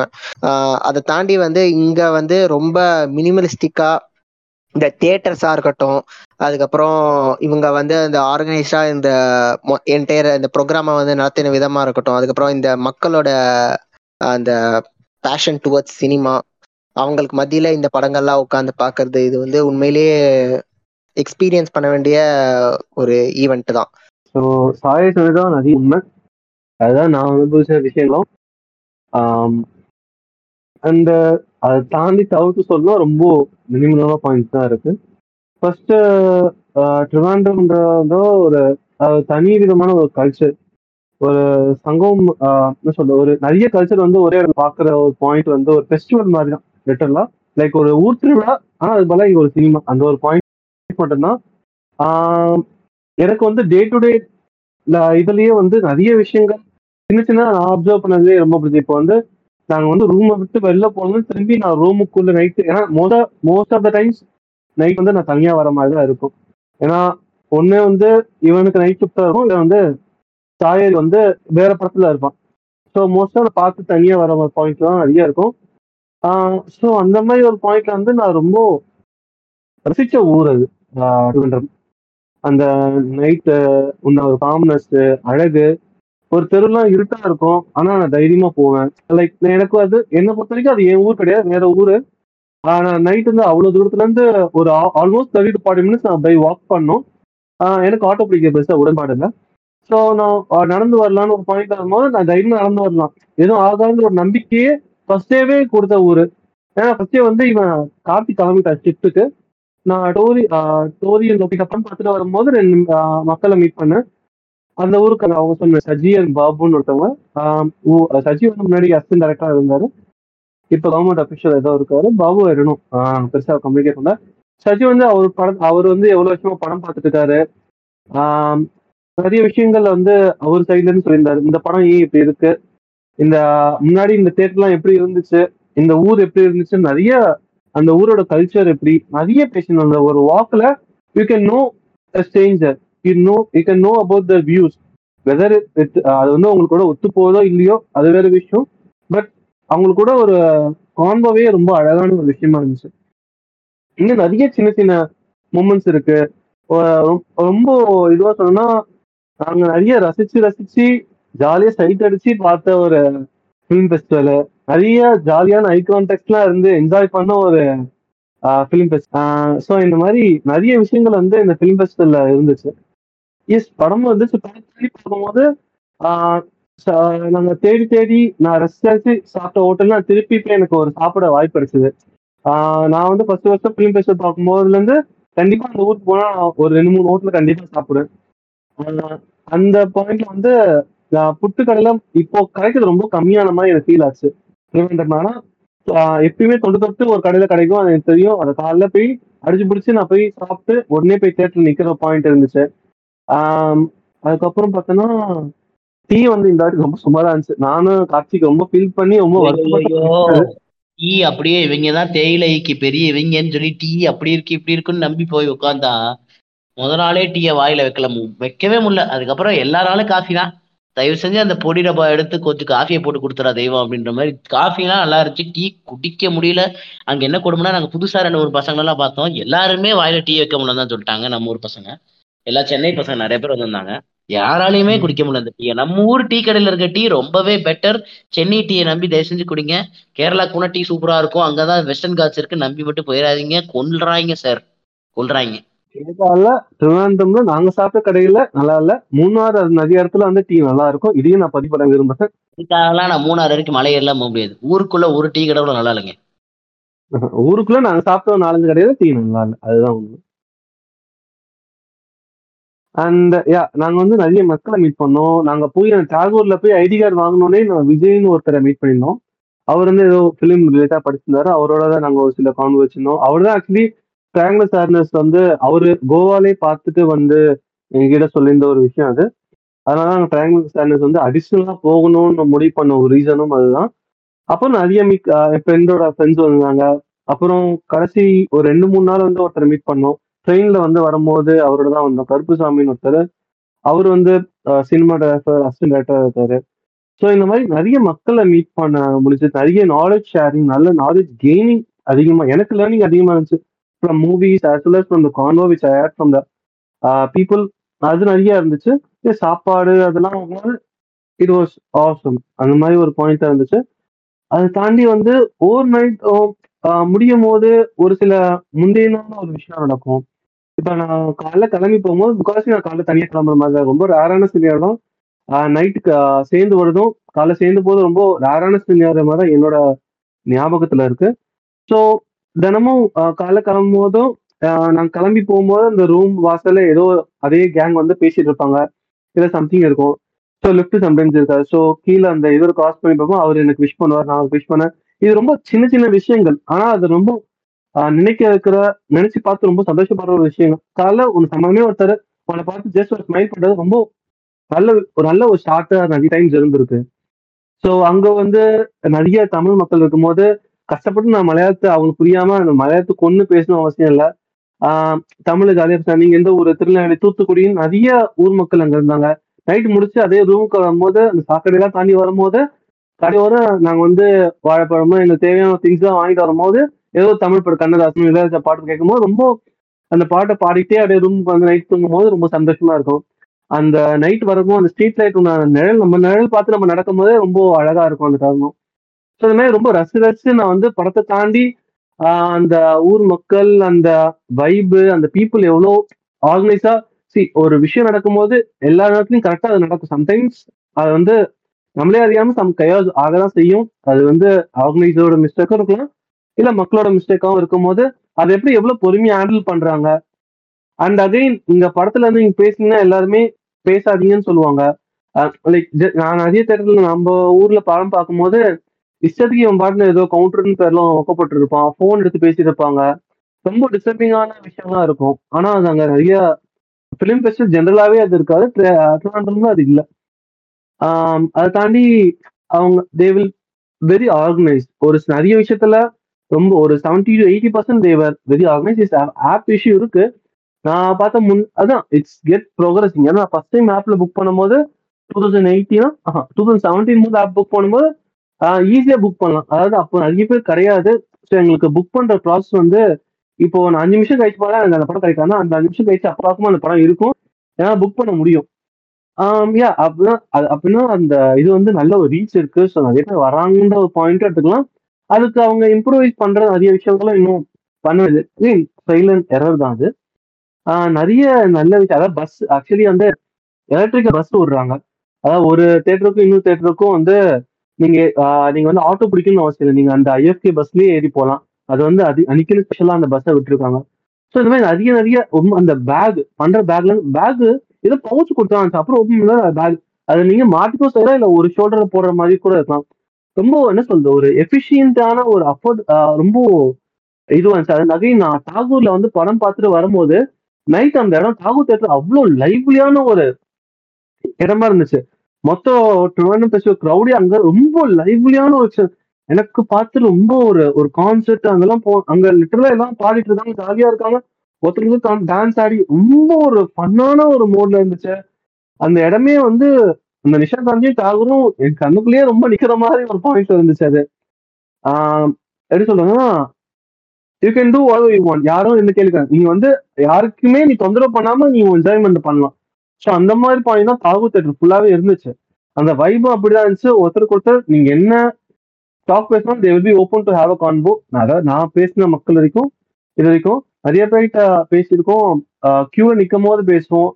ஆஹ் படத்துக்கு நடுவில் ஒருத்தர், அவர் பேர் வந்து ஹசீப்னு நினைக்கிறேன். ஆமா ஹசீப். நான் வந்து அந்த சாண்டா சாங்கரி படத்துல அந்த போகும்போதுதான் அவர் பார்த்தேன். அவரே தான் இன்ட்ரடியூஸ் பண்ணிட்டாரு. ஏன்னா எனக்கு கொஞ்சம் தயக்கம் இருந்துச்சு இனிஷியலா. வந்து எனக்கு உண்டான ஒரு சோஷியல் ஆங்ஸைட்டி இருந்து இருந்துச்சு. அது நிறைய பிரேக்கான பாயிண்ட் வந்து ஐஎஃப்கே, இந்த வருஷம் ஐஎஃப்கேன்னு சொல்லலாம். சோ அவரே வந்து பேசி, நான் ஒரு ரைட்டர், ஆமா ஆமா ஆமா ஹசீப் அவர் தான். ஸோ அவர் வந்து மலையாளம் இண்டஸ்ட்ரியில ஏதோ ஒரு ரைட்டராக இருக்கார். Not sure whether is currently or aspiring or, but அவரே வந்து பேசும்போது that help me lot to okay. நம்ம இங்கே பேச விஷுவலா வந்து எனக்கு உண்டான ஒரு தயக்கங்கள் இருந்துச்சு. அது வந்து நிறைய இடத்துல இங்கே பிரேக் ஆச்சு. Again I am repeating but still.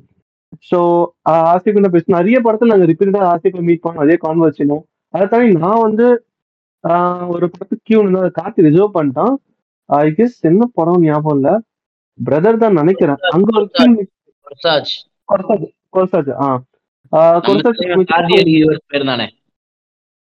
ஒரு நம்ம தலைவர் வந்து கார்டியல் யூஎஸ் பேர் தான். உங்க கூட நின்று இருந்தவர் சொன்னாரு, தயவு செஞ்சு அவர் ரிட்டர்ன் வர சொல்லிருங்கன்னு. மனசெல்லாம் பொண்ணா இருக்குது. சோ அதான் அந்த லைன்ல நிக்கும் போது கோயம்புத்தூர்காரர் அவரு அவர் பேசியிருந்தாரு. அவங்களோட ஒருத்தவங்க பேசினார். அவரு இவர் பேர் வந்து அருண், அவங்க பேர் வந்து தேவிகா. ஸோ இவங்க இவங்க அவங்க வந்து படிச்சிருந்தாங்க. இவர் வந்து ஃபோட்டோகிராஃபர் பிளஸ் ஃப்ரீலான்ஸ் மாதிரி பண்றாரு. அவங்க ஃப்ரெண்ட்ஸோட அவங்க எட்டு பேர் ஃப்ரெண்ட்ஸ் வந்து என்னென்ன படம் பார்த்தோம். ஸோ நீங்க வந்து ஒரு லைன்ல நிற்கிறவங்க, முன்னாடி இருக்கிறவங்க பின்னாடி இருக்கிறவங்களோ இல்ல படம் பார்க்கும்போது பக்கம் இருக்கவங்க, நீங்க என்ன படம் பார்த்தீங்க, நீங்க என்ன படம் அதை பத்தி நினைக்கிறீங்க, இந்த படம் பார்க்கணும்னா லைக் அந்த படத்தை பத்தி நிறைய விஷயங்கள் பேசலாம். அதாவது ஒரு குறிப்பிட்ட படம் போட போறாங்கன்னா இன்னும் ஃபைவ் டென் மினிட்ஸ் இருக்கும். இல்ல அந்த கான்வ் எக்ஸ்டெண்ட் ஆகுதுன்னா தேட்டர் முடிஞ்ச அப்புறம் நீங்க பேசுற வாய்ப்பும் கிடைக்கும்.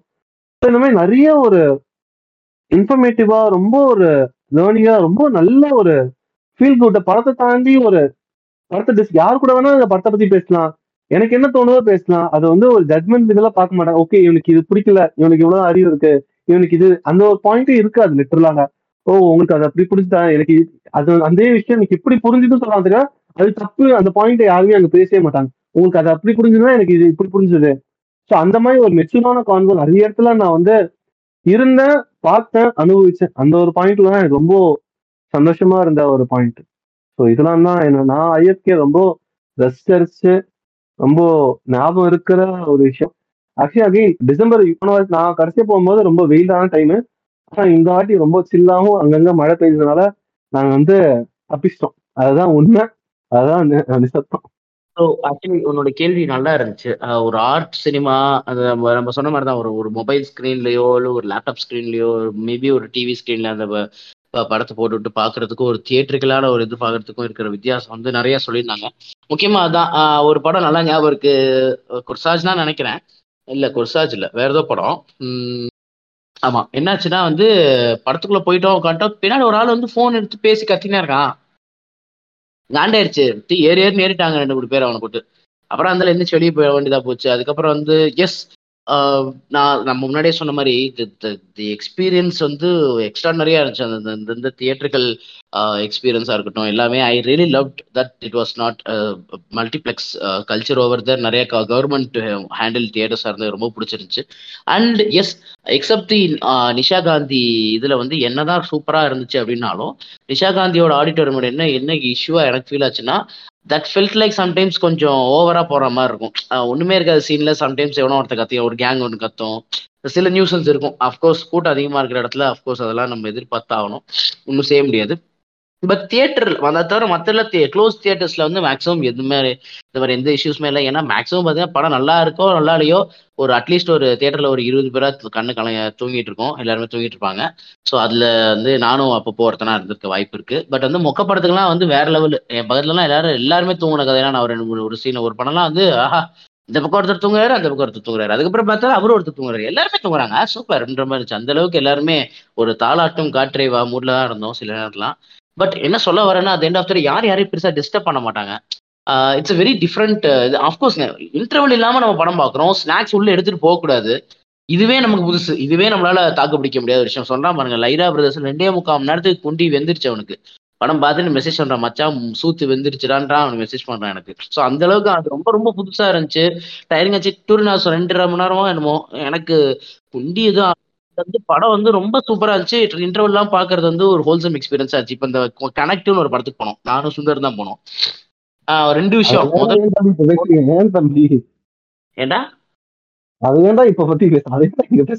என்ன சொல்ல வரேன்னு கேளு. படத்தை பத்தி அந்த கருத்தை பேசணும். நான் படத்துக்குள்ள போனோன்னு ஃபேமிலி ஆடியன்ஸ் எல்லாம் வந்திருந்தாங்க போல ஹாரர் ஃபிலிம்க்கு. எனக்கு அதுவே பெருசு ஒர்க் ஆகல. ஏன்னா நான் ஸ்மைல்னு ஒரு படம், ஒரு ஃபிலிம் ஃபெஸ்டிவல் முன்னாடி ஸ்மைல்னு ஒரு படம் பார்த்தேன், எக்ஸ்ட்ராடனரியா இருந்துச்சு படம். ஆனா அந்த படத்துக்கு வந்து ஒரு ஒரு பத்து பசங்க வந்திருந்தாங்க. வந்துட்டு படம் பார்க்கும்போது இந்த பேய் படத்துக்குலாம் வந்துட்டு பயந்தவங்க எல்லாம் ஒரு பரதேஷ்டானம் பண்ணுவாங்களே, அந்த கருமத்தெல்லாம் பண்ணிட்டு இருந்தாங்க, இரிட்டேட் ஆயிடுச்சு. ஓகே, அது ஒரு படம். நேற்றுக்கு கனெக்ட்னு ஒரு படத்துக்கு போயிருந்தோம், ஃபிலிம் ஃபெஸ்டிவல் முடிச்சுட்டு வர வந்திருந்தோம்னால அந்த மூட்லேயே இருந்தோமா என்னன்னு தெரியல. உள்ள வந்தோன்னு சமக்கத்து எல்லாரும் அப்படி பேயெல்லாம் வச்சுட்டா அப்படின்னு குழந்தையெல்லாம் கத்துது. இப்போ மொத்தம் சிஓடியா ஃப்ரீ ஃபயர் ஆடிக்கிட்டு இருக்கான் படம் ஓடிக்கிட்டு இருக்கும்போது. படமே தொண்ணூத்தொம்பது நிமிஷம் தான், படத்துல நடுவில் ஒரு இன்டர்வல் வேற சம்மந்தம். இங்கிலீஷ் படமா நல்ல ஒரு கட்டை வேற போட்டானுங்க வெக்கமே இல்லாம. ஐயோ, அவனே ஒரு படம் தான் இந்த இன்டர்வெல்லாம் ரிலீஸ் பண்ண ட்ரை பண்ணான், அதுவும் பண்ண வரல. படமும் நல்லா இல்லை, அது வேற மேட்ரு. பட் இதெல்லாம் லைக் ஒரு ஒரு எக்ஸ்பீரியன்ஸை வந்து பயங்கரமா கெடுத்து விடுறது. இதெல்லாம் ரொம்ப ஈஸியாக நம்ம ஒரு தேர்தல் நடக்கும். அஃப்கோர்ஸ் நம்ம அதுக்கு நடுவில் தான் படம் பார்க்கணும். Realities that we have to make sure that we are focused as hell. அவ்வளோதான் நம்மளால பண்ண முடியும். But when you go there, you don't have to take all these efforts. கம்ஃபர்டபுளாக உட்காந்துக்கலாம், பார்க்கணும்னா பார்க்கலாம், தூங்கணும்னா தூங்கலாம். யாரும் ஒன்று எதுவும் பண்ண போறதில்லை. Even if you are feeling sleepy, sometimes I felt like தூக்கம் வருது, பட் பரவாயில்ல நான் தியேட்டரில் போய் தூங்குறேன். அட்லீஸ்ட் நான் அந்த கதையை காதில் ஏதாவது கொஞ்சம் கொஞ்சம் கேட்டுப்பேன், எனக்கு பிடிக்கும், எனக்கு அந்த தியேட்டரில் இருக்கிறது பிடிச்சிருக்கு, ஐ லவ் டு பி தேர்ன்ற தாட் இருக்குல்ல, அது எனக்கு ரொம்ப நிறையா இருந்துச்சு. அந்த அந்த எக்ஸ்பீரியன்ஸ் வந்து பயங்கரமாக என்ஹான்சிங்காக இருந்துச்சு. நிறைய பேரோட பேசலை, சுந்தர் தான் வந்து அந்த கேட்டகரி, அவர் தான் நிறைய பேரோட எல்லாம் பேசினார். பட் என் கூட பேச ஆரம்பிச்சாங்கன்னா நான் கொஞ்சம் வேற மூட்ல இருந்தனால வந்து யாராலையும் என்கிட்ட பெருசாக பேச முடியல. நானும் பெருசாக யார்ட்டையும் பேசுகிற இதில் ஆள் கிடையாது அவ்வளோ ஈஸியாக, அது புது ஆளுங்கள்கிட்ட. ஸோ ப உடனே யாரும் கே கலாய்க்க வேணாம். ஸோ புதுசாக பேசுகிறவங்கள்ட்ட அவ்வளோ ஈஸியாக பேச மாட்டேன் நான். ஸோ அப்படி இருக்கும்போது எனக்கு பெருசாக ஒன்றும் இல்லை. சுந்தரோட ஒரு ஃப்ரெண்டு எனக்கு கடைசி நாளெலாம் பழக்கமானார். அவர் ரொம்ப ரொம்ப கம்ஃபர்டபுளாக இருந்துச்சு. அவர் சில சில படங்கள் பார்த்துருந்தாரு ஐஎஃப்எஃப்கேல. நாங்கள் விவேர் ஃப்ரெண்ட் ஆனார். நமக்கே நமக்கே அவர் அப்போதான் ஃப்ரெண்ட் ஆனார். சரி, ஹரி ஹரியோட நல்ல ஒரு இது இருந்துச்சு. மத்தியான நேரம்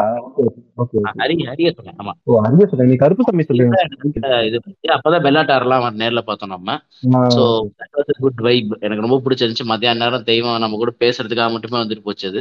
அது ஒரு நல்ல வைபா. திருவனந்தபுரத்துல இருந்தார் வேற. சோ அவர் வந்து மூணு சீக்கிரமா அவர் வீடு வாங்க சொல்லியிருக்கோம். அடுத்த வருஷம் போனா சிஏ ஃப்ரீ ஸ்டேயிங் தான் எங்களுக்கு பிளானு. ஸோ வந்து அந்த மாதிரி முடிஞ்ச அளவுக்கு பட்ஜெட் இன்னும் குறைப்போம், ஒரு பத்தாயிரம் அதெல்லாம் அது ஐயாயிரம் ரூபா ஆக்கும், அந்த மாதிரி ஒரு மோட்ல இருக்கோம் நாங்கள். ஸோ அது ஒன்று. இன்னொன்று வந்து கருப்சாமின்னு ஒரு பையன், அவர் வந்து ஃப்ரெண்ட் ஆனார். அவர் செம்ம வைப்பு, அவர் கூட தான் ஃபுல் ட்ராவல் ரிட்டர்ன் வேற. செம்ம வைப்பு அந்த பையன். நம்ம ஊர் தான், பெரம்பூர் தாண்டி தான் இருக்காரு. அவர் கூட நல்ல ஒரு வைப் இருந்துச்சு. அவர் நிறைய படம் பார்த்துருந்தாரு. அவர் வந்து சொன்ன படம் தான் லெஃப்ட் ஓவர்ஸ் பார்க்கணும்னு சொல்லியிருந்தாரு. ஸோ அவர் சொன்ன படங்களை பற்றியும் நம்ம கண்டிப்பாக அடுத்த இதில் பேசுவோம். The movies that we missed, அது வந்து கண்டிப்பாக ஒரு செக்ஷனாக இருக்கும். The movies that we should have watched. அதில் எனக்கு கண்டிப்பாக நண்பகல் எடுத்த மயக்கத்தை நான் வந்து தலைதலையே அடிச்சு சொல்ல போகிறேன் அடுத்த எபிசோடில். ஸோ இந்த மாதிரி இருக்குது நிறையா. And it was very good. சொன்ன மாதிரி ஒரு ஒரு ஒரு ஃப்ளாஷியான ஃபிலிம் ஃபெஸ்டிவல் கிடையாது, இது கிரவுண்டடான film festival. You can meet anyone anyone there. You can go head and talk to them. So even if it is Tovino Thomas, you can just go head, talk to him and come back. Even Dovinno Thomas is not a big deal there. You can just go go to him, talk to him there. He's not going to do anything out of it. So Dovinno Thomas and the idla and irangi varu, they were doing a protest about the uh, app vandu sila perukku vandu seven fifty-seven k on aayirudhu, eight o'clock tha open aagunu thatkal vechukana. Sila perukku seekirama open aayirudhu, sila perukku seats kedaikka maatidhu, sila per therinjavangalukku la vandu seats book panni vechiranga. Indha mari issue oditirunchu. And the issue that Dovinno Thomas varumbod avarku address பண்றாங்க, but he couldn't do anything. But you are able to address this issue to them அப்படிங்கிறது வந்து ரொம்ப இன்னைக்கு இருக்கு. இன்றைய இன்றைய social media உலகத்தை பற்றி பேசுகிறப்போ அந்த அமிக்கபிலிட்டி, அந்த அந்த ரீச்சபிள் ஒரு இது இருக்குல்ல, அது வந்து ரொம்ப பாராட்டத்தக்க விஷயம். நான் நண்பகல் நேரத்து மயக்கம் போகலை, பட் அரி இப்பவும் போகணும்னு நான் ரொம்ப ஆசைப்பட்டேன். பட் அது எப்படியோ தியேட்டருக்கு வந்துடுறதுனால நான் போகலை. அந்த இப்போ நெட்ஃப்ளிக்ஸில் படம் ஓடிட்டு இருக்கு. அரி ஸ்க்ரீன் ஆச்சு. இவர் வந்திருந்தார் Mahesh Narayanan. Also visited IFFK, but I wouldn't I was unable to see him. But அந்த படம் பார்க்கணும்னு நான் ரொம்ப ஆசையில் இருக்கேன். கண்டிப்பாக நெட்ஃப்ளிக்ஸில் அதை பார்த்துட்டு அதை பற்றி நம்ம பேச வேண்டிய கட்டாயம் இல்லை, கண்டிப்பாக பேசுவோம். ஸோ இப்படி தான் ஒரு ஃபெஸ்டிவல் இருந்துச்சு. சி எகெயின் எனக்கு அதை அதெல்லாம் பார்த்துட்டு இங்கே வந்துட்டு ஒரு ட்ரீம்லேருந்து வெளியே வந்த ஒரு ஃபீல் தான். சாய் நானும் பேசிகிட்டு இருந்தோம், நான் ரெண்டு நாள் கிளம்பிடுவேன்டா நான் வந்து சொன்னதாக இருக்கட்டும், நான் வந்து நல்ல ஆஃபீஸ் ஒர்க்கு பார்த்துக்கிட்டே இது பண்ண வேண்டியதாக இருக்கேன்ற வெறுப்பில் வந்துட்டு பேசினதாக இருக்கட்டும், அதெல்லாம் வந்து உண்மையிலே ஒரு செம்ம ட்ரீமியான ஒரு லைஃப்னு தான் சொன்னோம். நாங்கள் ஏசி ரூம் இல்லாமல் ஒரு வாரம் நான் பெருசாக இருந்தது வந்து எனக்கு ரொம்ப எனக்கு ரொம்ப சந்தோஷமாக இருந்துச்சு. ஏன்னா நம்ம ரொம்ப வி காட் யூஸ் டு ஏசின்னு தோணுச்சு. நான் நிறைய நடந்தேன். நாங்கள் என் ரூம் விட்டு ஒரு நாள் வெளியே வந்தேன், தனியாக ஏதோ படத்துக்கு கிளம்பிட்டு இருந்தேன். எனக்குள்ள குர்சாச்சா நினைக்கிறேன், நம்மளால் நண்டு சேர்ன்றதுனால முன்னாடி போயிட்டான் சுந்தர். நான் கொஞ்சம் பொறுமையாக கிளம்பினேன். நம்மளால் கார்டியோலி யூஎஸ்னு ஒரு கட்ராவி படத்துக்கு சாய்ஹரி முன்னாடியே கிளம்பி போயிட்டார். ஸோ நாங்கள் கொஞ்சம் லேட்டாக போகலாம், எனக்கு நான் ரிசர்வ் பண்ணி வச்சிருந்ததுனால வெளியே கிளம்பி வந்தேன். பக்கத்து ரூம் பையன் அப்படியே சும்மா நடந்துக்கிட்டே வந்தார். அவர் ஐடி பார்த்துருந்தாரு. பார்த்துட்டு பிரதர் மே காட்லேண்ட் படத்துக்கு போறீங்களான்னாரு. இல்லை பிரதர் நான் கொர்சாஜின்னு ஒரு கொர்சாஜின்னு ஒரு படம் இருக்காது போயிட்டு இருக்காங்க. அப்படியே காட்லேண்ட் பார்த்துட்டீங்களாண்ணா? இல்லை பிரதர் ஏன் ஏன் இல்லை காட்லேண்ட் அப்பேரண்ட்லி இஸ் டூ குட், சீக்கிரம் பார்த்துங்க அப்படின்னா. அப்போ அது நம்ம அந்த ஹோட்டலில் எங்கள் ஃப்ளோரில் இருக்கிற எல்லாருமே வந்து ஐஎஃப்எஃப்கே புக் பண்ணவங்க தான். அந்த ஹோட்டல் ஓனர் பேசிட்டு இருந்தார். அவர் ஏதாவது சொன்னார், நிறைய ஓவராக புக்கிங்ஸாகவே போயிட்டுருக்கு, எல்லாமே ஐஎஃப்எஃப்கே புக்கிங்ஸ் தான், அதனால் நாங்கள் புக்கிங்லாம் க்ளோஸ் பண்ணுற அளவுக்கு ஆயிடுச்சு அப்படின்லாம் சொல்லியிருந்தாங்க. ஸோ ஆல் ஓவர் நீங்கள் எங்கே போனாலும் எங்கே போனாலும் அந்த கூட்டம் இருந்துக்கிட்டே தான் இருக்கும். ஒன்று ஒரு பச்சை கலர் டேக் இருக்கும், இல்லை ஆரஞ்சு கலர் டேக் இருக்கும். நாங்கள் ஒரு ஹோட்டலுக்கு போயிட்டு ஒரு நாள் லஞ்ச் சாப்பிட்டுக்கிட்டு இருந்தோம். சில விஷயங்கள் டீட்டெயில்ஸ் வந்து சிலதை சொல்ல முடியாது. பட் வந்து அந்த ஹோட்டல் சாப்பிட்டுட்டு வெளியே சுற்றிட்டு கை கை கழுவிட்டு வருவோம். அந்த ஹோட்டலுடைய அட்மாஸ்பியர் ஐயோ அதை பார்த்தானே இங்கே இங்கே ஷார்ட் வைக்கலாம், அங்கே பே இது பண்ணலான்னு தோன்ற அளவுக்கு அவ்வளோ இன்ட்ரெஸ்டிங்கான ஒரு ஹோட்டல் அது. பட் அங்கே சாப்பிட்டுட்டு வெளியே வரும்போது பார்த்தீங்கன்னா ஒரு ஆறு ஏழு பேர் மீடியா இது போட்டு உட்காந்துருப்பாங்க. ராகுல் தேசாயா ராகுல் தேசாய் தானடா சாய்ஹரி ஃபிலிம் கம்பெனியோட இது அவர் ப்ரீவியஸ். ஆமாம் அவர் ஆமாம் அவங்களெல்லாம் பார்க்க முடிஞ்சது எங்களால். ஸோ கூட்டம் இருந்துச்சு. எங்கள் தலைவர் சினிமா பையனை பார்த்தோம் நாங்கள், அதெல்லாம் நடந்துச்சு. அதெல்லாம் என்ன படம்டா சினிமா பையனு அப்போ இல்லை டூரினாஸ் நினைக்கிறேன். டூரினாஸ் நம்ம பார்க்க போயிருந்தோம்.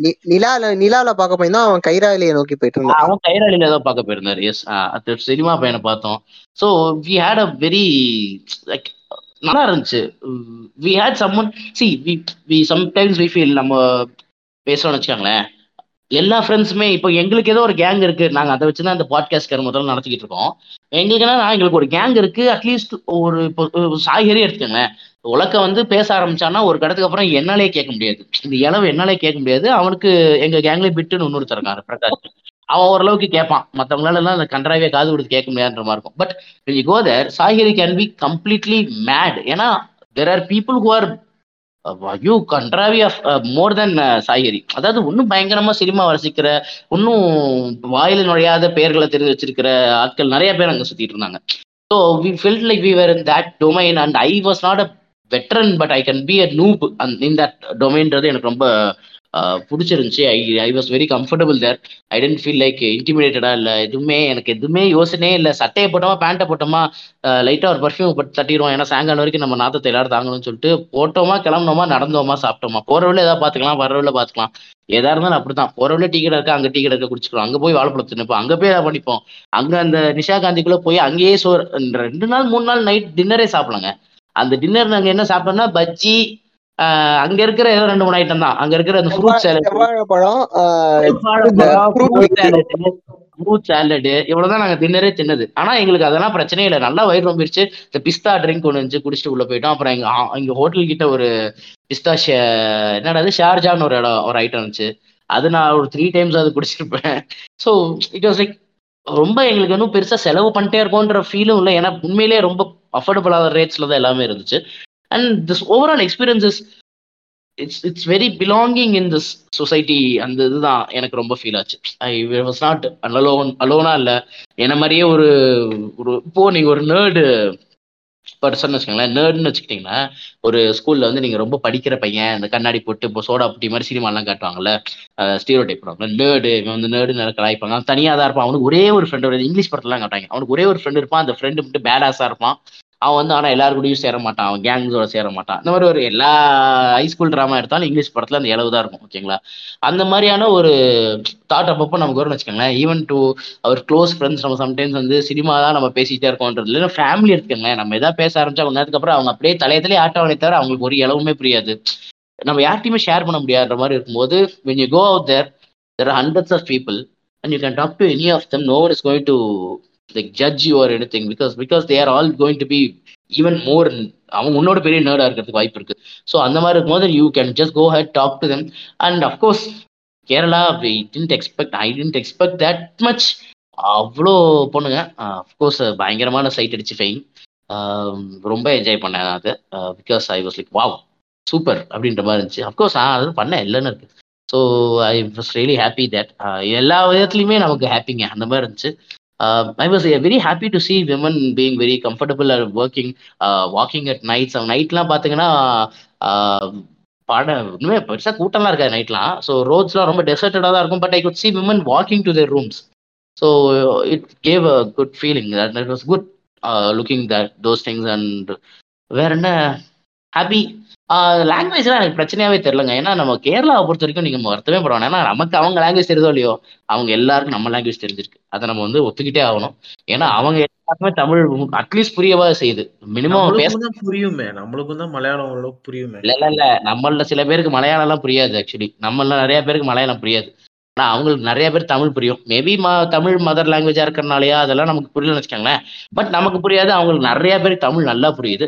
சொல்லப்போனால் அவங்களோட போர்ட்ஸ்லாம் கூட சாப்பாடு ரெடின்லாம் நான் பார்த்தேன் தமிழில். ஸோ அவங்க தமிழில் வந்து they are understanding it, they are able to speak it rather than be able to speak that. சேட்டா தவிர சேட்டா தவிர மலையாளத்தை நமக்கு எதுவும் தெரியாது.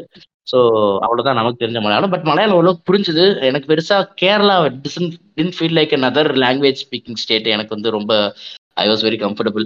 எனக்கு அது பெரிய இஷ்யூ மாதிரி தெரியல. ஸோ கம்யூனிகேஷன் பெரிய ப்ராப்ளம் மாதிரி தெரியல. I was very happy that. So that is how it was.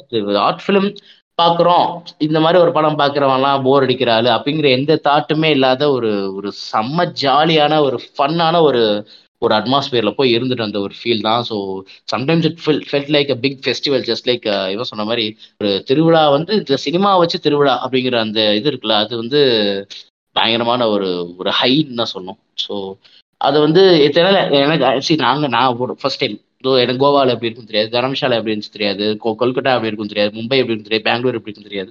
So நான் போயிட்டு வந்தேன், எனக்கு இது ரொம்ப நல்லா இருந்துச்சு. இந்த ஸ்டாண்டர்டை மீட் பண்ணுற மாதிரி அடுத்த ஃபிலிம் ஃபெஸ்டிவல் இருந்துட்டா நான் ரொம்ப சந்தோஷப்படுவேன். I I'm not sure about how Cannes or Venice or any other international ஃபெஸ்டிவல்ஸ்லாம் எப்படி இருக்கும், ரொட்டர் டேம்லாம் எப்படி இருக்குலாம் எனக்கு தெரியாது, பெர்லின் இந்த எலவெலாம் எப்படி எனக்கு தெரியாது. பட் எனக்கு என்னன்னா கான் பார்க்கும்போது இவங்க சொல்கிற மாதிரி நிறைய ப்ராடக்ட்ஸ் என்டாஸ்மெண்ட் அதெல்லாம் இருக்கும். அதெல்லாம் இங்கே பெருசாக எதுவுமே இருந்த மாதிரி எனக்கு I don't think there was something like that. But ஈவினிங்லாம் வந்து பயங்கரமான வைப்ஸ் இருந்துச்சு தாகூர்லன்றது. அடுத்த நாள் நான் காலைல ஐஎஃப்எஃப்கி போஸ்ட்லாம் பார்க்க முடியும்னா மேக்ஸிமம் நான் நைட் ஷிஃப்ட் ஒர்க் பண்ண போயிடுவேன். இல்லைன்னா நான் நாங்கள் வந்து படம் பார்க்குறது தான் முன்னுரிமையாக வச்சுருந்தோம். ஸோ நைட்ஸ் வந்து நிறைய இது நடந்திருக்கு. ஒரு நாள் நைட் பிரதீப் குமார்லாம் வந்து பாடியிருக்காரு. ஸோ தெர் வாஸ் நல்ல ஒரு வைப்ஸ் இருந்திருக்கு. நைட் வந்து பெர்ஃபார்மன்ஸ் லைவ் பெர்ஃபார்மன்ஸ் நடந்திருக்கு. ஸோ இட் வாஸ் வெரி ஒரு ஒரு இண்டி ஃபீல் தான். அதுவும் அந்த ஃபங்க்ஷன் ஓவரால் ஃபிலிம் ஃபெஸ்டிவலே ஒரு இண்டி ஃபீல் தான் இருக்குது. ரொம்ப grounded and people who love to travel would would be more more happy தேர்னு எனக்கு தோணுது. லைக் நம்ம நடந்துக்கிட்டே இருக்கணும், போயிட்டே இருக்கணும், வந்துட்டே இருக்கணும், பெருசாக வெயிட் எடுத்துக்கூடாது. Both in in our heads and also in our back. அந்த மாதிரியான ஒரு ஒரு நல்ல ஒரு ஃபீல். போங்க, என்ஜாய் பண்ணுங்க, வாங்க, அந்த மாதிரியான ஒரு ஃபீல் தான். I would love every one to go there. Whoever loves movies என்னை கேட்டால் அடுத்த தடவை எங்கள் கேங் மொத்தத்தையும் கூப்பிட்டு போகணும்லாம் எனக்கு ஆசை இருக்குது. ஸோ அந்தளவுக்கு அஃபோர்ட் பண்ணுறதுக்கு என்கிட்ட காசு இல்லைனா கூட எல்லாரும் அவங்கவுங்க காசை போட்டு என் கூட வாங்க அப்படின்னு சொல்லி கூப்பிட்டு போகணும். எல்லாருக்கும் ஒரு லீவ் போட்டு கூப்பிட்டு போகணுன்னு ஒரு பயங்கரமான ஆசை இருக்குது. ஸோ அந்தளவுக்கு ஒரு சூப்பரான எக்ஸ்பீரியன்ஸ் தான் சொல்லணும். ஸோ ஆர்ட் சினிமா நாலு பேர் தான் வந்து பார்ப்பான் ஈ முக்கியம் அப்படிங்கிறதெல்லாம் வந்து இல்லை அப்படிங்கிறது தான் அதோட மிகப்பெரிய என்னப்பா அதெல்லாம் இங்கே நடக்கும். நான் தேட்டருக்கு நாலு பேர் தான் இருக்கிறதெல்லாம் இங்கே நடக்கும். அதேதான் நம்மளை சுற்றி இத்தனை பேருக்கு இந்த படங்கள் பிடிக்கும்ன்றதே ஒரு மிகப்பெரிய ரெவல்யூஷன் எனக்குலாம். ஸோ பத்தாயிரம் பேர்லாம் இது பண்ணியிருக்காங்க, அதுக்கு மேலே பேசுறதுக்கு. ஸோ அவ்வளோதான். புரியுது புரியுது. ஸோ நம்ம வந்து இந்த எபிசோடு ஒரே எபிசோட தான் பண்ணணும்னு யோசிச்சுட்டு இருந்தோம். பட் இதுவே வந்து கண்டிப்பா ரெண்டு பாட்டாக தான் பண்ணணும்னு இருக்கேன். ஏன்னா இன்னுமே நிறைய படங்கள் பற்றியும் இன்னும் நிறைய எக்ஸ் என்ன சொல்ல ஒரு எக்ஸ்பீரியன்ஸஸ் பற்றியும் பேசுகிற மாதிரி இருந்துச்சு. கண்டிப்பா இந்த எபிசோட்ல உங்களுக்கு ஒன்று ஃபீல் ஆயிருக்கும். நான் வந்து இந்த ஒன் டூ த்ரீ பிரபுதேவா படத்துல வந்து அந்த மீம் டெம்ப்ளேட் ஒன்று இருக்கும். அந்த டெஃப் கேரக்டர் வந்து மற்றவங்க பேசுறத வாயை மட்டும் பார்த்துக்கிட்டே இருக்கிற மாதிரி தான் நான் இந்த எபிசோட்ல இருந்தேன். ஸோ அந்த மீம் டெம்ப்ளேட் தான் எனக்கு. ஸோ கண்டிப்பா இந்த இந்த இந்த எபிசோடு இன்னும் தொடரும், செகண்ட் பார்ட்டுக்கு தொடரும். ஸோ இன்னும் இன்னும் பல படங்கள், இன்னும் ஃபிலிம் ஃபெஸ்டிவலோட எக்ஸ்பீரியன்ஸ் இன்னும் நிறைய பேசுறதுக்கு கண்டிப்பா இப்போ கேஎஸு சாயரும் அவுத்து விட்டா சுந்தரம் அவுத்து விட்டா பேசிக்கிட்டு தான் இருப்பாங்க. பட்டு எபிசோடோட லெங்க்த் காரணமாகவும் உங்களோட பொறுமையோட காரணமாகவும் நாங்கள் வந்து இந்த எபிசோட இந்த ஃபர்ஸ்ட் பார்ட்டோட நம்ம இப்போ இது பண்ணிப்போம். கண்டிப்பாக செகண்ட் பார்ட் அடுத்தடுத்து அப்படியே கண்டினியூஸாக வரும். ஸோ அது வரைக்கும் வந்து கலந்து பேசினதுக்கு ரொம்ப thanks. Thanks KS, thanks Sai, thanks Sundar. அடுத்த எபிசோட்ல அடுத்த பார்ட்ல பாக்குற வரைக்கும் tata bye from Movieholics. Bye bye bye bye Movieholics fans and ஃபாலோவர்ஸ்க்கு பை.